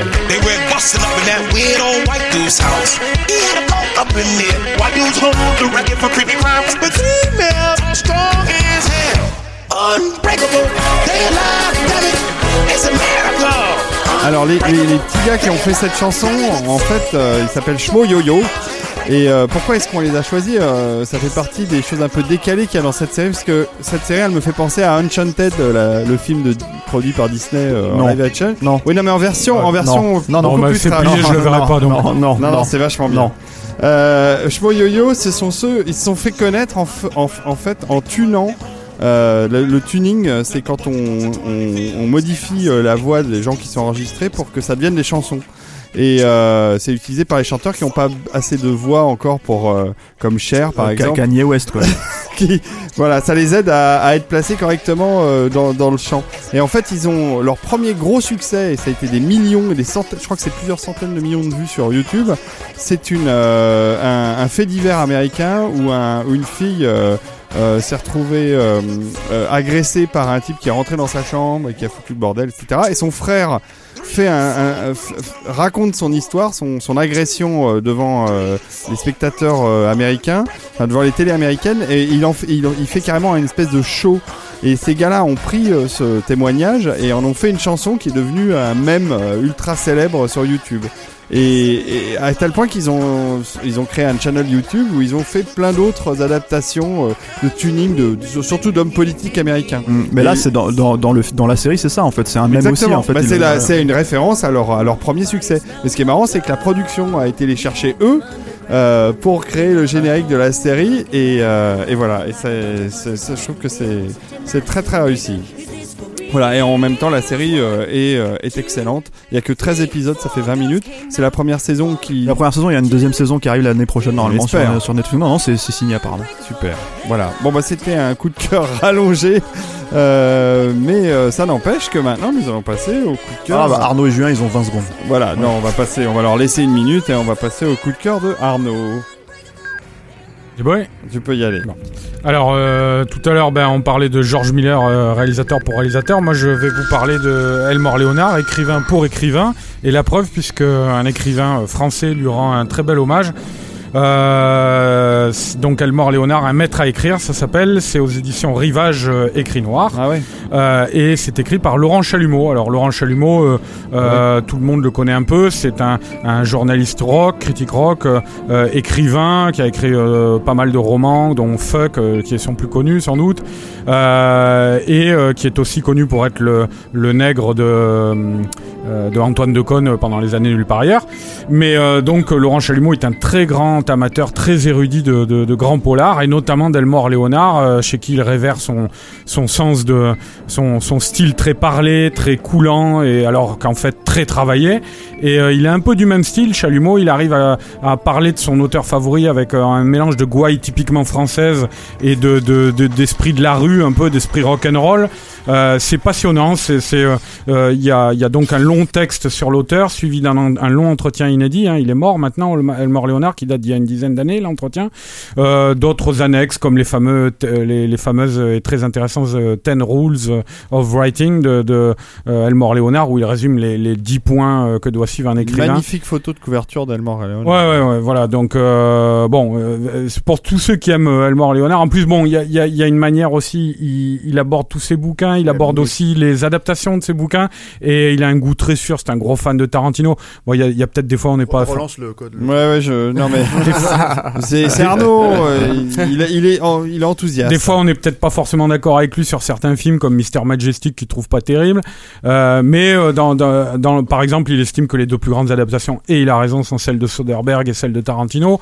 Donc euh, voilà, bon, c'est c'est c'est c'est c'est un grand bouquin, un, tr- un très intéressant, très bien très très bien écrit pour tous les fans de Elmore Léonard. et Elmore Léonard aux polar américain. Rivage. Voilà, chez Rivage. Merci beaucoup. Laurent Chalumeau, scénariste de Toto. Et je- j'ai complètement oublié, scénariste du superbe Total Western. Western, quoi. Scénariste dialoguiste d'ailleurs. Un mec très allumé. Ok, à, à, à Julien Oui. de faire sa minute coup de cœur. Tu peux y aller, vas-y. Écoute, euh, alors moi c'est la suite du news que j'avais déjà fait il y a, il y a- il y a quelques temps, parce qu'on avait, on avait parlé déjà de la fermeture du, de, de l'immen- l'immense atelier euh, de, de, de Rick Baker, qui est Tu as un, pleuré cette. un, euh, un maquilleur d'effets spéciaux multi-oscarisé, connu pour le Loup-garou de Londres, euh, Greystoke et tant d'autres. Euh, et, et ben le malheur des uns fait le bonheur des autres parce que ben euh, comme il ferme son, studio, euh, il vend euh, une partie de, de, de ce qu'il y avait dans ses caves. C'est mieux. Euh, la, vente aux enchères est organisée par un magasin, je crois, qui est basé à Londres à la base, qui s'appelle Prop Store. Et euh, évidemment, bon, il faut avoir beaucoup d'argent pour pouvoir acquérir les pièces qui sont présentées. Mais alors, pour ceux qui ont moins d'argent, euh, comme nous tous, on peut, acheter en fait le catalogue de, la vente aux enchères, qui est, un- qui est en soi un beau livre en fait, qui est rempli de, de belles photos de toutes les pièces qu'il y avait dans les, les archives de, de Rick Baker, et qui est aussi riche en informations si on sait lire un petit peu entre les lignes, parce qu'il y a, y a pas mal de révélations euh, techniques, mais aussi parce qu'il y a des pièces qui viennent, qui n'ont pas été utilisées en fait dans les films. Euh, par exemple, il y a un man in suit de, de Gremlins pour Gremlins 2 qui n'a pas été euh, utilisé, c'est-à-dire un costume euh, de, de monstre. Mais il y a aussi des, des pièces qui sont issues de, films qui n'ont pas été, menés à leur terme, comme Isobar, hein, qui était un film de Roland Emmerich. Emmerich. Euh, avec euh, avec Stallone ou euh, Gargoyles qui était une adaptation d'une d'une série animée qui avait euh, pas mal cartonné au début des années 90 si mes souvenirs sont bons. Voilà, et c'est on peut acheter euh, ce catalogue, je crois qu'il y en a encore sur le site de Prop Store. Prop comme euh, oui, comme P R O P Ouais, exactement, store. O R E Tout à fait, propstore.com. et il y a le costume d'Edgar dans la collection. Et voilà, évidemment. Ils ont pas mal de choses en effet. Ça a l'air superbe. Euh, dont un euh, euh, Harry et Lee Anderson, la tête du Oui, il y a beaucoup beaucoup de Bigfoot. Très belles. Bigfoot. Très joli. Super, merci beaucoup pour ces news. Eh ben, nous allons passer à la musique de film, cher ami euh, Rafik. Tu es prêt? Je suis prêt. Eh bien, c'est parti. On va, je vais lancer la musique euh, euh, qui va lancer la. Et bah donc oui, forcément en parlant de, de, de, de George Miller, on s'était euh, demandé euh, quelle serait la musique de, de, de George Miller qui euh, serait en mesure de nous réunir, David et moi, euh, enlacés euh, dans les bras l'un de l'autre? Oui. Et ça, certainement pas de la musique de Brian May pour les Mad Max, euh, mais celle que John Williams a composée pour les Sorcières d'Estwick, qui est une de ses plus belles partitions des années euh, 80, qui ont été des années quand même pas mal chargées dans sa carrière. Une des rares partitions qu'il n'a pas fait pour Spielberg ou, ou un de ses potes. et dont on entend le, le thème principal, euh, qui, euh, qui en fait euh, partition qui a la charge d'exprimer tout le caractère euh, euh, médiévalo-fantastique que le, que le film n'aborde qu'en surface en fait. Donc là, ce qu'on entend est vraiment un, un thème de, de sarabande typique. Et, et donc c'était l'époque où Williams cherchait à se, à comment dire, à, s'éloigner un peu des franchises qui avaient fait sa renommée. Évidemment, c'était l'homme de Star Wars et l'homme d'Indiana Jones aux yeux du public. Et vers la fin des années 80, il a commencé à, à se mettre en tête de collaborer à des thrillers, des comédies, des choses comme ça. Il a enchaîné, enquillé un nombre incalculable, enfin, important de, de gros films de merde, hein, euh, très justement euh, oubliés, euh, des films oscarisables à la Stanley Iris, euh, Voyageur malgré lui, euh, euh, Ouais, présumé, innocent. Il y, avait, il, y avait, il y avait pas mal de musique dans Stanley Iris. Hein. Ouais, ça- C'était, non, mais euh, dans beaucoup de scènes de vélo à, illustrer. Euh, et, euh, et, et heureusement que là-dedans est arrivé donc le projet des Sorcières d'Esprit qui lui permettait de faire d'aborder un style complètement différent de ce qu'il faisait avec euh, euh, avec Spielberg et Lucas. Euh, Il y mais- même un côté pré-Elfman. euh, et en- tout à fait, dans- tout à fait. Et moi, ça me fait carrément penser à Beetlejuice en fait. Oui, oui, oui. Euh, Enfin, C'est Beetle- la même époque. Enfin, que hein, Beetlejuice voilà. fait, fait, fait, a Voilà, fait référence une version plus ouais. tchékovskienne de Beetlejuice qui est quand même une, une partition assez assez barrée. Et puis et- il a réutilisé, enfin il a pas réutilisé, mais il y a des choses qui, qui, qui préfigurent aussi le- la dernière croisade. Euh, Je pense notamment à la euh, à, à la scène où Verne Cartwright vomit les les les, Une noyau de cerise. euh, les noyaux de cerise. Je me rappelle plus de, de, Oui, de euh, de ce le- morceau. le morceau s'appelle hein. Have a Cherry. Voilà, c'est Ouais, ça. effectivement, et il y a, y, a, y a un effet comique qui va réutiliser dans Indiana Jones et la dernière croisade. Et le morceau de Have a Cherry va servir sur le, le thème track de- d'Astérix aussi, puisqu'on retrouvera un morceau quasiment similaire. C'est-à-dire que dans, la- dans, le- dans le film Astérix, vous avez Je l'ai utilisé sur, sur minuscule aussi en thème track. ça. Mais sur le film Astérix, c'était très drôle parce qu'en fait, le compositeur s'était pas trop emmerdé.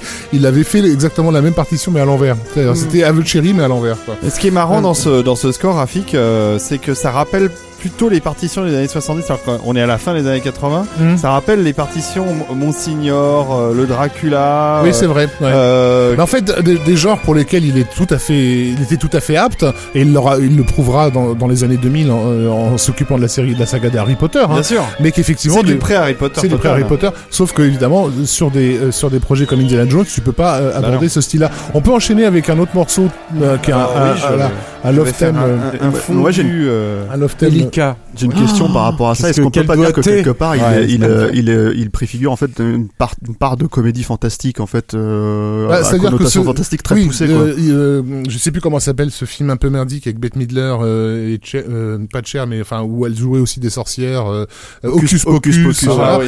Ah oui, c'était voilà. pas le même score là. mais mais il y avait mais ça se voulait dans lignée fait de ce score C'est pas du Trevor Jones C'est non, pas je crois que Debney c'était John Debney. Ah ben on a un Ah oui, t'as raison, c'est du John Debney, exact. Ah, pourtant, il est, il est capable du meilleur, euh, Pas Debney. terrible ça. Et celui-là était pas bon. ça. Alors, on va écouter un morceau qui s'appelle euh, Ballroom. Euh, ce qui s'appelle The Ballroom Scene qui est un, un, un très long morceau sur l'album. Ouais, mais on va, Et- on, on et en prend que la on en prend moitié. qu'une mor- qu'un morceau. Et, et franchement, on va l'écouter un petit peu parce que c'est peut-être un des plus beaux thèmes romantiques de l'histoire du cinéma, mais, mais tout thème confondu. Il est Et sublime. d'autant plus sublime qu'il accompagne euh, Michel Pfeiffer. Alors Jessica Alba, Michel Pfeiffer, c'est qui toi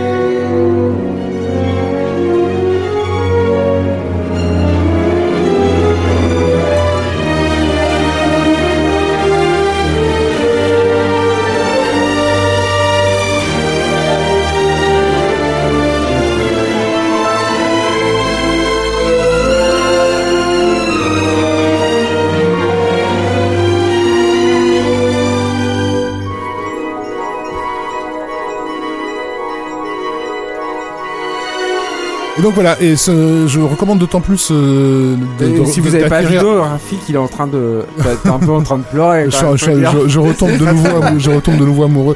Euh, ce, ce- ce morceau en fait que vous avez sur, sur l'album n'a pas été euh, conservé dans sa totalité dans, dans le film. Mais il est a- très long. hein. Il a été remplacé par euh, par un- l'opéra, euh, je crois que c'est Turando. euh, C'est ça, la j'allais dire, j'ai revu le film la semaine dernière et, Et me- effectivement, et, on n'a pas le morceau en entier alors qu'il est absolument magnifique.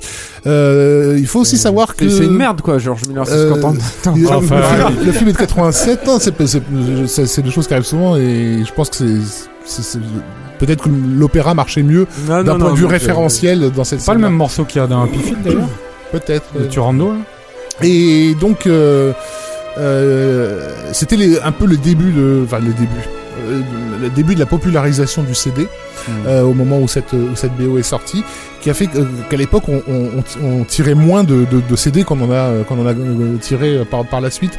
Et les, les Sorcières d'Esprit qui est devenu euh, dans, au début des années 90 euh, une des musiques de film les plus chères. Euh, sur, sur le marché tout simplement parce qu'il en, il y en avait eu très peu qui avaient été édités et qui valaient absolument il valait une véritable fortune je sais Mm. plus enfin on avait Il pour était le- assez court d'ailleurs, comme euh, Ouais. c'est des- euh, Il y a eu une version intégrale qui est sortie qu'il fallait après. compter euh, sur le marché des collectionneurs une plaque euh, pour, pour, acquérir, Mm. euh, pour acquérir cette musique de film. Ouais. Mais on n'hésitait Mm. pas. Mm. Mais il l'a Moi, j'ai le dépensé, vinyle, Thomas, moi. je le vois, il l'a dépensé la plaque. Moi j'ai le vinyle de l'é- de l'époque. Mais ça, ça aurait été bien de, de passer euh, Jerry Goldsmith aussi, qui l'a travaillé. Euh, Sur, ah, bah, le morceau, bien sûr, il y a Nightmare est at sublime, 2000 euh, Feet. superbe aussi. Oui, euh, Ouais. Cauchemar à 20 Thomas. Dabo, Rafik Djumi, on vous laisse. Ah, mais Effectivement. je suis, Non, non, je mais d'accord. euh, Je suis d'accord avec Thomas. Et en plus, euh, si je peux me permettre, c'est vraiment Oui. le, le morceau qui m'a complètement fait découvrir Goldsmith euh, avant euh, Under Fire, d'accord où, où je- voilà, je- j'avais une certaine méfiance, euh, va comprendre pourquoi vis-à-vis ah, de bah, Goldsmith. d'accord. Va et, comprendre et- Charles. et en entendant ce score, c'est Ouais, ouais. la révélation, ça. bah, tu sais, t'es- jeune, t'es encore en pleine formation. Euh, et il y a, pour moi, il y avait que Star Wars euh, dans le monde. Il avait pas Le- il le mec, il a- il a Alien, quoi, il a y avait quatre- Alien. quatre ans de plus que nous, on a toujours l'impression qu'il a En 20 fait, ans de pour moi, c'était le monsieur qui avait fait Star Trek. tu vois. Et Ah donc, ouais, euh, pour moi, Star Trek, c'était une copie de Star Wars, etc. Bref. Et effectivement, Na- Nightmare at, N'importe quoi. Nightmare at 20,000 Feet, c'est un, un morceau absolument ahurissant de, de Goldsmith, qui en plus préfigure ce qu'il va faire ce Gremlins. euh, Ah, voilà. Mais on va pas le passer en entier parce que c'est vraiment sur, sur sa totalité qu'il est, qu'il est On absolument conclut Il là-dessus. fait, il fait 6 minutes 53. C'est vrai qu'on pourrait con- conclure. Toi, t'es un gros fan Ah oui. de BO, euh, Thomas, alors? Ah ouais, j'adore. Ouais, ça. mais alors Ouais. justement, Thomas, peut-être sur la, la musique de, de Goldsmith, ça, tu pourrais nous, nous, nous parler un petit peu de ta collaboration avec Arthur Lavandier, là, parce que moi je connais pas bien. euh, ce qu'il fait, mais franchement, la, la- le score de, de minuscule, je trouve que c'est- c'est très joli. quoi. C'est Alors, un- c'est c'est pas Arthur, Arthur c'est son fils qui a arrangé en fait. D'accord. C'est Hervé Lavandier, le Hervé, ouais. compositeur. Ouais, pardon. Et euh, c'est quelqu'un que je connais depuis longtemps, qui a, qui a travaillé avec moi sur les zinzins de l'espace déjà. D'accord, ouais. Et, euh, et c'est moi ce que j'appelle un requin de studio, quoi. Il est capable de tout faire. Et, euh, et surtout, il sait écrire pour, euh, pour de l'orchestre. Et euh, il avait fait la saison 1, saison 2, on a fait beaucoup de musique. euh, c'était plutôt des solistes. Euh, La première saison, c'était plutôt euh, euh, musique française, euh, 19e. Et on est passé au russe sur la saison 2. Et sur le film, on s'est dit, euh, on y va quoi. On va faire de l'orchestral, 60 Ouais, il, a, il réussi à faire des thèmes assez épiques. Et, euh, sympas. et, on- et il l'a fait sans, euh, comment dire, euh, sans trop euh, copier ce qui avait déjà été fait, je trouve. Il y a vraiment une identité euh, vraiment très propre. Et c'est un mec qui sait vraiment très bien écrire les, les thèmes, quoi. C'est vraiment un super écrivain de. C'est surtout musique, que moi j'ai eu l'impression que ça, ça apportait des trucs aux scènes. Quoi, Bah, c'est ça- une narration supplémentaire, quoi. Ouais. Euh, pour moi, c'est une couche de. C'est une ligne de, de scénar en plus, quoi. On a une dimension supplémentaire Ah à ouais, certaines scènes. Et on s'est éclaté à faire ça. On a, on a enregistré au, euh, au Air Studio à Londres. C'était génial. hein. D'orchestre de justement de, de Harry Potter. Sympa. Non, c'était vraiment. ça J'avais les, lui j'avais qui- les poils qui se. Ça sera lui qui va composer minuscule. Ah ouais, bien sûr. ouais. Ça, je peux. en plus, c'est quelqu'un avec qui. euh, Enfin, ça, j'ai- j'ai de plus en plus de collaborateurs comme ça, avec qui j'ai quasiment pas besoin de parler, quoi. Ça, c'est vraiment. Encore un truc une fois, génial, on y c'est revient. génial. pas besoin de parler, quoi. Tu, tu, tu, tu fais écouter un truc, tu lui dis, voilà, je, je vais aller dans cette direction-là, et lui va te proposer un truc qui est encore mieux que ce que tu avais pensé. C'est délicat le time track hein, pour un compositeur. Quand même. Très dur, Oui, ouais. c'est Mais lui, il l'accepte. Il l'accepte. Ouais. Et- et ce qui est... ouais, Même non, pour c'est toi, très parce que tu t'attaches aussi à la musique. en Ouais, sauf que ce qui, ce qu'il fait transcende le, le theme track, donc du coup, au bout d'un moment, j'oublie le. Il transcende John. Williams, quoi. C'est en gros. Il y arrive. il y arrive. Laisse, laisse un peu courir Ouais. parce que la reprise là est juste euh, Ah ouais. extraordinaire.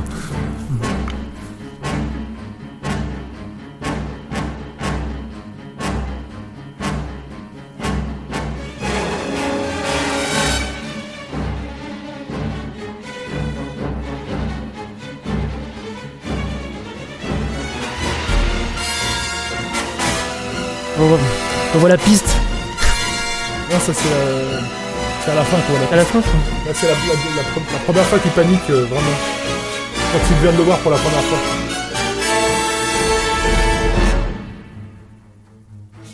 Ouais, je- ça me donne envie Ouais, de le revoir c'est- là. Ça fait longtemps que j'ai Ah pas oui, vu ce sketch. Twilight là. Zone. Oh bah. Et là, on a, euh, on a les violons qui préfigurent les gremlins en fait. Puisque donc dans, dans Nightmare at Pleasant Feet, c'est un gremlin au sens historique Voilà, du terme euh, qui, qui attaque l'aile de l'avion. Puisque les gremlins étaient ce que ces créatures que les pilotes américains euh, de la Seconde Guerre mondiale euh, considéraient comme étant responsables Une invention, c'est une invention de Roald Dahl aussi. là. Il a, il a écrit un bouquin là-dessus. Mm. C'est pas une invention, c'était un, un truc- il avait une espèce de légende, ça, voilà, une euh, légende de l'armée américaine euh, quand, quand un Parce que avion, lui-même euh, était un aviateur. ouais, ouais. Alors ça, tu en sais plus que moi. ouais. Ah, Roald Dahl a fait, a fait la guerre en tant que, que pilote de la RAF. Ouais.